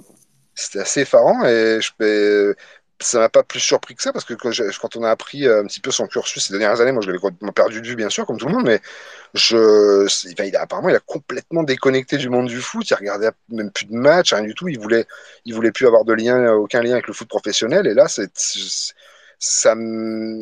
surprenant qu'il ait accepté, mais en même temps voilà quoi, je pense qu'il a vu l'opportunité une dernière fois peut-être avant de, de, raccrocher définitivement, de faire quelque chose d'intéressant avec une, une, équipe de premier plan en Liga. Quoi. Euh, juste, j'ai une question. J'ai pas bien compris à un moment, tu as parlé de Marcelino euh, à Bordeaux. Euh, non, Pochettino, Pochettino, Pochettino. Ah, Pochettino. Je me disais, ouais, je, ouais, je me disais ouais. ah, j'ai entendu Marcelino. Je me non, disais, ah, non, non, non, non, pas. non, Pochettino, ok. Alors, on, a, on a aussi parlé de, de Marcelino. C'est vrai que c'est un nom qui revient assez souvent. Le, le préfet le, le, connaît bien, bien évidemment. Mais, euh, mais non, ouais, pour Pochettino, c'est vrai que ça s'est un peu tourné autour, mais, mais ça ça l'a okay. jamais fait. Pas de pas ok. Merci. Bah, pareil, ouais, si, hein. je, justement, plus, Ouais, je voulais juste te demander du coup par rapport à, à Cyril parce que c'est vrai qu'on parlait justement de euh, de Sétienne, bah effectivement c'est c'est joueur notamment comme comme Jérémy, euh, bon effectivement qui va faire la Coupe du Monde en plus qu'il connaissait pas. Euh, il y a quand même eu, bah tu l'as dit, ses premiers matchs compliqués, euh, enfin quasiment tous ces matchs compliqués. Il y a eu tu l'as le euh, la victoire en Copa, bon qui certes dans une, une autre mesure, et puis la victoire contre l'Espagnol, mais est-ce que toi, du coup, de ton côté, tu sais si, euh, alors pas forcément si c'est sûr parce qu'il n'y a jamais rien de sûr, tu me diras, mais si, euh, en tout cas, la direction compte garder euh, malgré tout durant cette pause pendant le mondial parce que, euh, voilà, tu l'as dit, il y a quand même eu ce succès contre l'Espagnol, mais qui est poussif et en plus, euh, voilà, on a vu que c'est aussi le compte qui bon, sur le coup, est, est assez, assez responsable. Euh, est-ce que, voilà, est-ce que toi, tu sais si la direction prévoit quand même de garder Sétienne et, voilà, pendant cette trêve, qu'est-ce que, qu'est-ce qui, qu'est-ce qui se dit un peu du, du côté de Villarreal? A priori, oui, quand même. A priori, oui. Euh, il y a eu un doute, un vrai gros doute euh, au moment de, enfin, avant le match contre Espagnol, quoi. Vraiment, là, on sentait qu'il tenait peut-être plus qu'un fil. Mais oui, en, a priori, il est parti pour, pour rester jusqu'à après la trêve, quoi. Et je pense qu'on va le revoir. Euh, je suis, je suis très, très circonspect, franchement, parce que ce qu'on voit est il a tout remis en question, quoi. C'est-à-dire que vous avez une équipe qui était, qui était, euh, qui avait été euh, façonnée par Emery, réglée par lui, qui jouait d'une certaine façon, de façon très, très, avec ses deux pivots, de façon très, très solide. Pardon. Et, euh, et lui, il arrive en remettant tout ça en cause. Du coup, ça, ça a provoqué une, grande, insécurité chez énormément de joueurs. Il y a eu cette, cette discussion deux jours avant le match, avant l'entraînement, qui était retardée de deux heures, je crois euh, soi-disant pour une séance vidéo et tout ça, ce qu'il a expliqué après en conférence de presse. Mais bon, même Emery qui était un grand, euh, un grand, un grand adepte des, séances vidéo euh, qui traînaient en longueur, n'a jamais fait aussi long. Donc évidemment qu'il y a eu des, choses qui ont été dites, des gens comme Albiol qui se sont un petit peu, euh, un peu entre guillemets levé la, la, voix pour pour voilà dire qu'il fallait peut-être y aller un peu tranquillement que et, puis écouter un peu tout le monde autour quoi parce que là on avait le sentiment qu'il partait dans son truc et et qu'il était euh, focalisé sur sa philosophie de jeu, etc., sans, respecter, enfin, sans, sans, prendre en compte les joueurs, la façon dont, tout ça fonctionnait depuis deux ans, le choc qu'avait pu représenter quand même le, départ d'Emery, qui a été euh, durement ressenti. Euh, donc euh, oui, a priori, il va continuer. Euh, vous dire comment ça va évoluer, euh, il va, il va avoir là l'occasion d'avoir une, la chance qu'il a justement, c'est d'avoir une deuxième trêve, une deuxième pré-saison, quoi il va pouvoir refaire une grande partie du boulot avec une grande partie du groupe aussi, puisqu'on a que on a quand même cinq joueurs qui seront pas là, les deux, les deux en, en sélection espagnole, les deux avec l'Argentine, Rouli et Foyt, et puis Jackson avec le, Sénégal. Mais ce qui fait qu'il aura quand même une bonne partie du groupe. Il y aura deux matchs en Turquie, deux matchs en Angleterre, dont un contre Aston Villa d'ailleurs, justement, match amical euh, le, le, 15 décembre, qui va être savoureux. Et, euh, donc euh, oui, on, l'aura encore à la. C'est pas acquis à 100%, mais c'est plus que probable. Je ne vois pas le club se, séparer de lui dans, dans, durant l'intervalle pour repartir à nouveau à zéro avec un autre entraîneur et tout ça. Alors que bon, il y a, certains joueurs qui, ont euh, évidemment euh, perdu au change, je pense, avec le départ d'Emery, mais il y en a peut-être d'autres aussi qui ont euh, eux l'occasion de se mettre un peu plus en valeur. Je pensais peut-être à Danjuma, des gens comme ça. Peut-être Jérémy un rôle euh, un petit peu plus offensif que ce qu'il pouvait avoir sous Emery. Donc, euh, bon, l'un dans l'autre, euh, voilà, il y, aura des gagnants, des perdants, mais euh, je, suis assez pessimiste pour la, pour la suite de la saison, pour être très honnête. Je pense qu'en Liga, on peut arriver à, avec lui à euh, limiter les dégâts, à faire quelque chose de une saison qui sera pas pire que, que, que ce été que qu'ont été les deux dernières, c'est-à-dire faire peut-être dans ouais septième, sixième avec un peu de chance là où je suis un peu plus, euh, je vous disais tout à l'heure, quoi, je suis un petit peu plus dubitatif, c'est sur la capacité à aller au bout en, en conférence ligue avec lui. Quoi. Autant, autant avec Emery, on sentait une espèce de sentiment de confiance euh, très, très fort. Là, beaucoup moins, quoi, beaucoup, beaucoup moins. Euh, c'est sur un, des matchs à élimination directe, euh, quand on va commencer à, avoir des équipes un peu solides, un peu plus solides pour la suite de la compétition, je sais pas, en quart, en demi, tout ça, ce sera peut-être un petit peu plus difficile pour lui et pour nous. Quoi. Ouais, en tout cas, il faudra espérer que ça reparte vite parce que c'est vrai que euh, après le mondial, enfin les matchs vont s'enchaîner quoi, donc euh, il y aura relativement peu de place pour euh, pour euh, on va dire retester certaines choses, mais effectivement tu le dis, là où il a peut-être un avantage, c'est qu'il a cette euh, cette euh, cette trêve assez assez longue, mais en tout cas je comprends les doutes aussi et je les partage parce que moi-même je suis assez dubitatif sur bon déjà sur le choix de Tétienne, mais tu l'as très bien expliqué avant, et puis euh, là un peu sur ce qui ce qui vient, en tout cas sur que la saison va être un peu particulière. Enfin, elle est déjà très particulière, mais va l'être davantage en tout cas. Mais euh, c'est vrai que oui, en tout cas après le, la trêve, je pense qu'il faudra repartir assez vite parce que non seulement en Liga euh, on voit quand même que ça, les dynamiques des équipes commencent à se dessiner même si c'est vrai que c'est une saison particulière et, et même tu l'as dit en Europe où euh, là c'est pareil on va commencer à attaquer une partie plus dure aussi donc euh, j'espère en tout cas pour vous que ça repartira euh, plus fort que ça que ça n'a terminé avant la, la Coupe du Monde. Ben, oui, j'espère. Après, il y a aussi un petit peu comme pour tout le monde, mais peut-être plus qu'ailleurs, des, questions qui vont se poser sur le recrutement, quoi, sur le mercato qui a été très, euh, très, très laborieux cet été.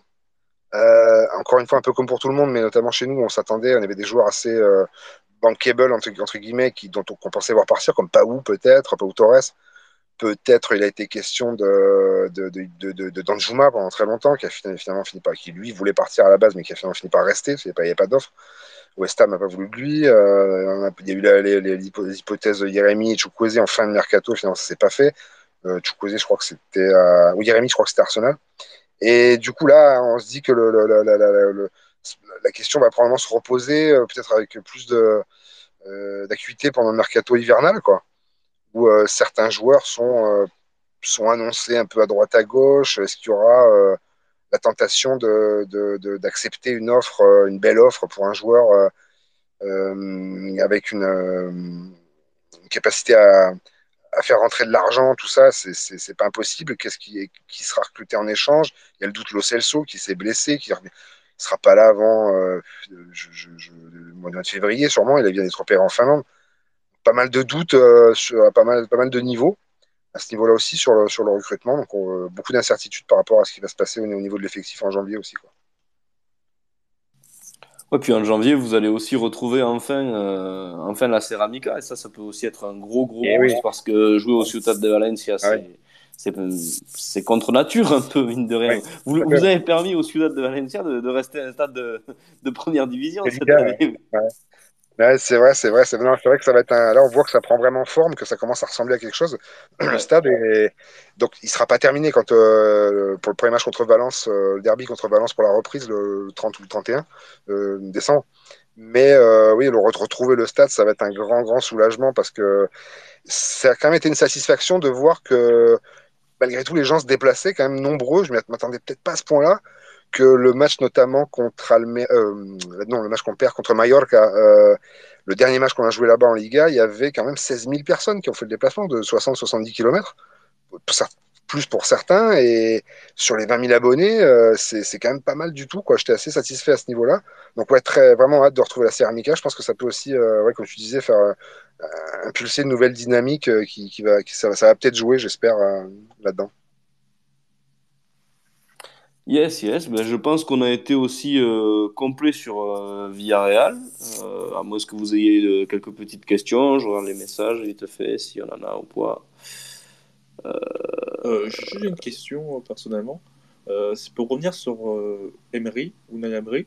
Euh, pas quand même qu'il y a quand même une petite trahison T'as pas un petit sentiment de trahison quand même, ce qui a fait vous abandonner en pleine saison Je peux comprendre qu'il y ait ses envies d'aller en première ligue, parce que première ligue ça reste le meilleur championnat euh, au, niveau, des salaires et compagnie.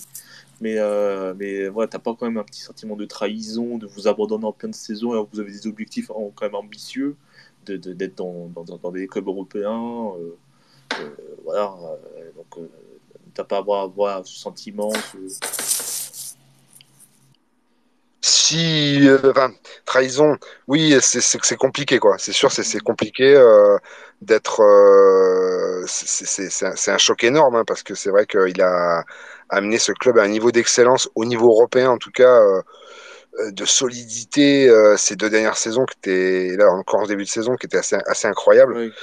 Et si vous voulez, on, on- on- en même temps, on a conscience quand on connaît. Moi, en plus, je, je suis plus un gamin euh, depuis 20 ans, donc je, je, je suis un petit peu euh, pas blasé, mais enfin, je, je, je marche un peu moins au sentiment, tout ça. Et c'est sûr que quand on voit l'offre qui lui est faite, que ce soit en termes de salaire, bien évidemment, mais même de, de, de, de capacité de recrutement, qui est bon, pas infini, hein, c'est peut-être pas City, mais ils ont quand même énormément de moyens. Et Mm. il a, il a- alors il aura que le septième ou huitième budget de première ligue, mais c'est quand même conséquent, il a de quoi faire. Je, je pense qu'il va réussir à faire quelque chose. Mais euh, c'est vrai que c'est difficile parce qu'en plus, cet été, il a quand même fait un mercato.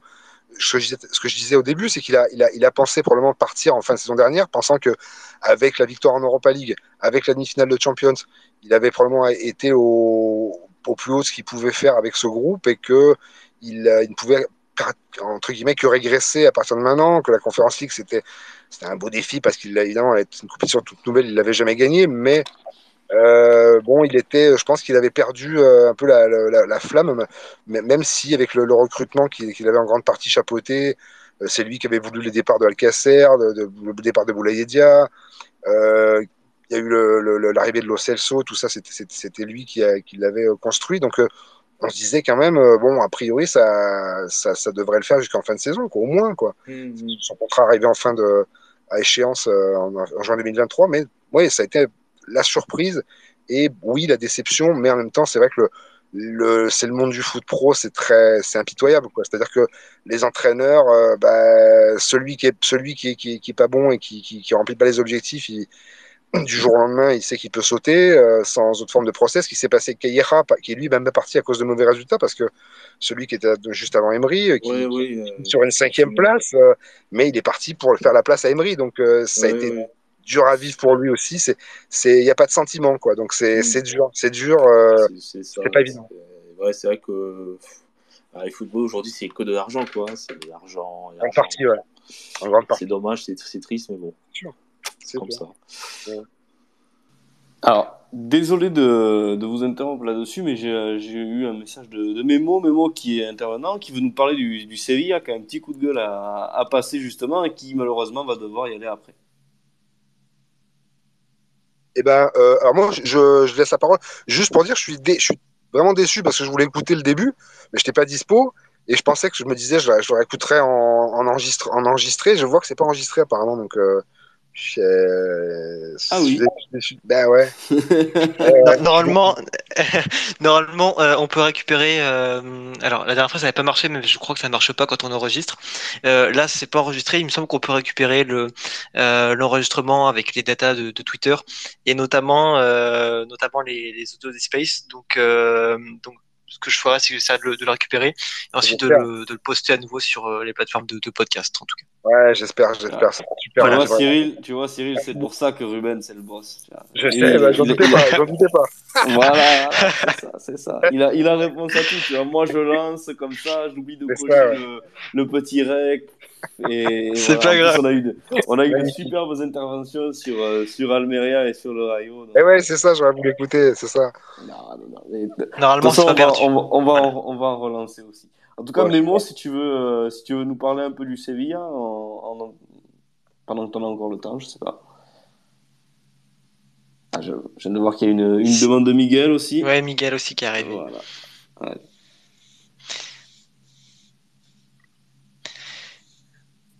Euh, je sais pas s'il l'a. Ouais, c'est bon normalement. S'il nous entend. Si, vous nous entendez, les gars, faites-nous signe. En tout cas, bon, on, va, repasser peut-être sur, euh, sur Villarreal, à moins qu'on ait été euh, complet sur le sujet. Cyril, si tu veux parler d'autre chose, euh, ou qu'il y a des questions, bien sûr. Non, non, non, moi là, je, je pense avoir ouais, je, pense avoir fait le tour de un petit peu tout ce qui s'est passé euh, entre le début de saison, l'affaire Emery, Sétienne, tout ça, non, je pense qu'on a à peu près tout euh, de- dit l'essentiel, quoi, mais voilà. Il n'y a plus qu'à a a plus croiser les doigts maintenant. C'est ça, c'est ça. mais ça- De Exactement. toute façon, on va, on va vivre une Coupe du Monde euh, qui, qui va, Ouais. qui va passer vite, et puis après, on, on reviendra très très vite aux, aux affaires aussi, hein, parce que dès la, dès la fin décembre, c'est le retour, et puis un mois de janvier complètement fou avec euh, une alternance entre la Copa et, et la Liga. va être chargé, hein. euh, ça, va- ça, ça va envoyer, ça c'est clair. Actu, mercato, match, tout ça, on va, on va être, Eh sur, oui. on va être sur le pont. Bah, en tout cas, je pense qu'on peut passer euh, du coup à- au, au Sevilla ou alors à, à l'Athletic, mais ça dépend de, de nos intervenants. Puis après, on, on clôturera, je pense, euh, ce space. Euh, Mémo, du coup, si tu m'entends, tu voulais nous, Yeah. nous parler un peu du, du Sevilla. Il y a Miguel qui est là, sinon, je crois. Ouais, Miguel aussi, bien sûr. Donc, on peut Ah bon Séville d'abord. Bonsoir, c'est juste pour vous dire que je ne resterai pas longtemps ce soir parce que je dois me lever tôt demain. Ah. Donc, grand max, bon, Enfin- 3h30, mais n'hésitez pas si jamais il y a des questions ou quoi à poser, serai là. Ok, ok, pas de souci. Je pense qu'on peut, euh, on peut passer à l'athlétique en attendant, hein. Enfin, sauf si tu veux nous parler rapidement du, du Sevilla aussi, Miguel. Ça, C'est c'est toi qui gères. Comme vous préférez. Bah, comme vous voulez. Moi, personnellement, j'ai rien à dire sur le club, euh, si ce n'est qu'on a gagné en Copa del Rey. Mais bon, euh, comme j'ai dit sur mon tweet, euh, faut pas non plus crier victoire trop vite et crier au loup parce que c'était une équipe de division inférieure. Pour ne pas vous cacher, j'ai pas vu le match parce que je me suis dit, oh, on va gagner et encore, on va galérer. Euh, 2-0. Bon, qu'est-ce qu'on doit dire de ce score, si ce n'est qu'on aurait peut-être pu en mettre plus parce que, encore une fois, pour moi, c'est une, c'est une équipe de division inférieure.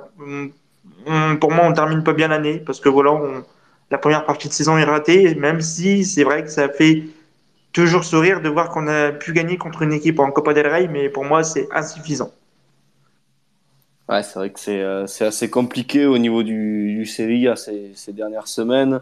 Et on sent que le mercato, bah, comme on l'a souvent évoqué d'ailleurs dans les spaces ou dans les podcasts avec toi, sera vraiment le, le moment le plus décisif de votre saison parce que le Sevilla pointe ce soir euh, à la 19e place ou à la, ou à la 18e.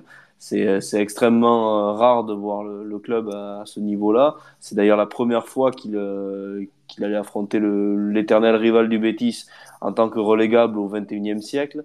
Et, euh, et c'est le genre de situation qui peut aussi poser de, gros problèmes. Alors, on n'a pas eu d'intervenant du Celta, mais on a un Celta qui est aussi dans, dans ce genre de situation, avec un effectif qui de base n'est pas du tout taillé pour le maintien, mais qui va devoir se battre pour ça. Bon, côté Sevilla, c'est encore pire parce que là, il y avait la, la, Ligue des Champions, mais, euh, mais c'est vrai que c'est une situation qui est vraiment délicate, avec, euh, on n'a pas l'impression que, que Sampaoli a vraiment les solutions. Et, et je voulais te, te poser une question sur euh, le Papou Gomez. Toi, qu'est-ce que tu penses de l'attitude ben, de, de ces joueurs qui ont littéralement abandonné l'équipe pour euh, se préparer au mieux pour la Coupe du Monde? Alors, d'un sens, je peux comprendre, et de l'autre, non, parce que quand tu signes un club, quand tu signes dans un club, pardon, entre guillemets, tu dois avoir des obligations. Pour moi, c'est si le club va mal, bah, tu dois faire passer ton, ton club avant, avant le mondial. Je pense que pour moi, ça serait ça. Après, c'est pas non plus de la faute des joueurs. Il y a aussi une part de responsabilité, je pense, de Sampaoli.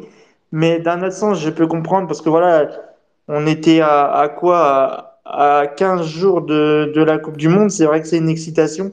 Les joueurs, ils veulent pas se blesser, ils veulent penser à leur, à leur sélection euh, pour essayer de, de tirer le maximum euh, au mondial, euh, pour essayer de voir ce que ça peut donner, euh, comment dire, avec la sélection pour pas trop se blesser. On pense notamment euh, hors sujet par rapport à, la à la Liga, mais Aminarit qui s'est blessé, qui avait dit qu'il jouerait les matchs à fond et qui serait content d'aller à la Coupe du Monde, et puis résultat, bah, il s'est blessé, sérieusement. Mais voilà, c'est comme ça. Normalement, quand tu t'engages dans un club, tu dois tu dois avoir des priorités, même si ton même si le club est en dessous ou c'est peut-être pas ton club de cœur, tu te dois d'afficher un meilleur visage. Mais d'un autre côté, comme je dis, je peux je peux comprendre que c'est l'excitation de la Coupe du Monde, que tu veux emmener ton pays le plus loin possible, que tu n'oses pas jouer les matchs à fond pour éviter les blessures. Mais entre guillemets, dans le contrat, c'est pas écrit ça. Tout à fait, tout à fait. Ouais, c'est euh, Après, si, si je peux me permettre, c'est pas des joueurs non plus qui sont euh, qui sont irréprochables en temps normal. Hein. On parle de Papou Gomez, quand même, c'est moi pas quelqu'un que je trouve non plus très toujours très investi au, quotidien. C'est-à-dire que là, bon, effectivement, il y a lui entre lui et puis euh, et puis d'autres joueurs hein, qui, qui sont pas euh, concentrés à fond, on le voit bien, mais c'est vrai que bon, effectivement, le cadre est particulier ça, euh, Sampoli n'y peut rien. Enfin, comme les joueurs n'y peuvent rien non plus. Et effectivement, on peut comprendre qu'ils veulent euh, veulent bah, aussi jouer cette Coupe du Monde sans avoir de blessures parce que surtout quand on connaît l'enchaînement maintenant du cadré depuis euh, depuis, la, bah, depuis en fait le Covid quasiment. Donc, ça enchaîne vraiment. Euh, on comprend que ça puisse être euh, aussi quelque chose qui attend, qui attend beaucoup. Surtout un joueur comme Papou Gomez qui a quoi 30, 33 34 ans je crois. Euh, il jouera probablement pas pas d'autres mondial non plus. Donc c'est aussi d'un côté ça se comprend mais je trouve que ne sont pas non plus toujours des joueurs, on parle de Papou Gomez en particulier, mais qui sont euh, très irréprochables non plus. Donc même sur le, le terrain, mondial ou pas, c'est pas quelqu'un qui m'a paru en tout cas très investi dans les rangs de Séville. Et cette saison, effectivement, il y a eu un contexte particulier et euh, le changement de coach évidemment n'a pas aidé, mais euh, mais je pense que je pense que voilà, on voit quand même aussi qu'il y a un certain paquet de joueurs et là la réflexion est plus large, mais un certain paquet de joueurs qui n'ont pas l'envie, n'ont pas le niveau pour, pour rester à Séville. Et d'ailleurs, il y a plusieurs, plusieurs ventes qui sont, prévues cet hiver encore. De, J'avais lu notamment sur Marca, sur et Stadio Deportivo aussi. donc, il faudra suivre ça, mais c'est vrai qu'effectivement, on peut se demander à la fin qu'est-ce qui va rester à Séville, en fait, parce que le club vend beaucoup et les recrues soit sont pas suffisantes, soit sont pas au niveau. Enfin, par exemple, l'exemple de la défense centrale, on a déjà beaucoup parlé les dernières semaines, et effectivement, c'est un club qui, effectivement, qui dégraisse beaucoup, mais à côté de ça, qui n'a pas forcément beaucoup de, recrues. Et puis, puis derrière, Monchi n'est pas non plus euh, très, euh, très responsable aussi. On a il, il a peur très par rapport à moi, puis on va lui faire avec ce qu'il a. Mais euh, ouais, la saison va être compliquée. Il y avait, euh, il y avait, il y avait pas de tableau de, Liga et je crois qu'il a annoncé ses filles euh, à la 15e place en mode saison. Alors après, je comprends, au niveau du mercaton, on est un peu comme Monaco, on a besoin de vendre et d'acheter. Mais si à chaque fois tu dois changer le- l'effectif tous les ans, tous les ans pour être compétitif, entre guillemets, c'est ce qu'avait promis euh, Monchi. Alors déjà, de une, je vois pas de différence depuis sa promesse, mais enfin bref. Mais si à chaque fois on doit changer de, de- d'effectif, comment tu veux retrouver, entre guillemets, de la stabilité? C'est ça, moi, je comprends pas. On nous dit qu'on doit être euh, dans l'accord des plus grands, qu'on doit finir quatrième, tout ça, mais à chaque fois tu changes d'effectif, comment tu veux trouver de la stabilité? Parce qu'après, les joueurs, à force, ils sont perdus. C'est ça aussi, le problème. Bah, et puis Monchi, euh, voilà, moi c'est mon avis personnel, mais c'est quelqu'un comme qui, qui fait beaucoup de com, j'ai l'impression. Il y a qu'à voir après le derby de Séville, euh, son attitude. euh. Bon, alors apparemment il y a eu des insultes avec euh, des dirigeants du Betis aussi en tribune, donc ça peut se comprendre, mais c'est comme quelqu'un qui, je trouve, parle beaucoup et au final, bah, oublie un peu la réalité du, du terrain, oublie la réalité des choses. C'est que là, il célébrait entre guillemets un match nul contre contre le Betis, alors qu'effectivement, il était assez en tout cas, m'a paru assez logique sur la seconde période au vu, euh, au vu de la domination de Séville et encore que elle s'explique du fait des, des cartes rouges. Euh, mais, euh, mais, enfin, c'est quelqu'un toi qui parle beaucoup, qui prend beaucoup, j'ai l'impression, et qui, euh, bah, à côté, en fait, a relativement peu de résultats, quoi. Donc, c'est assez préoccupant et, euh, et le problème, c'est que ce, ce genre de gestes, ce genre de promesses, elles peuvent passer, elles peuvent être elles peuvent être pertinentes dans, dans un contexte autre, mais là, je pense quand tu es 17e, euh, tu moins égalité de points que le 18e et que tu euh, non, que tu es 18e, pardon, carrément, euh, et que tu es dans un- une situation aussi difficile, je pense que t'as pas grand chose à faire à part, à part travailler bien, quoi. Parce que le mercato a été raté et je vois mal comment celui d'hiver va être mieux réussi au vu des moyens qui vont y être mis et, de ce qui est prévu. Donc, euh, non, non, moi je trouve ça en tout cas assez, dommage. Et puis oui, effectivement, Monchi, on avait déjà un peu parlé euh, précédemment, mais euh, c'est quelqu'un qui, moi, me paraît assez déconnecté de ce qui se passe en tout cas aussi. Et, euh, qui probablement n'aura pas non plus sa place euh, s'il y a un changement de président. Je pense pas qu'il restera en poste très longtemps parce que il est aussi l'un des, l'un des grands fautifs de, de ce qui, enfin l'un des grands fautifs et l'un des grands responsables de ce qui se passe aujourd'hui à, à Séville malheureusement. Son, son attitude m'a paru quand même assez euh, assez lâche sur ce mercato et même s'il y a le président effectivement Pepe Castro qui bon apparemment devrait, devrait finira tôt ou tard par sauter aussi avec euh, euh, ce que diront les actionnaires euh, je trouve que voilà ce sont deux personnes qui ont une responsabilité immense et qui euh, en tout cas se cachent beaucoup derrière les promesses ou derrière le- leur com pour un peu faire oublier tout ça quoi sans non plus euh, dédouaner Lopetegui dont on avait déjà parlé, euh, qui a aussi fait des choix bizarres. hein, mais on voit bien que Sampaoli aujourd'hui, euh, bon, certes, fait pas non plus que des choix euh, compris et partagés tout le monde, mais qui fait surtout avec ce qu'il a. Et faire avec ce qu'il a, c'est-à-dire faire avec un effectif qui est quand même euh, pas médiocre, mais qui euh, s'est considérablement affaibli. Pour une équipe qui a l'ambition de jouer la Coupe d'Europe, euh, enfin même la Ligue des Champions, qui était qualifiée en Ligue des Champions, euh, c'est un effectif qui effectivement est plus qu'inquiétant et qui est absolument pas digne d'une équipe comme Séville. Quoi. Bah, entre guillemets, on voit plus, on voit plus euh, le changement avec Sampaoli, c'est- c'est-à-dire que les défaites ne sont plus trop là, mis à part la défaite pardon, contre Madrid ou, pas, mais je veux dire, il n'y a plus autant de défaites, quoi. Il y a juste une meilleure améliora- il y a juste une petite meilleure amélioration. C'est qu'il a la grinta et c'est qu'on on arrive à ne pas perdre trop de matchs par rapport à quand c'était le Petegui. Mais quand tu dois faire par exemple un match nul contre le Betis, alors bien sûr, je respecte le Betis, mais eux, ils ont terminé à 9, nous on a terminé à 10. Si tu sais pas gagner un match à, à 10 contre 9, il y a un problème. Il faut, faut revoir ça. C'est Hmm. pas possible. Bah, c'est là qu'on voit un peu le problème de qualité. Mais, mais oui, tu le dis très bien, il y a, il y a quand même quelques, quelques points d'amélioration, notamment sur la mentalité. Je trouve que, effectivement, même, et puis même Séville, si je dis pas de bêtises, a pas pris de, euh, a pas pris trop de, alors, non plus joué des adversaires trop, trop insurmontables, mais il n'y a pas eu non plus de, de véritables défaites euh, sur des scores euh, lourds jusqu'à jusqu'à présent depuis l'arrivée de Sampoli. Donc effectivement, on, on voit bien que c'est un peu mieux, mais que c'est très vite limité par ce qu'il fait avec ce qu'il a et et, et l'exemple du derby de Séville, en tout cas, qui était bon évidemment toujours pas très particulier, le montre très bien parce que jouer euh, plus de, enfin quasiment 45 minutes à, à alors peut-être un peu moins euh, entre 30 30 et 45 minutes depuis le, euh, le la minute exacte de l'expulsion de Borja Iglesias, mais 30 et 45 minutes euh, et pas réussir à à marquer à ce point-là, ouais, je pense que ça, ça en dit long aussi, malheureusement, mais mais voilà, la réalité en tout cas, c'est qu'il va falloir euh, se, alors se battre pour le maintien, je sais pas parce que ça se trouve il y aura du mieux après après le après le, la trêve, mais en tout cas il va falloir se battre pour pour euh, oui pour pour le maintien dans un premier temps et puis après surtout pour essayer de terminer un peu plus haut possible. Mais la première partie la première partie de tableau me semble quand même euh, peut-être assez difficilement atteignable quand on voit les clubs qui y sont et surtout la dynamique de Séville cette saison. Euh, si je peux me permettre, euh, je trouve quand même que vous n'avez pas eu le derby de Séville, mais euh, il y a un autre match où quand même on voit des, des lacunes de cette équipe, c'est euh, face à la Real Sociedad. J'ai vu le match aussi. Euh, vraiment, Séville qui se prend deux rouges, mais vraiment, euh, vraiment bête. Et, et c'est des, pour moi, c'est des Mm. rouges mérités, parce que c'est vraiment des, des fautes. On sent qu'en fait, il va mettre de l'intensité, euh, sans pas eu à lui leur demander voilà, de mettre plus d'intensité dans les duels, etc., d'être plus rugueux.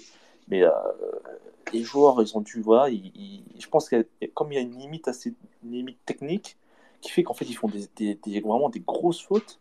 Et, euh, ils ils sont mis une balle dans le pied, quoi. Parce que je pense qu'à 11 contre 11, ça aurait été un tout autre match. On aurait, là, la Real Sociedad, après, a géré, euh, même assez, c'était assez, euh, on va dire, assez grotesque, parce que la passe à 10 à 11 contre 9. Donc le match n'avait plus aucun intérêt. Même les commentateurs, à la fin, ils étaient un peu fatigués par rapport à ça. Mais oui, c'est dommage pour eux, parce qu'à 11 contre 11, ça aurait été un match différent. Et on sent vraiment que cette équipe de civils se, met, des- se met en difficulté toute seule. C'est assez, assez, voilà, Ouais. problématique. Ouais, il y a beaucoup, il y a beaucoup d'intensité. Ouais. C'est ce que, c'est ce que on disait un peu avec, avec Lopetegui, hein, enfin avec euh, Sampoli, mais il y a, de, l'en- il y a de, beaucoup d'intensité, mais effectivement, ça fait beaucoup de cartons rouges. Alors, on sait qu'en Liga, il y en a, il y en a particulièrement beaucoup cette saison euh, par rapport aux autres championnats, et c'est bon là, ça amène une, une question sur l'arbitrage qui évidemment est toujours très, très euh, critiquable et très logiquement Ah. Mais, mais oui, il y a beaucoup d'intensité et ça se voit bah, tout simplement avec les rouges euh, sur les derniers matchs, ouais, rien que ça. Bah, en fait, moi j'ai une question par rapport à ça. Euh, alors, je parle pas forcément du match Sociedad Séville, mais est-ce que euh, cette saison, les arbitres n'ont pas eu comme consigne d'être un peu plus sévères que d'habitude? Bah, je ne saurais pas dire directement si on leur a demandé d'être plus sévère. En tout cas, ce qui est sûr, c'est que il y a, y a- beaucoup de clubs toujours qui protestent parce qu'en fait, euh, il y a toujours cette question de protéger les joueurs en fait. Et je pense que c'est c'est ça le, souci, c'est que je pense qu'il y a eu tellement de pression par rapport à ça que les arbitres eux-mêmes, euh, voilà, aujourd'hui laissent moins passer ce genre de choses. Après. euh, après, voilà, il y a quand même toujours des rouges qui restent assez, euh, assez questionnables dans le sens où ils sont, moi, ils me paraissent être sortis quand même assez facilement. Euh, bon, en l'occurrence, là, les rouges, euh, effectivement, du, des derniers matchs de Séville sont pas, enfin, moi, tout me paraissent plus ou moins cohérents. Après ça, qu'on a vu d'autres expulsions euh, qui sont euh, plus dérangeantes et, et surtout là où j'ai envie de dire il y a encore un problème, c'est qu'il y a des expulsions dérangeantes et surtout des expulsions qui euh, un samedi à 14h vont, enfin, un geste par un- une, une semelle va être une semelle sur la cheville va être euh, rouge un samedi à 14h et puis le dimanche à 18h30 le lendemain euh, t'as un carton jaune et, euh, et voilà quoi. Donc c'est à dire qu'il y a toujours des un problème toujours de- d'unité quoi dans les critères. Et, euh, et c'est surtout ça moi qui pose problème je trouve. Plus que plus que les rouges en eux-mêmes c'est que tu as certains arbitres qui qui vont te mettre un rouge pour euh, une action que d'autres ne ne verbaliseront que qu'avec un jaune. Et, euh, et je sais pas s'il y a eu des consignes en tout cas particulières mais effectivement il y a un nombre de cartes rouges qui est mis. Alors après qui témoigne aussi d'un jeu quand même qui est assez euh, assez physique hein. Euh, on voit bien qu'en Espagne il y a quand même beaucoup d'équipes qui ces dernières années ont ont un jeu beaucoup plus euh, beaucoup plus agressif et, euh, et beaucoup plus physique donc, euh, voilà on peut comprendre aussi euh, que ce soit plus verbalisé mais euh, mais plus verbalisé plus, plus sanctionné aussi d'ailleurs, mais, euh, mais effectivement, oui, il y a quand même toujours aussi ces, ces cartons qui me paraissent un peu surprenants de temps en temps. Après, après quand on compare effectivement par rapport à la moyenne des autres championnats, on voit que l'Espagne est largement au-dessus, donc ça montre qu'il y a aussi bah, un vrai problème de au niveau des arbitres, mais ça, il n'est pas, il est pas nouveau et malheureusement, je pense qu'on ne peut pas l'expliquer si facilement. Quoi, c'est quelque chose de trop compliqué à, à décrypter parce que il y a eu beaucoup de changements au niveau de la direction des arbitres là au cours des, derniers mois mais euh, effectivement sur le terrain que ce soit avec la VAR que ce soit avec euh, les cartons rouges on voit qu'il y a toujours autant de polémiques et ça c'est un problème plus que qui va plus loin que l'Espagne même si euh, même si effectivement les, les, les polémiques sont en tout cas très nombreuses en Espagne sur ce sujet ouais.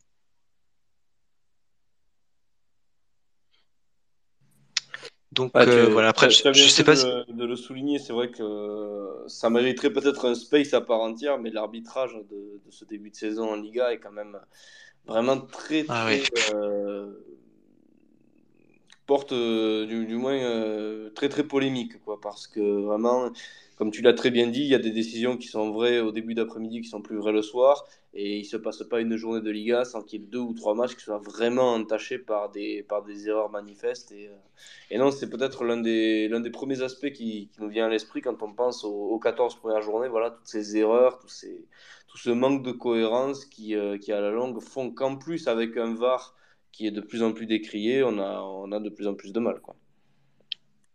Complètement. Et c'est vrai que moi je vois mal aujourd'hui la solution qu'on peut trouver à tout ça dans le sens où les polémiques sont tellement grandes que on a l'impression qu'il n'y a rien qui est fait. Enfin, toi, qu'il n'y a pas de solution directe pour remédier à ça, c'est ça qui est problématique. Mais, c'est un problème qui, dure, qui s'installe et qui, euh, euh, en fait, c'est ça, c'est que le VAR est là depuis plusieurs années maintenant, et logiquement, on devrait aller dans une, on devrait en tout cas aller dans une logique d'amélioration où d'année en année, ça devrait être, euh, des défauts devraient être corrigés. On a l'impression qu'en fait, c'est de pire en pire. Et c'est là où on se rend compte qu'il y a un, un, vrai problème, en tout cas. Donc, euh, donc effectivement, ouais, puis... Ouais, puis on se souvient aussi de l'interview de, de De Burgos dans, le, dans Marca, où en gros, il, il, il faisait comprendre que les arbitres comprenaient pas à quel point on, on, on, pouvait les critiquer, que pour eux, ils, ils faisaient de bonnes choses. Donc, y a plus l'impression quand plus le mmh, temps passe, plus les polémiques euh, enflent et, et, plus les deux camps, euh, ceux, ben, ceux, qui critiquent les arbitres et les arbitres eux-mêmes, s'affairent à leur, euh, à leur position. Et, et, je pense que ça, pour, pour la Liga, c'est quand même un vrai problème. Mmh. Mais alors, entre les, les querelles qu'il y a au niveau de, de, la Ligue et de la Fédération, ça peut être compliqué aussi de trouver un terrain d'entente entre les, ben, les deux institutions pour peut-être essayer de, de résoudre le problème tant, tant il est il est, il est grandissant. Mais effectivement, après, oui, tu, tu, le dis. Oui, vas-y, vas-y, Miguel. Oui. Non, mais après, il y a, il y a, deux, il y a, deux, il y a deux questions à ça. C'est est-ce que la VAR est correctement utilisée ou est-ce que la VAR ne sert à rien Ou est-ce que l'arbitre ne sait pas aussi l'utiliser correctement? C'est ça la vraie question. Ben, c'est compliqué. Je pense que il y a toujours des, après des critères, de toute façon, chaque arbitre qui va interpréter ça différemment. Mais euh, disons que, en fait, les règlements changent souvent aussi. Donc, je pense que ça n'aide pas les arbitres à s'y retrouver.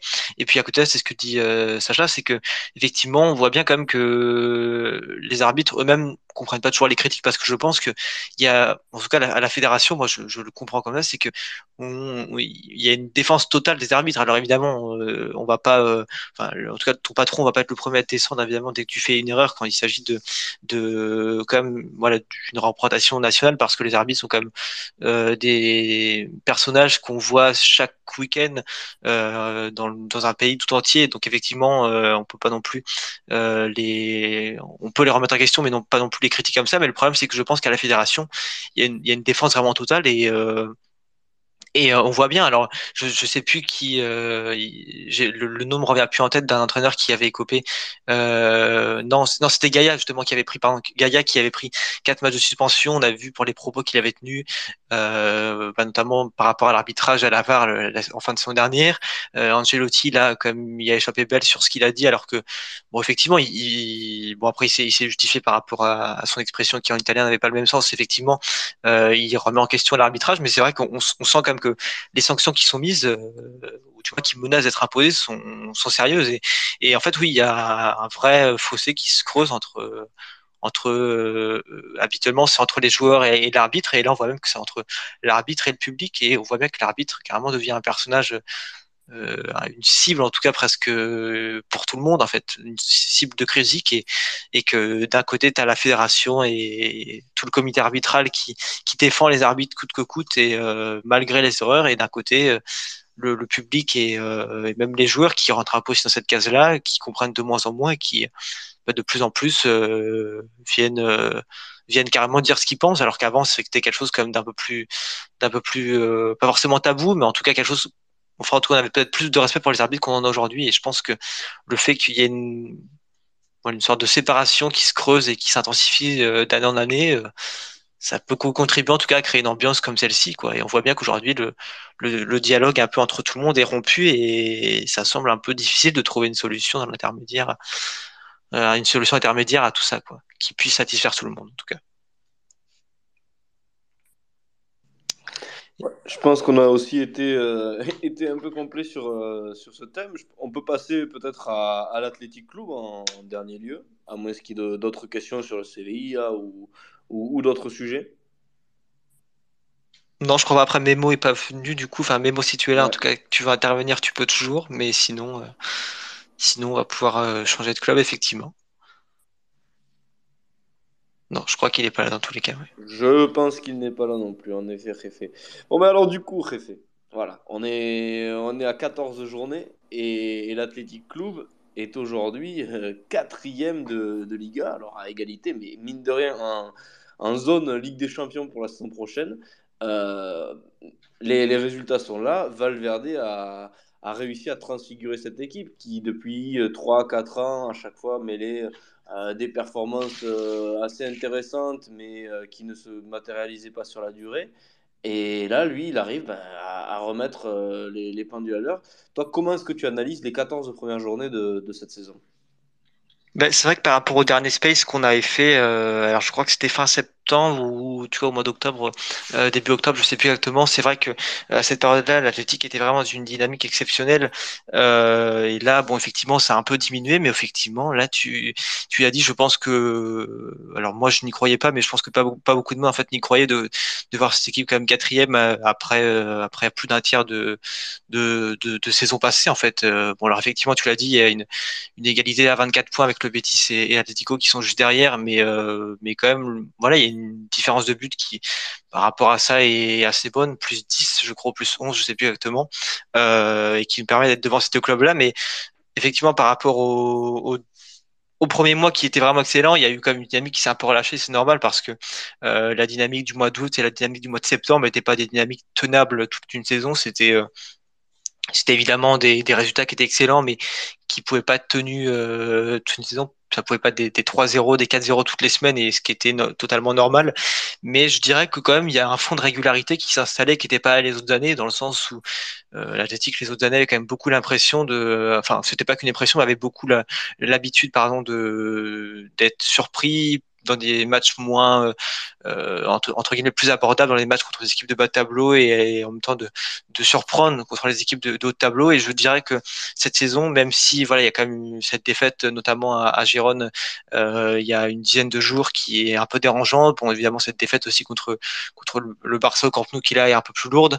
Euh, dans la globalité il y a quand même toujours quelques faux pas, mais il y a une régularité qui s'installe et on voit bien, euh, notamment ces moments où il y a eu trois victoires de suite qui sont enchaînées, euh, des moments où euh, bah, voilà, cette équipe jouait bien. On sent qu'il y a une vraie rupture par rapport aux autres saisons et par rapport à l'an passé, surtout quand on voyait que cette athlétique des fois gagnait en étant poussif, mais perdait ou du moins éviter les défaites en étant pareil très, tellement sur tellement limite. En fait, et cette saison, on voit bien que dans la majorité des matchs, en tout cas, il y a eu une équipe qui maîtrisait son sujet et qui et qui euh, voilà était régulière, en tout cas, qui avait des bases vraiment solides parce que parce que c'est quelque chose qui, manquait et euh, par exemple la, défaite contre contre Gérone qui là pour le coup est un vrai match raté contraste totalement avec euh, le match qui est fait contre contre Valladolid euh, quelques jours plus tard qui là est une un vrai succès mais dans l'ensemble voilà que ce soit euh, même dans j'ai envie de dire dans, les défaites qu'il y a eu notamment contre Atletico quelques semaines plus tôt on voit bien que c'est une défaite qui est, qui est difficile et qui est dure à encaisser.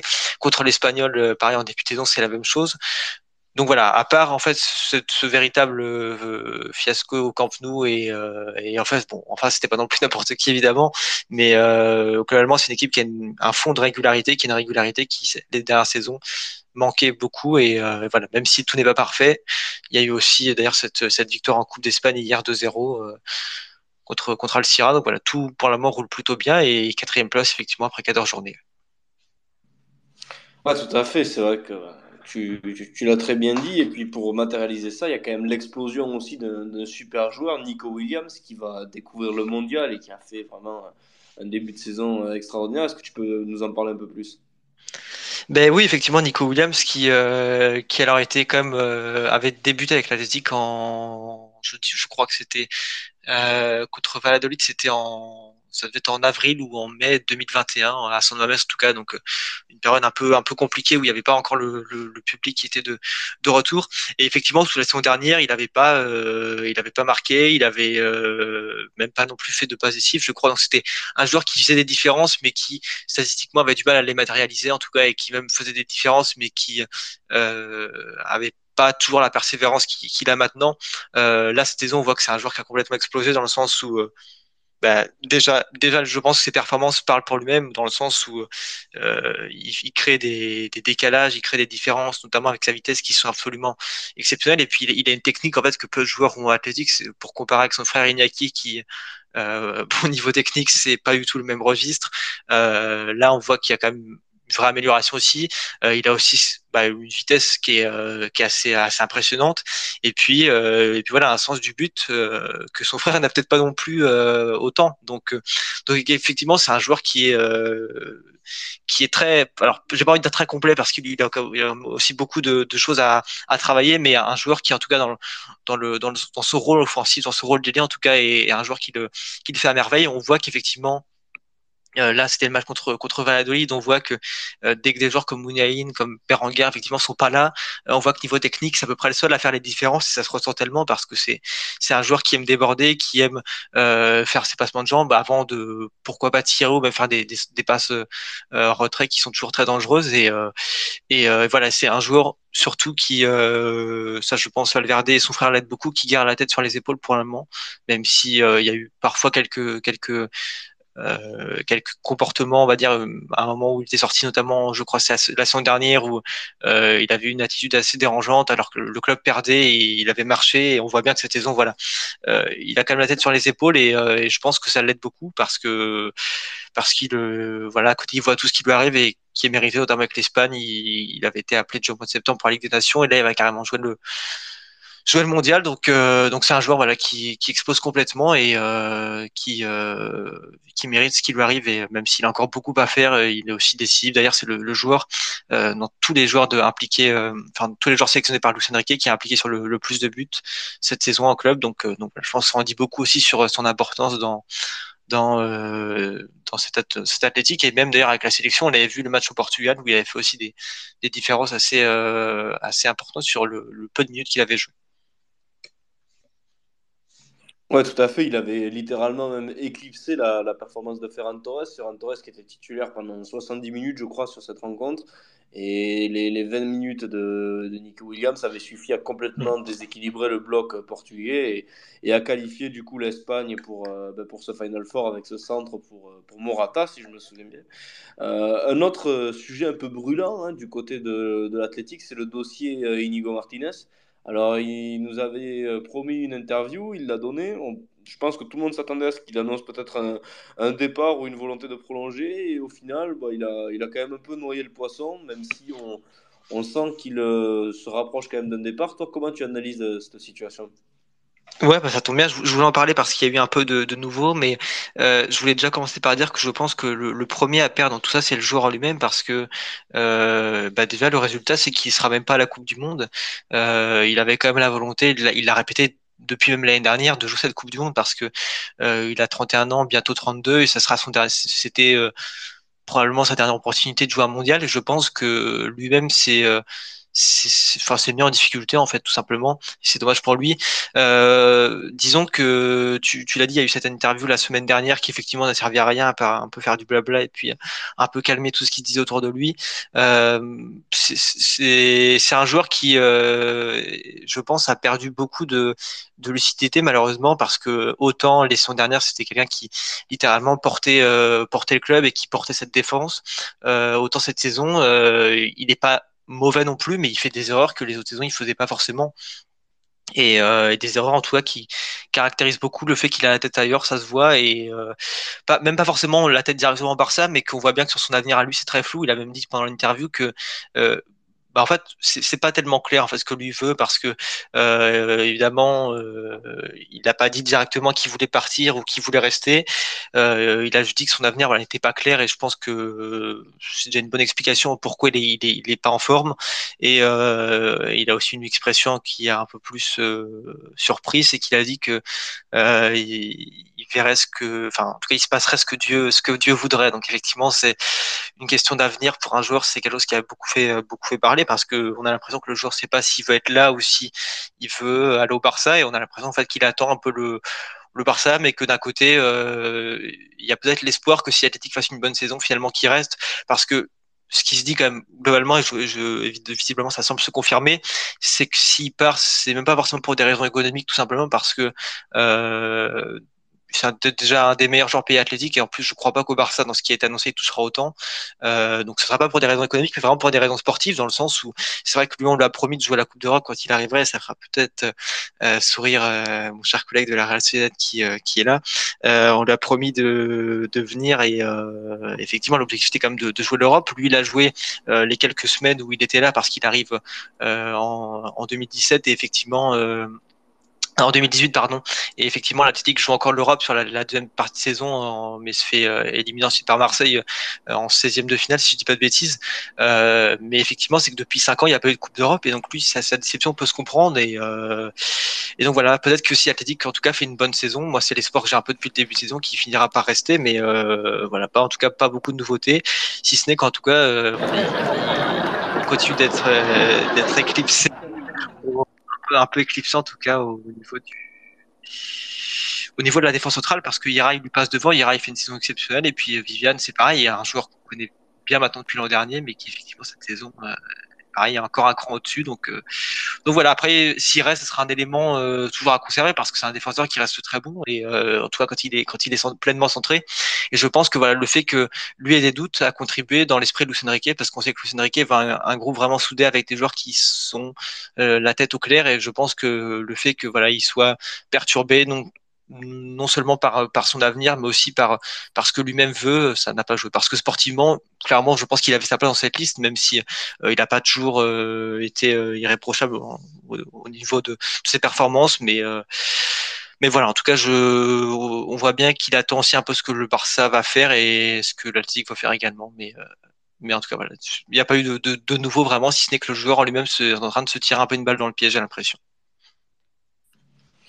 Ok, ok, ben, encore une fois, un, un, résumé très très complet de, de la situation. C'est vrai que ouais, c'est une situation assez, assez ubuesque. Au final, euh, il y a toujours eu cette guerre un petit peu avec, euh, ben, avec la Real Sociedad, mine de rien, hein, quand on connaît le, le, parcours du joueur.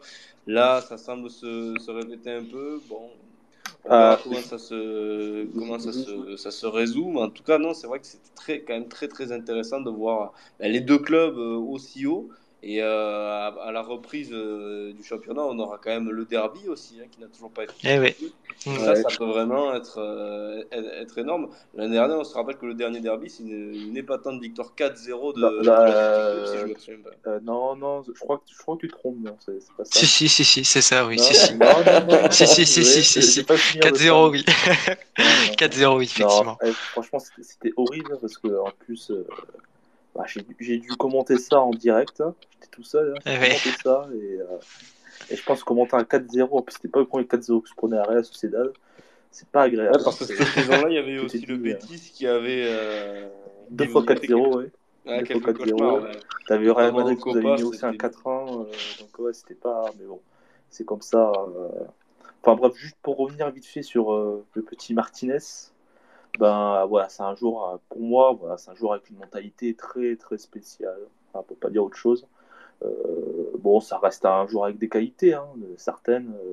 Euh. D'ailleurs, je le remercie parce que grâce à lui, c'est grâce à lui qu'on gagne la Copa, la Copa euh, parce que c'est lui qui provoque le penalty décisif.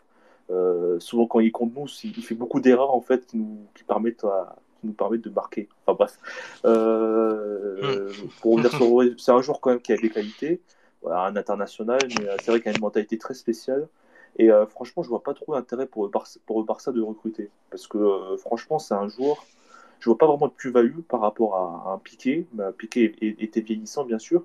Mais Martin, vraiment, je, ce gars, je, comment dire, ben c'est vraiment, vraiment un gars avec une mentalité qui serait capable après pour, euh, je sais pas, il y a Real Madrid qui propose un contrat en or, il serait capable de, de dire au Barça, ouais, ouais, bah, je, je rejoins Real Madrid, quoi. C'est un gars qui a aucun, aucune scrupule, quoi. C'est, non, mais après, si, si, il pourrait avoir une plus-value par rapport à Piqué parce que quand même, quand c'est quelqu'un qui est centré, qui a la tête vraiment au club, euh, nous, il a quand même fait, il, est là, voilà, depuis 2018, comme je disais, il a quand même fait euh, trois, trois saisons quand même vraiment exceptionnelles. Et, euh, et l'année dernière, enfin même les saisons en fait où Athletic fait euh, défensivement des, des, performances assez incroyables, c'est en grande partie grâce à lui parce que euh, quand c'est un joueur, qui, quand vraiment il est présent, on voit que c'est un joueur qui est centré à fond et, et sur ça il n'y a pas de doute. Après, par contre là. Euh, où effectivement, moi je trouve que ce serait dommage pour lui d'aller au Barça, c'est que, bah, effectivement, euh, moi, moi je trouve qu'en tout cas, quand il est concentré sur lui-même et qu'il est à un plein niveau, c'est qu'il mérite mieux que d'être remplaçant au Barça. Alors certes, il sera euh, dans un club euh, immense, hein, évidemment, mais mais moi je comprends pas directement le choix d'aller au Barça parce qu'il sait lui-même qu'il jouera pas euh, tant que ça a priori, ou du moins qu'il jouera pas les matchs les plus importants. Donc moi c'est en ça que je, je comprends pas. Après effectivement sa mentalité un peu particulière quand il quand il y a l'opportunité de de partir, je pense pas que Bon, au Barça, je pense qu'il y restera. Si il y restera jusqu'à ce que le club n'en veuille plus. Mais, mais c'est-à-dire que moi, en tout cas, de son point de vue je pense, de son point je pense qu'il fait une erreur dans le sens où euh, autant athlétique, je pense qu'on lui offre la possibilité de continuer et, de rester dans un club comme qui, pourrait retrouver l'Europe à la fin de saison et qui quand même globalement euh, joue plutôt le tableau, même s'il n'y a pas eu d'Europe sur la dernière saison. Tandis qu'au Barça, je pense que le jour où il sera trop vieillissant et le jour où son rendement commencera à affaiblir un peu, je pense qu'on lui on ouvrira la porte. Ce qui se comprend totalement parce que les objectifs des clubs sont pas les, des deux clubs sont pas les mêmes. Mais après, qui voudra de lui, ce sera une autre question. Euh, bon, évidemment, il faudra voir comment il évolue. Mais je pense que, moi, en tout cas, je pense que de son point de vue à lui, je pense qu'il fait une erreur. Après, euh, après, il aura ce corps du temps pour raisonner. Je pense que la décision, effectivement, n'a pas été prise parce que euh, l'Athletic aussi fait euh, un premier tiers de saison vraiment très bon. Mais voilà, s'il part, bah écoute, on lui souhaitera le meilleur. Mais moi, je trouve que c'est dommage pour lui. Avant, avant, avant de nous pénaliser nous, je trouve qu'il se pénalise lui et même déjà en ce moment on le voit parce que le fait qu'il soit pas appelé en sélection, euh, alors qu'il est quand même euh, habituellement un des joueurs appelés par Luis Enrique quasiment à chaque rassemblement, on dit beaucoup ah. sur, euh, sur, sur, tout ça. Honnêtement, je pense, je pense, comme toi, je pense que comme tu dis, il se tient une balle dans le pied en allant à Barcelone parce que bah, il, part d'un club où il était titulaire indiscutable, même si cette saison c'est plus compliqué. Ah, voilà, bah, Barcelone, c'est vrai que c'est un grand club, ceci même si en ce moment c'est pas un club vraiment stable, on voit quand même qu'il y a quand même des petits soucis en, interne. Enfin voilà, mais, euh, mais c'est quand même et euh, c'est pas comme tu dis, c'est pas il va, il va il arrive comme joueur de rotation quoi. C'est pas ça va pas du mm. titulaire indiscutable qui va jouer euh, et donc il risque de, de perdre sa place. Bah, il a déjà perdu, mais bah, sa place en, en sélection et donc et bien sûr quand tu joues pas euh, en plus, comme euh, il prend de l'âge, euh, tu pars ton niveau, quoi. Petit à petit, tu perds le rythme, tu es donc. après, voilà, comme tu dis à la fin, qui voudra de lui Quand Barcelone ne voudra plus de lui, qui voudra d'un gars avec un gros salaire voilà, ça, ça, ça, va faire un peu comme un Titi, même si Umtiti, lui, c'était pas vraiment de sa faute parce qu'il s'est blessé aussi, mais et voilà, Umtiti, il s'est retrouvé à Lecce en Serie A, dans un club qui joue le maintien, donc, alors qu'il y a avant la Coupe du Monde, c'était un des meilleurs défenseurs de, Liga, même du monde. Donc, euh, donc c'est vrai que c'est vrai que Barcelone, ça peut être tout, ou rien. Ça peut être une belle histoire, mais aussi une histoire, euh, voilà, avec une fin, triste. Hum, bon, en tout cas, pour la il est toujours au club et euh, il continue de jouer des matchs plus ou moins bons, mais effectivement, je pense qu'après le, enfin, après la Coupe du Monde, ça a beaucoup bougé en fait. Donc, voilà, faudra suivre tout ça, mais, euh, mais que lui réfléchisse bien, surtout avant de, de prendre une décision. En tout cas, voilà. En, tout cas, si vous pouvez garder jusqu'au derby et qu'il peut jouer contre je dirais pas non, hein, parce que je pense que je pense qu'il y a encore une, des choses à faire. C'est ben oui. Vrai qu'il a, il a été très bon, comme je disais, dans les années, mais il a toujours dans certains matchs, et notamment le- la finale de Copa, fait, fait une erreur qui, euh, qui a coûté très cher, malheureusement. Mais bon. Ouais, voilà, bon, c'est ça. Des fois, ça arrive, des fois, contre les anciens clubs, tu vois, tu peux être vraiment fort. euh, Et des fois, t'en as, contre leurs anciens clubs, ils arrivent pas. Ils, ils, sont, ils sont pas en forme. donc, Ouais. euh, C'est un, un infiltré de la Real Sociedad, en fait, qui est c'est un peu ça, oui, voilà. c'est un peu ça. Donc voilà, en tout cas, on lui souhaite de, bah, de se reprendre déjà sportivement et puis même mentalement, mais, euh, mais voilà, je pense qu'il a, il, il a la capacité, en tout cas, pour même s'il quitte l'Athletic, en tout cas, d'aller dans un club où, où euh, plus haut sans non plus être remplaçant comme au Barça, parce qu'au Barça, voilà, il jouera pas tant que ça, mais je pense que voilà, il a en tout cas, c'est un club, un joueur, pardon, qui a largement le niveau pour, jouer dans un- pour être titulaire dans un club qui joue régulièrement l'Europe, quoi. Pas forcément la Ligue des Champions, mais même l'Europa League, en tout cas. Europa League, c'est sûr. Et Mm. pour finir, euh, bon, rien à voir avec enfin, Marcis. Euh, moi, moi, je trouve vraiment Valverde fait vraiment un travail, un très bon travail, très bon coach, très, je trouve, sous-estimé. Ben, c'est vrai que son passage à Barcelone, euh, euh, les gens disent ouais, c'est un coach nul, euh, voilà. Mais même à Barcelone, quand tu regardes son bilan, deux, deux un parcours en Ligue des Champions, même s'il y a eu cette, cette remontada contre Liverpool, ça reste quand même une demi-finale. et c'est vrai que quand tu regardes Barcelone depuis qu'il est parti, c'est pas mieux. Hein. Voilà, ils, jouent deux fois en Europa League, deux saisons de suite. Donc c'est vrai que Valverde, je trouve que c'est quand même c'est un coach, même s'il y a cette rigueur quand même défensive, des fois que tu, tu, tu demandes, euh, tu te demandes, euh, voilà, c'est, pas agréable à voir. C'était surtout le cas au Barça, mais, euh, mais vraiment, moi je trouve que c'est un coach vraiment qui fait du très bon travail. Et c'est vrai que euh, entraîner l'athlétique, c'est pas simple parce que tu as, cette histoire de, de, voilà, de, de joueurs basques, tu vois, tu peux pas recruter qui tu veux, tu as, besoin d'un profil. euh, Mm. bah, en fait, tu es plutôt obligé de t'adapter à l'effectif plutôt que recruter les joueurs pour t'adapter à ta tactique. En fait. C'est, voilà, donc, Et- euh, donc, euh, Mm. donc, euh, voilà, et donc c'est pour ça que vraiment ceux qui arrivent à avoir des résultats avec Athletic Bilbao, vraiment, ça, je trouve beaucoup de respect pour eux parce que voilà, ça te rajoute une difficulté en plus et, et Valverde, euh, que ce soit dans son passage avant, son dernier passage, à, même vous qualifie en Ligue des Champions, et là, son retour est pour le moment réussi, je trouve, et, et ça m'étonne pas parce que vraiment, c'est un bon coach. Mm.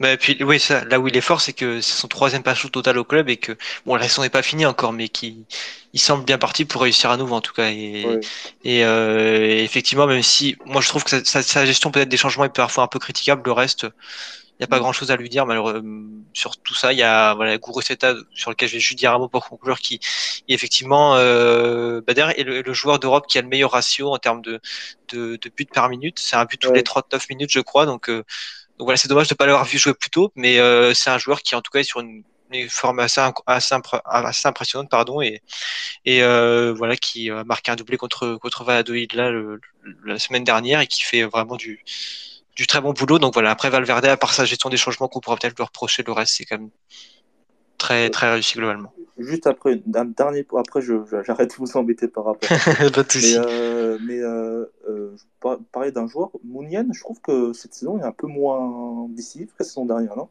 Euh, Sur Marseille. Oui.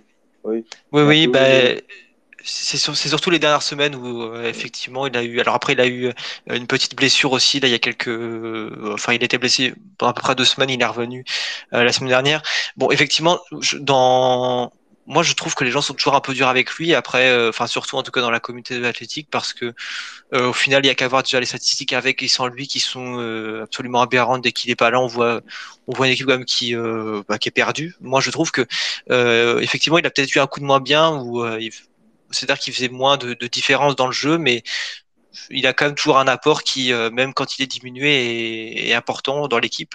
Euh, après, euh, après effectivement, il a peut-être fait moins de, de, de passes décisives, de choses comme ça. C'est en ça qu'il est peut-être moins décisif stati- statistiquement que que l'an passé, euh, même que la saison d'avant encore. Donc, euh, donc voilà. Mais dans le jeu, c'est quand même quelqu'un, je trouve, qui moi, toujours à cette qui effectivement pas toujours l'unanimité, ça peut se comprendre, mais qui euh, voilà, quand même certaine, une certaine rigueur offensive que peu de joueurs ont, une certaine rigueur technique aussi que Oui. on peut difficilement passer. Ah, je vois, d'accord. D'accord. Bon, ben, merci en tout cas pour euh, avoir répondu à mes questions. Si je peux juste revenir sur le, le passage de Valverde à Barcelone, je, je vous ai entendu bien sûr Oui. me, me dire ça. Non, Bien sûr. non, évi- évidemment, son bilan à froid, euh, oui, euh, il n'y a plus de Liga qui est, euh, qui depuis. Euh, il, était, il était premier lors de son limogeage. il a des statistiques de victoire très bonnes. Maintenant, le problème de Valverde, je pense, c'est qu'un club comme le Barça, c'était un peu trop par rapport à son niveau. Rappelons quand même qu'il a quand même réussi à faire tout ça, mais avec l'effectif le plus cher Oui, du monde, hein, avec un Lionel Messi à un niveau euh, stratosphérique. Enfin, il faut se rappeler de tous les transferts qui avaient été mis en place par, euh, bah, par la direction Bartomeu pour euh, renforcer l'équipe. Et au final, on se retrouvait quand même avec une équipe assez stéréotypée et qui, dès qu'elle était mise en difficulté par un adversaire un peu qui, qui change ses plans, euh, ben, s'effondrait. Voilà. Les échecs de, de Rome et, et, Anfield sont quand même euh, terribles et ont vraiment mis à mal tout, euh, ben, tout ce qu'il a réussi à, à, créer. Après, on ne lui enlèvera pas voilà, qu'il a, qu'il a gagné des Ligas, comme, tu as très, comme vous l'avez très bien dit, mais, mais je pense que c'était un entraîneur qui, à la fin, à la fin n'était vraiment plus fait pour, pour le Barça. Et voilà, il y, a eu des échecs en Europe qui, euh, qui comment dire, euh, le, le, démontraient au final parce que euh, autant la, la, Liga 2018, bon, le, le, Real Madrid avait pris du, du, retard et ça a été une Liga qui a été presque gagnée en, en invincible. Mais là encore une fois, presque, mais pas. Et c'est au final, c'est ça en fait, le, pour moi, le passage de, de Valverde à Barcelone, c'est que c'était à chaque fois presque, c'est allé à chaque fois loin, mais, mais il manquait toujours ce petit, euh, ce petit coup en plus pour, euh, bah, pour justement euh, être, être indiscutable. Il n'a jamais, jamais su l'être. Après, encore une fois, quand on compare avec les entraîneurs qui sont passés après, que ce soit Sétienne ou Coman, ça ne se compare pas. Il y a, y a bien évidemment des théories disant que s'il était resté en poste début d'année 2020, peut-être que le Barça aurait pris la Liga Covid. C'est c'est sans doute le cas. C'est compliqué mais, à dire, oui. oui. Mais est-ce que est-ce que le, il n'y aurait pas eu d'autres échecs après en Ligue des Champions aussi Voilà. Je pense que c'était de toute façon son, son aventure s'est terminée le lors de cette défaite à Anfield, lors de la défaite aussi euh, contre le, le, Valencia, je crois, au, au Villamarine lors de la finale de Copa. Et, ah, oui. et voilà, tout n'était pas mm. tout n'était pas aussi aussi fantastique que ça. Et encore une fois, avec l'effectif le plus cher du monde. Euh, prendre la Liga 2018 et 2019, bravo, mais c'était pas non plus euh, l'exploit du siècle. Quoi. Mmh, je, moi, je, comprends, je comprends comme ce que tu dis. Hein. Euh, c'est sûr que c'était pas un entraîneur parfait. Hein. Après, je, ce que je veux dire par là, c'est qu'il y a eu quand même pas mal de critiques sur lui, et je trouvais que c'était exagéré. Quoi. Ça, ça, le passe, ça le faisait passer pour un, un un ouais, de, de, de, Après, Liga, de, de Liga Santander, euh, de, dire Liga de, de Smart Bank, non, de, de Smart Bank, voilà, un entraîneur que... qui va, qui va pour rien, qui vaut plus rien, quoi. Il doit prendre sa retraite, des trucs comme ça, et ça pour non, moi. en même temps, c'est le, c'est toute l'effervescence de, de ces, de, ces clubs-là, quoi. C'est-à-dire qu'il n'y a, il y a pas de demi-mesure, il y a une pression populaire qui est, mm. qui est terrible c'est dur, hein. je pense qu'il faut, il faut vraiment être préparé à ça pour, euh, pour arriver à réussir. Et lui, en tant que joueur du Barça, lors de la période Cruyff, il a pu aussi, je pense, euh, avoir eu une expérience. Bon, et, et, quand tu es coach, peut-être que ça, ça a vraiment manqué à Sétienne, par exemple, ou, ou à Tata Martino euh, juste avant, parce que bon, ben, Tata Martino en 2014, il fait qu'un an. Euh, lui aussi, ils n'ont pas de titre, mais mm. au final, il aura, été, il aura succombé, je pense, à la, à la, à la pression populaire. Et, et oui, pour, pour Valverde, après, le Barça avait tellement de problèmes hein, à partir de 2020. Le, dire quand il y a aussi un, une direction aussi faible qui rend le club aussi instable, je pense que performer c'est très compliqué. Sétienne l'a, l'a payé encore plus euh, en suivant, euh, mais voilà. Disons qu'il faut, il faut être mesuré sur les échecs et, euh, les victoires, mais, factuellement, c'est vrai. Les dernières ligas sont tombées avec, avec Valverde. À voir ce que fera Xavi cette année. En tout cas, on, peut voir quand même du côté du Barça un record de points cette saison depuis, qui n'avait plus été le cas depuis depuis 7 ou 8 ans en, en, Liga avec un jeu quand même retrouvé. Ça, ça, fait, ça fait bien évidemment plaisir. Mmh. Ah non, mais je, je suis d'accord avec ça. Ça n'a rien à dire. Et après, c'est vrai que, comme tu dis, c'est facile de dire, ouais, c'était mieux avant. Euh, et après, c'est vrai que sur le coup, tu disais, euh, ouais, va regarder ce qu'il fait. Voilà. Bon. Euh, c'est vrai que par, par, rapport à ça, tu as raison. Et puis après, après moi, je comprends, en tout cas, par rapport à ce qui, quand son arrivée à Athletic, je pouvais largement comprendre les doutes, euh, parce que c'est vrai qu'il n'avait pas entraîné en soi depuis le Barça. Et euh, même si moi, en tout cas, j'ai jamais trop douté de lui directement, je pouvais comprendre les doutes. Euh, surtout voilà, il n'avait pas entraîné depuis deux ans et demi. Et euh, mais effectivement, c'est un club après qu'il connaît bien. Et euh, c'est vrai que l'environnement par rapport au Barça n'est pas non plus le même du tout. C'est c'est ce qu'on dit déjà vis-à-vis du public, mais aussi vis-à-vis des attentes, c'est pas exactement pas les mêmes non plus.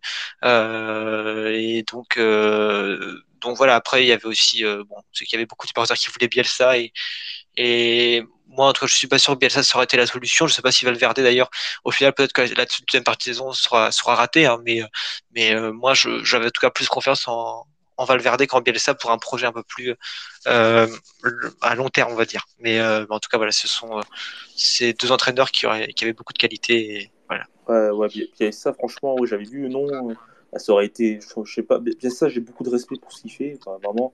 Mais voilà, c'est un, jour, c'est un, entraîneur un peu spécial, je sais pas quoi dire. déjà, son premier passage à l'Athletic, bien sûr que voilà, l'Athletic c'était une équipe, je me souviens du, beau jeu, la révélation de Yorante à l'époque, il me semble. Yorante. Aussi, ouais, de Mounian aussi. De, plusieurs, de Mounian, de plusieurs joueurs de Mounian, mm. etc. Le parcours en Europa League. Mais euh, quand tu regardes au niveau classement, euh, voilà, l'Athletic Bilbao, ça faisait. Euh, ça faisait oui, ça, ça, je crois que sa dernière saison, il fait même pas top 10, je crois. Euh, je crois qu'il fait 12e, oui. oui 12e, oui, voilà. Donc, euh, euh, je pense que là, ce que veut la direction de l'Athletic, c'est retrouver l'Europe, retrouver. Et donc, je pense pas qu'avec Bielsa, ça aurait été la solution. De, voilà, de... Surtout qu'il se qualifie en Europe, je me souviens à l'époque, enfin, c'est grâce à une finale de coupe parce qu'à l'époque, quand tu allais en finale, tu étais directement qualifié, même si tu as. Donc, que... Hmm. parce, que... oui, effectivement, le, Ouais, parce que le vainqueur qui était le qui avait été le Barça était déjà euh, euh, déjà qualifié en Ligue des Champions. C'est ça, voilà, absolument. donc maintenant aujourd'hui c'est ça se met au classement, mais euh, voilà à l'époque c'était comme ça et, et aujourd'hui bon, ça aurait bien arrangé Marcelino parce que le nombre de finales qu'il a pas ah, oui. pauvre. Effectivement. effectivement, oui. Mais oui, oui, non, mais après, et puis je pense que Bielsa surtout, sans vouloir le comparer directement avec Emery, c'est, je trouve que c'est un peu la même dynamique. C'est-à-dire que ce sont deux entraîneurs qui, dans les coupes, sont excellents. Je pense qu'ils ont, la, rigueur qu'il faut, mais je pense qu'au niveau de la régularité et du long terme, je pense que Bielsa ça aurait été beaucoup plus compliqué. Surtout que c'est aussi quelqu'un qui est connu pour euh, beaucoup exiger des joueurs et euh, euh, étant donné qu'on n'a pas enfin il n'y a pas la profondeur de banc athlétique qui est toujours très très grande et toujours très qualitative, je pense que ça aurait été un risque aussi de même si je pense qu'il aura fait du bon boulot aussi, hein, mais peut-être pas en tout cas. Euh, moi, en tout cas, j'aurais plus craint une, une saison euh, réussie là, mais euh, après peut-être plus compliqué sur la suite, quoi, en tout cas. Donc voilà. Et puis Miguel, je sais pas si tu avais une question avant qu'on clôture. Ouais, justement, ouais. Bah, j'avais, j'avais trois, trois questions pour toi, Ruben. Ah oui. la première, c'était comment tu peux différencier le style de jeu de Marcelinho et de Valverde? La deuxième, c'est est-ce que tu regrettes son départ à Marcelinho? Et la troisième, c'est juste pourquoi ça n'a pas fonctionné, en fait. C'est tout. Je te remercie. Eh ben, je, vais, je vais commencer par la fin, du coup.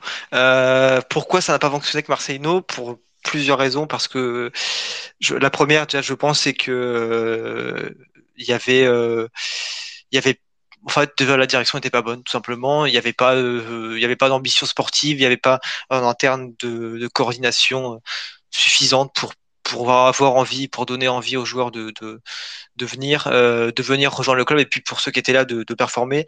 Euh, je pense que ce qui a eu de d'assez différent aussi. Euh, en tout cas, dans ce qui a fait qu'à l'époque de Marcino, ça va marcher, c'est que euh, Marcino était un entraîneur qui, je pense, malheureusement, euh, avait beaucoup de confiance dans certains joueurs, mais qui euh, en avait trop peu dans d'autres. Et, euh, et et je pense que ça, ça, a contribué au fait que certains joueurs, notamment, je pense euh, euh à Vialibra en particulier, je pense euh, à Saraga au milieu de terrain, je pense évidemment parfois aussi à Vivian en défense centrale. Euh, je pense que ces, joueurs-là n'ont pas joué le temps qu'ils auraient dû jouer et qu'aujourd'hui ils jouent plus. Et, euh, et on voit d'ailleurs la, la, différence parce que Marcelino, c'était le problème, c'est que c'est quelqu'un, c'est pareil, qui, qui fait très peu tourné et qui avait un, un bloc. Euh, on, bon, on, compare, enfin des fois on parle un peu d'Ancelotti justement qui est dans, cette, dans ce registre-là, mais je pense que c'est la même chose, euh, qui avait un bloc de, vraiment de 14-15 joueurs qui utilisaient beaucoup et le reste euh, c'est des joueurs qui voilà étaient quand même beaucoup moins beaucoup moins présents et puis une des différences, en tout cas moi, j'ai beaucoup aimé Marcelino, mais une des différences qu'il a, c'est le, discours que Valverde tient par rapport à lui. Euh, Marcelino a quand même répété à plusieurs reprises et, ça, ça, a beaucoup déçu qu'il euh, n'y avait pas d'avant-centre dans cette équipe et, euh, parce qu'en fait, Williams, bon, effectivement, Williams, c'est pas d'avancante, c'est pas une découverte, mais à côté, tu as Via Libre qui, euh, bon, alors qui certes, il un moment peut-être un peu difficile en ce moment parce qu'il joue peu et il n'arrive pas à marquer malheureusement, euh, mais tu as aussi Guruseda qui, euh, quand même, est un, un, joueur, moi, qui me semble assez, assez talentueux. Et puis le, le problème, c'est qu'il s'obstine aussi dans des idées qui euh, étaient bonnes sur le court terme et qui s'essoufflaient très vite en tout cas. Et donc, euh, est-ce que je regrette son départ? Euh, Non, parce qu'aujourd'hui, euh, aujourd'hui effectivement, tu as Valverde et, et, moi, je voilà, dans mon cœur, en tout cas, même si beaucoup de respect pour Marcelino, euh, je pense que Valverde restera restera au-dessus euh, éternellement. Euh, après, après, en tout cas, je pense que si on l'avait gardé, j'aurais pas été contre. Moi, j'étais pour le garder en tout cas, mais je j'estime que si on l'avait gardé aujourd'hui, ça n'aurait pas non plus forcément été une erreur. Après, effectivement, que ce soit Valverde à sa place, moi, en tout cas, ça fait que je le regrette pas. Mais J'espère juste pour pour Marcelino cas qui retrouvera un club ou même si ce n'est la sélection espagnole en tout cas et qui euh, qui s'y plaira parce que c'est un voilà on l'a dit un, entraîneur formidable qui avait l'opportunité en tout cas qui a été lié du moins à Villarreal sur les les, dernières semaines à part le, départ d'Emery je pense qu'il aurait fait un boulot considérable là-bas aussi. Donc euh, voilà c'est un excellent entraîneur et, euh, et voilà je pense que là aussi il y a des différences avec Valverde pour pour finir de répondre à ta question c'est que au niveau du discours déjà Valverde je pense connaît beaucoup plus ses joueurs et euh, a vraiment une voilà, une, volonté un peu de, de, changer tout ce qui a été fait jusqu'à présent, sans voilà non plus faire de faire de révolution. Et puis, euh, je pense que dans, dans, les principes de jeu, en tout cas, il y a un, il y a un jeu qui est euh, peut-être plus euh, beaucoup plus basé sur sur l'importance du milieu de terrain. C'est-à-dire que l'an dernier, on, on assumait que notre milieu de terrain était une faiblesse et on cherchait pas forcément à trouver des solutions, tandis que cette saison, voilà, Valverde, c'est quelqu'un qui s'est tiré le meilleur des joueurs, ce que Marcelo n'a pas réussi à faire avec tout le monde. Donc, donc voilà, c'est un peu comme ça qu'on pourrait résumer les différences, mais effectivement, il y en a beaucoup et, euh, et en tout cas, je, je regrette pas Marcelino directement aujourd'hui, même si euh, effectivement, là, on a vécu des sacrés trucs aussi avec lui, notamment les, les aventures en Copa, bon, qui effectivement sont pas très bien finies, mais mais euh, mais voilà, pour les émotions, c'était quelque chose de, de, particulier en tout cas, mais après voilà, je pense que lui aussi avait l'envie de partir. Et en tout cas j'aurais beaucoup aimé le voir sous cette direction parce que même la direction aujourd'hui par rapport à la gestion de, de l'effectif voilà est quand même dans une autre approche pour finir euh, une approche comme où il faut euh, il y a une réalité économique qui euh, est quand même assez urgente. On avait parlé dans il y a quelques semaines dans, dans les podcasts si certains veulent écouter. Euh, voilà il y a quand même un fonds de réserve qui, qui s'épuise petit à petit parce qu'il n'y a pas de résultats européens depuis plusieurs saisons et que il va falloir aussi arrêter un peu de payer les joueurs de surpayer les joueurs et à côté d'oublier les résultats. Et, et donc voilà. En tout cas je pense que son, départ était aussi nécessaire en cas d'arrivée de, de nouvelles directions mais disons qu'on le regrette pas aujourd'hui, mais voilà, il a, il a fait un bon boulot et même si tout n'était pas parfait, Valverde a surprendre pas mal de ses concepts de, jeu et, et les, les, améliorer, comme l'importance du milieu de terrain et puis le, le la construction offensive aussi qui est voilà nettement, euh, euh, qui s'est nettement améliorée sur sur cette année. Et voilà, je pense qu'on a été très complet en tout cas sur ça. Exactement, exactement. Je pense qu'on a fait le tour un peu de, euh, de tout ce qu'on voulait évoquer lors de lors de ce space. Je pense que tout le monde est. Ouais. Euh, je pense qu'on n'a pas vraiment d'autres questions en suspens ni rien. Donc, euh...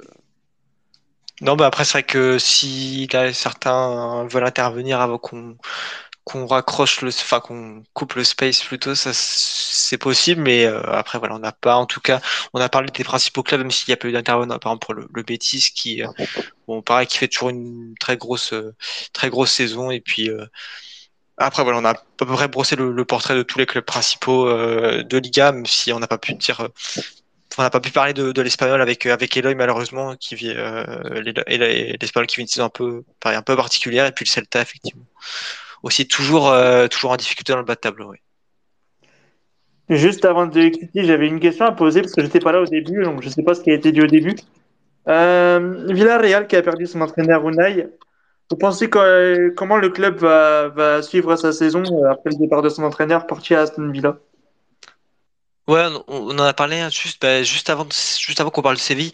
Euh, bah, alors, de ce que nous disait Cyril, euh, alors normalement, on remettra aussi le, le podcast sous forme de, de replay sur euh, le, le podcast, le Space, pardon, sous, la, sous plateforme de, sous forme de replay, pardon, sur euh, la plateforme des podcasts. De ce que nous disait Cyril, du coup, euh, bon, apparemment, Sétienne devrait rester en place pendant la trêve malgré les résultats assez compliqués que, qu'il a eu.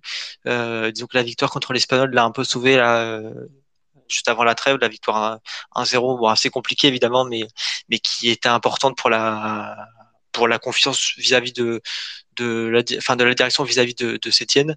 Euh, mais euh, voilà, de ce que nous disait Cyril, c'est que lui, euh, en Europe, il attend plus rien. Enfin, il sait qu'en tout cas, ça va devenir compliqué parce que bon, non seulement il y a d'autres clubs importants qui vont arriver, mais aussi et puis surtout, lui, enfin, voit bien que la dynamique n'est plus la même non plus que Sétienne. Après, il espère toujours, par contre, et ça peut se comprendre qu'en en Liga, il y ait euh, une nouvelle régularité qui s'installe un peu, qui sera pas celle de d'Emery, mais euh, qui permet d'accrocher une sixième, septième place dans ce qu'il nous disait, et donc une place en Europe. Mais effectivement, c'est ce qui, euh, Soka, il expliquait, ce qu'on peut largement partager, c'est que le, ce que Sétienne a fait en arrivant brusquement, c'est c'est un peu tout changer d'un coup, et, euh, et ça n'a pas forcément très bien marché parce que c'était les premiers matchs évidemment. Mais euh, voilà après si si euh, dans les prochaines semaines on voit que ça bouge on en reparlera effectivement. Mais voilà, pour Villarreal en tout cas on voit bien que Sétienne a voulu changer des, grands principes que pour le moment ça n'a pas forcément très bien marché. Mais on verra au fil de la saison si ça évolue en tout cas et, euh, et comment euh, et comment Villarreal gère cette, cette situation? Mais effectivement, c'est vrai que la, la saison s'annonce un peu compliquée quand même, parce que il y a pas mal de doutes et, euh, euh, d'incertitudes sur, les prochains mois. Donc voilà. voilà. On va voir avec leur mercato. Je ne sais pas ce qui est prévu euh, pour eux en mercato, mais s'ils continuent sur leur, leur bonne lancée de la campagne européenne, ça serait bien. Ouais, ouais, après ça va être plus compliqué effectivement, mais euh, oui, euh, le mercato aussi sera un élément important, surtout après la Coupe du Monde. Donc, il euh, faudra suivre tout ça, mais euh, effectivement, il y aura beaucoup de choses à suivre du côté de, de Villarreal, ouais, sur la seconde partie de saison surtout. Voilà, bon, bah, puis... je pense qu'on a, on a fait un peu le tour mmh. ce soir. Ça fait, ça fait trois bonnes heures maintenant qu'on oui. est, qu est, en live, donc je pense qu'il est, il est désormais temps de, de refermer ce space. Euh, merci à, bien évidemment tous les intervenants, tous les auditeurs. J'espère que vous avez, euh, j'espère que vous avez pris euh, pas mal de plaisir à, à, nous écouter, voilà, à, entendre nos débats. Et nous, bien sûr, on a, on a bien évidemment adoré encore une fois venir parler Liga, mettre en avant euh, certains clubs dont on parle moins. Voilà, le, le but aussi, c'était de, de, le faire sans le Barça, sans le Real Madrid, pour donner encore plus d'espace aux, aux, aux, autres. Et, euh, et puis très rapidement, on, on, vous proposera aussi des podcasts pendant cette trêve pour revenir sur l'actualité du club, la Liga, tout ça. Voilà. Vous, vous aurez voilà. de quoi nous écouter encore. Ouais, exactement. Et puis, euh, et puis oui, il y aura toujours en tout cas du, du, contenu sur le football espagnol malgré la, enfin malgré en tout cas pendant la Coupe du Monde euh, qui, euh, qui arrive là dans dans euh, dans six jours maintenant. Mais euh, donc voilà, en tout cas. Comme tu disais, Sacha, merci à tous les intervenants, merci à ceux qui ont écouté ce, ce space. Et c'était un très grand plaisir. Et puis donc du coup, effectivement, la, la rediffusion sera pas directement disponible sur sur Twitter, mais normalement, euh, elle arrivera dans euh, très prochainement dans dans, euh, dans les, sur les plateformes de podcast. Il faut juste compter un petit délai parce que je crois que Twitter met 24 heures à envoyer les les enfin 24 heures à envoyer les les replays des spaces après qu'on en ait fait la demande. Donc voilà, ça arrivera normalement dans les dans les tout prochains jours. Donc voilà. Et puis, euh, et puis voilà, merci à tous. Et puis, euh, on va vous souhaiter en tout cas une, une très bonne soirée euh, et une très bonne Coupe du Monde aussi, parce que, comme on l'a dit, c'est dans les, c'est dans les tout prochains jours. Et voilà, il y aura beaucoup à suivre aussi euh, sur l'Espagne, mais aussi sur les autres élections d'ailleurs dans, dans, cette, dans ce mondial qui sera évidemment très intéressant à suivre. Ouais, bonne Donc soirée, voilà. Hein, et merci pour, euh, merci pour l'invitation. C'était avec plaisir de parler de la Sociedad, de parler un peu de Liga aussi vraiment un championnat très, un championnat très agréable. Donc, euh, bah, c'était un plaisir. Et, et si jamais euh, vous, vous, en refaites des spaces, ça sera avec plaisir que je reviendrai euh, en fonction de mes disponibilités, bien sûr. Ah, tu, as, tu, as ton, tu, as, ton, siège de réservé, c'est pas de problème. En tout cas, merci à tous de, encore une fois d'avoir été présents et d'avoir partagé vos avis. C'était génial. Allez, il est temps de, de couper ce space. Bonne soirée. Bonne merci soirée. beaucoup, bonne soirée.